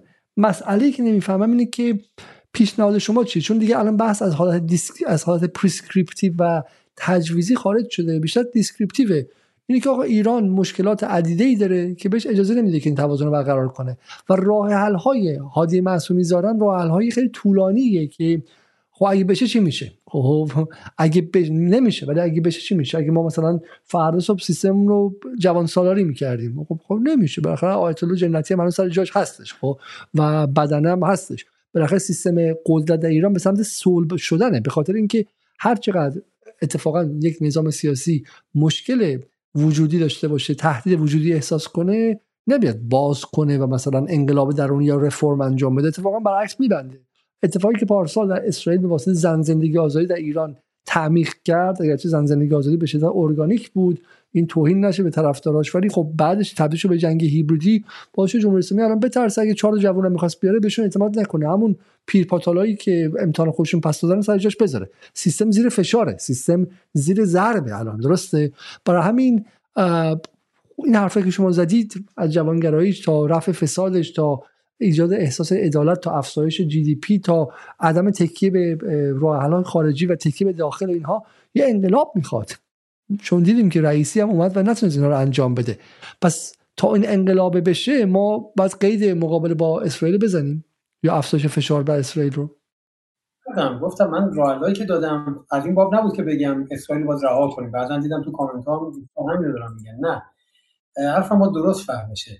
حرف من این بود که اگر ما زمینه و اون context ی که الان سیستم می‌خواد پاسخ متوازن بده رو باید بفهمیم.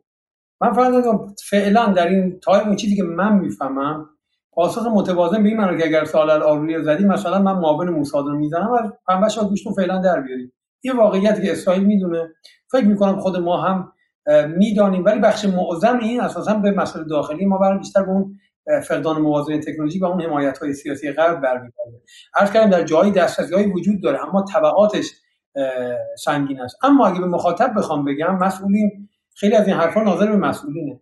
مخاطب اگه بخواد به مخاطب بگم چه راه حلی به مخاطب میگم شما باید بازنگری در بینش خودت داشته باشی. بدانی که ماموریت ما آن چیزی بود که در فلسطین گفتم. در بین این عدم تکنولوژی توازن تکنولوژیک متوازن نبودن نسبت خسارت های چیز طبیعی هستش. این موازنه از ابتدا بین ما و اسرائیل وجود نداشته. یعنی از ابتدا اون آلاز تکنولوژیک از ما بالاتر بودن در این چهل سال. درسته؟ یعنی این موازنه چیزی نبوده که بگیم آقا امروز عدم موازنه وجود از ابتدا بوده. تازه در با این تفاوت که در اون زمان ما ضعیفتر بودیم از تکنولوژیک امروز وضع خیلی بهتره. امروز می‌تونیم به اون دسترسی پیدا کنیم. ایلات رو بزنیم شهرکار رو بزنیم فلان رو بزنیم. اینطور نیست که شما تصور کنید امروز ما دیگه رها نه چرا رها کنیم؟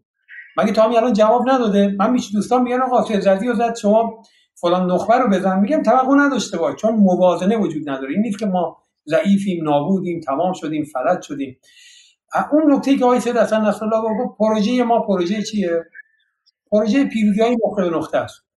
این پیروزی به این معناست که اسرائیل به هدفش نرسه نه به این معنا که ما پیروزی به این که اسرائیل رو بریم فلسطین رو فتح کنیم که اسرائیل رو تمام کنیم. گفتم ماموریت ما اینه. اون اون اون مشخص شد. اون مشخص شد. اون کاملا فهمیدیم. خب بعدی این هستش که تکنولوژی تو هم همیشه به اصابت نیست.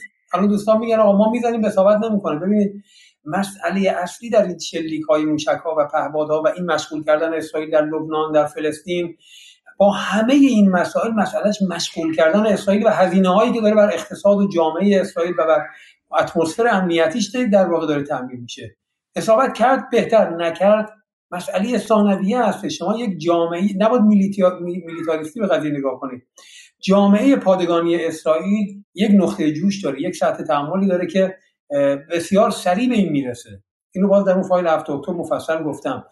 ماموریت ما پیروزی ما در همین هستش که این جامعه عادی نشه نه با توقع این توقعات اون اگه بالانس کردیم توقعات اون اگه بالانس کردیم باورمون میشه که ما اگر یک مسیر اصلاحی رو آقایون شروع کنن که حرفا ناظر به اونها بود تا یکی دو دقیقه دیگه با همین وضعیت تکنولوژیک و وضعیت موجود می‌تونیم مناظره رو به راحتی با اسرائیل ادامه بدیم. من نگرانیم برای یک دهه آینده است. نه برای امروز میگید آقای سدرزی شهید شد. آقای چی ترور کردم میگم آقا همیشه ترورها وجود داشته. آقای راغب هر موسوی دیگران. ما در زیل فقدان موازنه تکنولوژیک یعنی ضعف تکنولوژیک راه حلی که ما داریم یعنی به طور طبیعی نشه که خون خواهیم داد. فرماندهانمون شهید خواهند شد. آقای علیزاده اگر می‌خواید یک راه حل مهم برای مقابله با زدن فرماندهان اینه که سیستم از فرد محوری از اصالت افراد رو بیاره به چی؟ اصالت ساختارها. یعنی اون دعوایی که بین ساختار و کارگزار هستش. خب اسرائیل با این عقلی کارگزاران ما رو می‌زنه فرماندهان ما رو و نیروهای ما رو می‌زنه که باور داره که زدن هر کدوم از اینها یک خلایی در استراتژی ما و در سیستم ما و اتمسفر ما ایجاد می‌کنه. اگر ما اومدیم یک اصلاح ساختاری ایجاد کردیم ساختارها کار کرد به جای افراد بیشتر این هر بر از اسرائیل گرفتیم. چون اسرائیل اگه احساس کرد که یک فردی وجود داره نهایتا با انگیزه های انتقام یا مثلا کسب پیروزی های سوری بیاد ترور کنه. ولی اثری بر کارآمدی سیستم ما و مجموعه ما نخواهد گذاشت. راه حل های متعددی من میگم نگران نباشید که رضی شهید شد. من که همواره گفتم باید پاسخ اسرائیلی ها رو داد فاکتورش رو برای آمریکایی ها نوشت. یک جایی بریم به سمت جنگ محدود کنترل شده از هزینه هم نترسیم. این از قورباغه پس شدن به مراتب بهتره. ولو که به منجر به سقوط نظام بشه بهتره. چون نظام اگر در یک جنگ خارجی ظاهر شد به مراتب ساقط شد به مراتب بهتر از اینه که در شورش خیابان. اما حرف آخرم این هستش که منی که اینطور معتقدم و معتقدم سالهاست پنج سال 6 سال دارم این ادبیات رو تئوریزه می‌کنم که باید بریم به سمت جنگ محدود کنترل شده و هزینه‌هاش نترسیم. چون در گوشه رینگیر افتادیم به خاطر بعضی از سیاست های دولت های متعدد خود ما غلط خود ما در درون کشور من با این اصراری که دارم اینجا دارم به شما میگم و به مخاطبتون میگم. ترور آقای فدرزی های سال آروری و دیگران نباید منجر به این بشه که ما یک رفتار محاسبه نشده ای داشته باشیم. آقای سدرزی جایگزین پذیر فتیش ما اصلا نمی‌تونیم رفتار محاسبه نشده داشته باشیم چون خودتون توضیح دادین که عاقله جمهوری اسلامی محافظه کار شده و در دبی هم نفت داره و به شکلی اصلا خودش این کار نخواهد کرد. برای الان من من الان objective این بحث رو الان بازم گم کردم. rationale این بحث الان مخاطبش کیه؟ چون کسی که باید تصمیم بگیره که از من و شما خیلی محافظه کارتره. به همین اون نیازمند موعظه من و شما نیستش. خب ببین من دارم با مخاطب اینجا صحبت می‌کنم و با یه ببینید در این نظام به هر حال یک لایه جسوری یه لایه‌ای که به هر حال در یک نقطه جوشی ممکنه تصمیمی بگیره که متفاوت باشه از تصمیم دیگران وجود داره. این رو عنوان یک واقعیت باید در نظر داشت. شرایط همیشه اینطور نخواهد ما به هر حال فشار افکار عمومی فشار خود بخشی از سیستم در نهایت ممکنه یک تحولی رو ایجاد کنه. شرایط همیشه این نخواهد ما ولی هر زمان اینه که آیه سید رفتن آیه سید رضی خلای چندانی در این سیستم ایجاد نخواهد کرد. آسیب جدی است. اما جایگزین پذیر رفتن حاج قاسم چی؟ رفتن حاج قاسم چی؟ رفتن حاج قاسم هم جایگزین. ببینید شما آقای فتی شقاقی مغز متفکر ترور شد. آقای یحیی عیاش ترور شد. آقای شیخ احمد یاسین ترور شد. بسیاری از رهبران مقاومت فلسطین ترور شدن. اما حماس روز به قوی تر شد. خود ما در این چهل ساله بسیاری از نخبگان خودمون رو از دست دادیم. خود هستی آقای شهیش بله اینها خسارته جایگزینیشون سخته اما فرایند متوقف نمیشه. باید توجه کنیم و بپذیریم. اگر شرایط اگر توازن تکنولوژیک نداریم آسیب بیشتری خواهیم دید. خسارت بیشتری نسبت به طرف مقابل باید بدیم. این طبیعیه. تا روزی که بتونیم به یک سطحی از توازن تکنولوژیک خودمون رو برسونیم. این نباید باعث این رو باید بپذیریم که ما در شرایط برابری نیستیم. طبیعتا خسارت بیشتری باید متحمل بشیم. می‌تونیم این رو کاهش بدیم؟ بله. با عرض کردم نمی‌شود آیت روی در طبقه دوم گذاشت. این یک رفتار غیر عاقلانه است. اما اینی که ما بگیم آقا چون پنج تا از دانشمند ما باید به روندها توجه داشته باشیم به در واقع برایندها و خروجی توجه کنیم. اگر این زدنها منجر به این بشه که این روند و برایند متوقف بشه به این باید به این نتیجه برسیم که سکوت ما و انفعال ما در واقع غیر قابل تحمله اگر قابل جبران هست و به روند و برایند آسیبی نمی‌زنه و صرفا به, آس... به پرستیج رو آسیب می‌زنه این جوابش می‌تونه متفاوت باشه از جوابی که کل برایند و در واقع فرایند این اقدام نهضتی یا حضور منطقه شما رو داره مختل می‌کنه. یعنی به, این توجه کنید که آیا رفتن آقای فدرتی دست مقاومت رو در فلسطین و لبنان کوتاه خواهد کرد؟ اگر کوتاه می‌کنه پاسخ ندیم تمام خواهیم شد. اگر کوتاه نخواهد کرد باید در پاسخمون به مقدوراتمون و به شرایطمون هم توجه کنیم. اگرچه در پایان عرضه هم دارم عرض می‌کنم که من جز کسانی بودم که ادبیات جنگ کنترل شده رو برای فرار از گوشه رینگ تحریم ها و فشارهای غرب توریزه کردم و ساعت های متعدد برای صحبت کردم و نوشتم. پس من موافق پاسخ هستم اما ضرورتا این پاسخ پاسخ هیجانی نیست. زدن یک موشک صرفا به یک بندر در اسرائیل نیست. زدن صرفا تجهیزات نیست. تر... یک در واقع پاسخ ترکیبی که درش نیروی انسانی قبل از تجهیزات خواهد خورد. منافع آمریکا در کنار منافع اسرائیل مستقیما هدف قرار خواهد گرفت و در کنار همه اینها در واقع یک توالی از اتفاقات رقم می‌خوره نه یک پاسخ در واقع لحظه‌ای و مقطعی. این رو اگر بتوانیم انجام بدهیم و بتوانند انجام بدهند می شود در واقع به بازدارندگی قبلی و قدیم بازگشت. بسیار ممنون از شما. حالا میگم پرسش های زیادی مون چون من الان بحث ما بحث این نیستش که الان الان اون سیاست گذار که حرف شما رو امشب گوش کنه اتفاقا میگه که کار درستی می‌کنه. چون الان بحث این نیستش که بالاخره ما واکنش بمباران مثلا شهرهای اسرائیل داشته باشیم اینا. ولی نحوه پاسخی که فرماندهان دارن میدن نشون میده که حتی به دنبال افزایش تنش کلامی هم نیستن. خب یعنی اصلا الان یه نفس عمیقی کشیدن و خوشحال شدن از اینکه اصلا داعش بود و اسرائیل مستقیم نبود. اگر اسرائیل مستقیم به عهده گرفته بود اتفاقا فضا رو برای اون تصمیم میگیران سختتر می‌کرد. الان خیلی راحت داعش و داعش رو بالاخره یه می‌زنیم و غیره. و این نداشته هامون امشب اتفاقا اون فرماندهان رو نداشته که شما یادآوری کردید اون فرمانده رو مصممتر می‌کنه از اینکه محافظ کارانتر فعلا عمل کنند درسته؟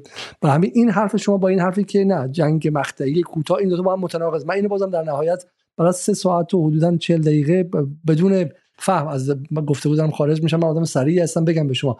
من نفهمیدم که معصومی امشب چی میگه. به عذر می‌خوام از شما معصومی. شما میگید که چون ما نداشته های فراوانی داریم و در در قالب یک سیستم اجتماعی اقتصادی نظامی تکنولوژیک دست پایین داریم همین که زمان بخریم تا اینکه اسرائیل از درون بپاشه و ما هم کمک کنیم که این تناقضش بیشتر شه.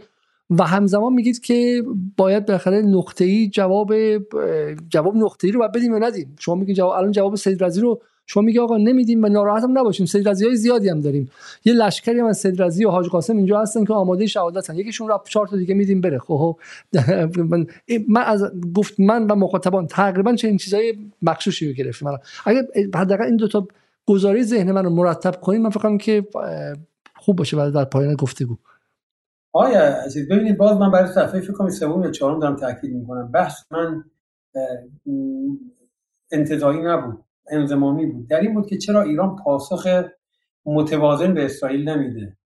من کجا گفتم که ما نمی‌توانیم با اسرائیل مقابله کنیم؟ ما نخواهیم توان. من عرض که توازن وجود نداره. توازن به این معنا که قدیم اسرائیل نمیومد فرمانده تو رو مستقیم بزنه امروز می‌زنه. چون خیالش تو راحته. یه دهه پیش این نبود. هشت سال پیش نه سال پیش اینطور نبود. عرض کردم شرایطی اتفاق افتاده که ما این سطح از تنش رو نمی‌تونیم الان با اسرائیل مدیریت کنیم. نتونستیم حداقل مدیریت کنیم. این به نبوده که ما دست بسته موندیم تمام شد. عرض کردم تمام این مسائل اسرائیل داره از به قول معروف به قول چه گور ما بلند میشه دیگه. اینکه واقعیت و بدیهیه این بی نیست که ما نمی‌تونیم ادامه بدیم. داریم ادامه میدیم داریم جلو میریم. عرض این بود که اگه می‌خوای به صدر رضی واکنشی نشون بدی پاسخ تو نباید به ترور سید رضی باشه.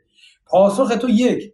باید اصلاح این وضعیت موجود در داخل و در شرایط امید باشه چون باید افق بلند مدت رو در نظر بگیرید نکته دوم شما باید زنجیره ای از اتفاقات رو در دل یک تسعید یا افزایش تنش کنترل شده در نظر بگیرید که این افزایش کنترل تنش افزایش کنترل افزایش تنش کنترل شده منجر به یک تحولات ریشه‌ای در منطقه بشه.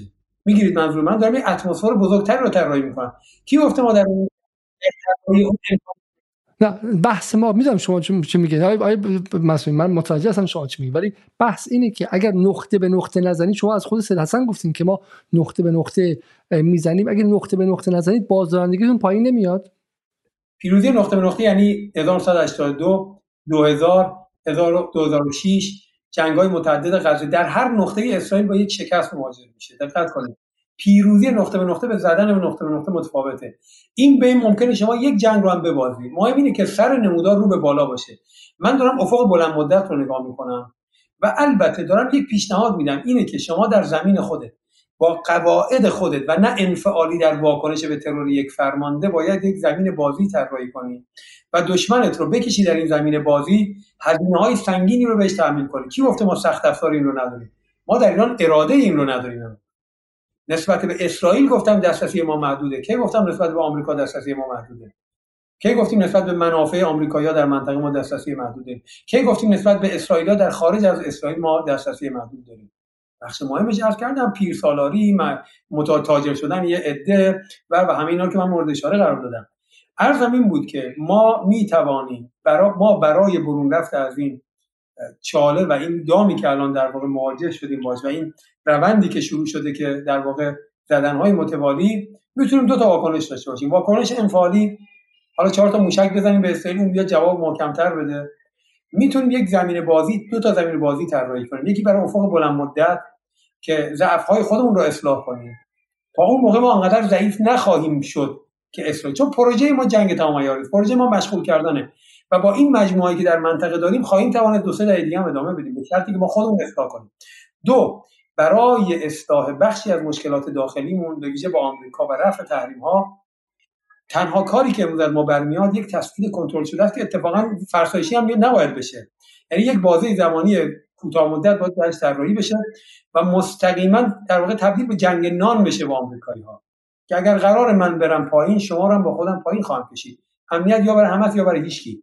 امنیت نام برای من از امنیت خاک مهمتر هست. حالا اگه همون چیزی که شما گفتین در مورد اسرائیل ما نداشته باشیم خب دیگه میگه چون چون صد آیت 90 هم پیش اوست. خب بس مسلمان با آمریکا نمی‌تونیم در بیفتیم چطور ما با اسرائیل که بغلمونه با عمقش 150 کیلومتر نمی‌تونیم در بیفتیم من فکرم که این بحث رو همینجا متوقف کنیم. من دیگه چون خانواده هم چون صدای بچه شما هست و به خانواده شما مثل اینکه در می‌زنن من خانواده منم دارن تلفن می‌کنن. من فکرم که این بحث ما بیشتر از این که بشه از 4 ساعت به جایی نرسه. ولی خب من حالا هستم می‌تونم آیه آیه معصومی ذهن خیلی مشخص و ساختاری دارن. احساس می‌کنم که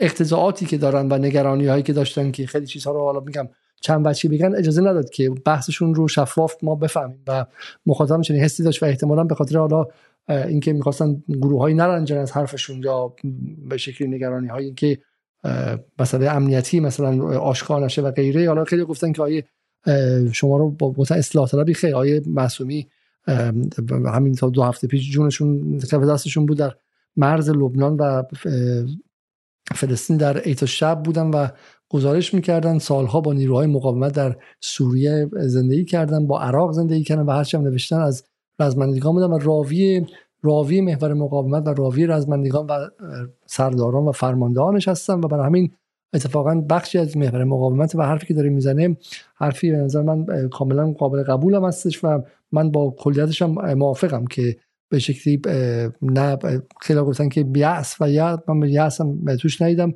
بحث واقع گرایی است و واقع گرایی که حالا اگرچه سوال فلسفی مثلا میشه که در زمانه جنگ ما نیازمند واقع گرایی هستیم یا یه دوزی از احساسات هم شاید لازم باشه و به شکلی خودفریبی هم حتی در میانه جنگ مشروعیت اخلاقی و مشروعیت به شکلی تاریخی داره. حالا از اینها خواهیم گذشت.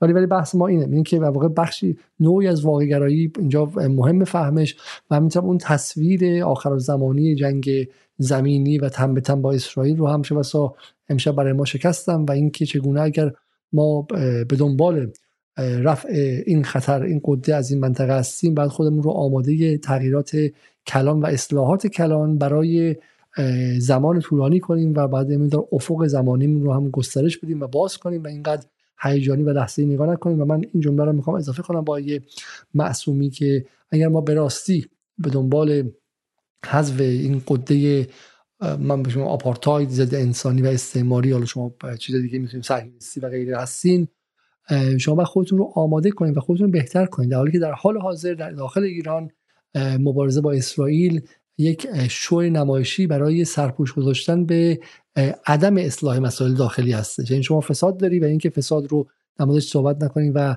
حل نکنی میای مرتب 24 ساعته در مورد اسرائیل حرف می‌زنی دو کانال دیگه بهش اختصاص میدی. در حالی که آقای معصومی میگه اگه تو واقعا مرد مبارزه و زن مبارزه با اسرائیل هستی چون سنا اسمش فراموش کنم سنا چی بودش؟ المح سنا المحیدری زن بود و قهرمان مبارزه با ولی اگر مرد و زن مبارزه با اسرائیل هستی اتفاقا باید بری اون فساد رو ده برابر رسوا کنی چون با اون سطح فساد اصلا به فکر مقابله با اسرائیل نباش. تو سال 1415 1420 اگر به از اسرائیل به عنوان حلال و پوشاننده مسائل داخل استفاده نکن تو باید یک سرعت بیشتری به حل مسائل داخل بدی که بتونی توازن قوا رو با اسرائیل برقرار کنی و برای همین داره یادآوری می‌کنه که مبارزه با اسرائیل نیازمند اگه اگه واقعا اگه بحث ایدولوژی بحث پروپاگاندایی نیستش و نمی‌خوای الان مخاطب رو برای 5 دقیقه سرخوش کنی و واقعا اهل مبارزه هستی یا مجاهد واقعی هستی باید در داخل در مرزها در تکنولوژی در اینجا در اونجا در اقتصاد در عدالت در توسعه در مسائل حکمرانی و غیره بری و خود رو مسلح کنی و این در واقع و عید لهم مسلطتهم من قوه. اینجا دیگه فقط موشک هایپرسونیک و پهباد نیستش. این مسلطت من قوه قوای نرم افزاری داخلی هم هست قوای اقتصادی و قوای به شکلی انسجام ملی و وحدت ملی و کاری که مزدور پروری از بین مردم و یارگیری از بین مردم سخت بشه و غیره و غیره. و این مجموعه است. نگاه هولیستیک به قول انگلیسی ها و همه جانب نگر برای اینکه تو می‌خوای اسرائیل از بین ببری و من اضافه می‌کنم و می‌خوای پرنفوذترین قدرت منطقه شی و این آقایی و این سروری نیازمند ابزار و اسبابی است و بدون اسباب تو جز یک لافزن چیزی نیستی. درست فهمیدم آیه معصومی؟ اگر تا حدی 50 درصدش موافقید بگید که ما بحث رو همیشه دیگه تموم من فقط این نکته می‌خواستم بگم. جنگ ما با این در واقع پدیده عجیب و غریب واقعا استثنایی در طول تاریخ طول خواهد کشید. دهه ها طول خواهد کشید. اینطور نیست که به این سرعت تمام بشه. طبعا ما دفعه بلند مدتی رو دید. یه مقداری فشار افکار رو من می‌فهمم. به حال آقای سرزری هم دوست ما بود این آقای ابو تقوا که دیروز در بغداد شهید شد. خب دوست ما بود. ما دو سال در خدمتشون بودیم در جنگ با داعش در عراق. اگر کسی قرار بشه احساساتی و عاطفی بشه من از خیلی از دوستان در ایران در واقع شایسته ترم به این. وضعیت. خب ولی مسئله اینه که ما باید شرایط رو درست بفهمیم. چون باید خودمون برای یک مبارزه بلند مدت آماده کنیم. اینکه من بیام اینجا شعار بدم یا واسه اینکه حرفای کلی رو بزنم و عبور کنم ممکنه برای خود من خوب باشه. اما مخاطب آگاهی رو تربیت نمی‌کنه. ما باید بدونیم که جنگ اون ادامه خواهد داشت و این جنگ رو باید عاقلانه عاقلانه. قبل از اینکه با دیدگاه های اعتقادی مذهبی در واقع بریم سر وقتش کاملا عاقلانه و انسانی باید فهمش کنیم که چرا ما با این رژیم می‌خوایم بجنگیم. اون وقت پای هزینه هم باید بیستیم. اگر جایی این هزینه ها ناشی از کوتاهی و قصور ماست باید در واقع اصلاح کنیم. کما اینکه موارد متعددی رو اشاره کردم. جایی هم برمیگرده به شرایطی که در اختیار ما نیست. اول ما خودمون رو هم بکشیم نمی‌توانیم با تمام تکنولوژی غرب امروز چیز کنیم. پس آن چیزی که برای ما میماند چیه؟ بخشش هزینه ها و خسارت های انسانی هست که باید متقبل بشیم تا این مسیر رو زنده نگه داریم. خب خواهیم داد. ولی با همه این تفاصیل به عنوان نقطه پایانی می‌خوام بگم موافق پاسخ هستم. ولی این پاسخ از روی انفال و واکنش نه. در یک زمین و با یک قاعده که خود طراحی می‌کنی. مثل هفته اکتبر که از دید من یک زمین بازی بود که در واقع معادلات رو به طور کامل عوض کرد.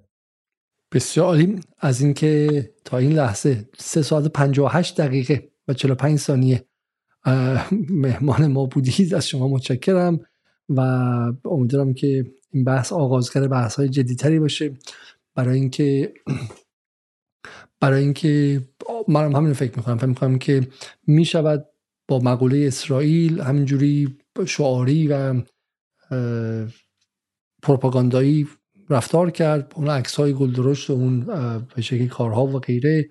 ولی به نظر من اتفاقا این هفته اکتبر یک فایده و یک خیلی اگر داشته باشه اینه که میزان سبویت این حکومت رو باید دید و باید ترسید از اینکه این هیچ خط قرمزی در نداره. واقعا از بدترین اقوام تاریخ میگم مغول ها واقعا اسمشون بد رفته خطرناکتره و اگر واقعا به این ایمان رسیدید که حضور این دولت غیر اینجایی تحمیلی استعماری آدمکش بچه کش آپارتایدی غیره برای هستی فیزیکی من و شمای من, من که اونجا نیستم ولی شمای اونجا غرب آسیایی خطرناکه واقعا باور دارید به این مبارزه باید این مبارزه رو از سطح شعار و توهم خارج کرد و واقعا آماده شد و باید آماده شد و به قول آقای معصومی تکنولوژی یکیشه. من واقعا شما میگید واقعا حسرت می‌خورم به اینکه حالا اینجا واقعا مسئله حکمرانی میاد.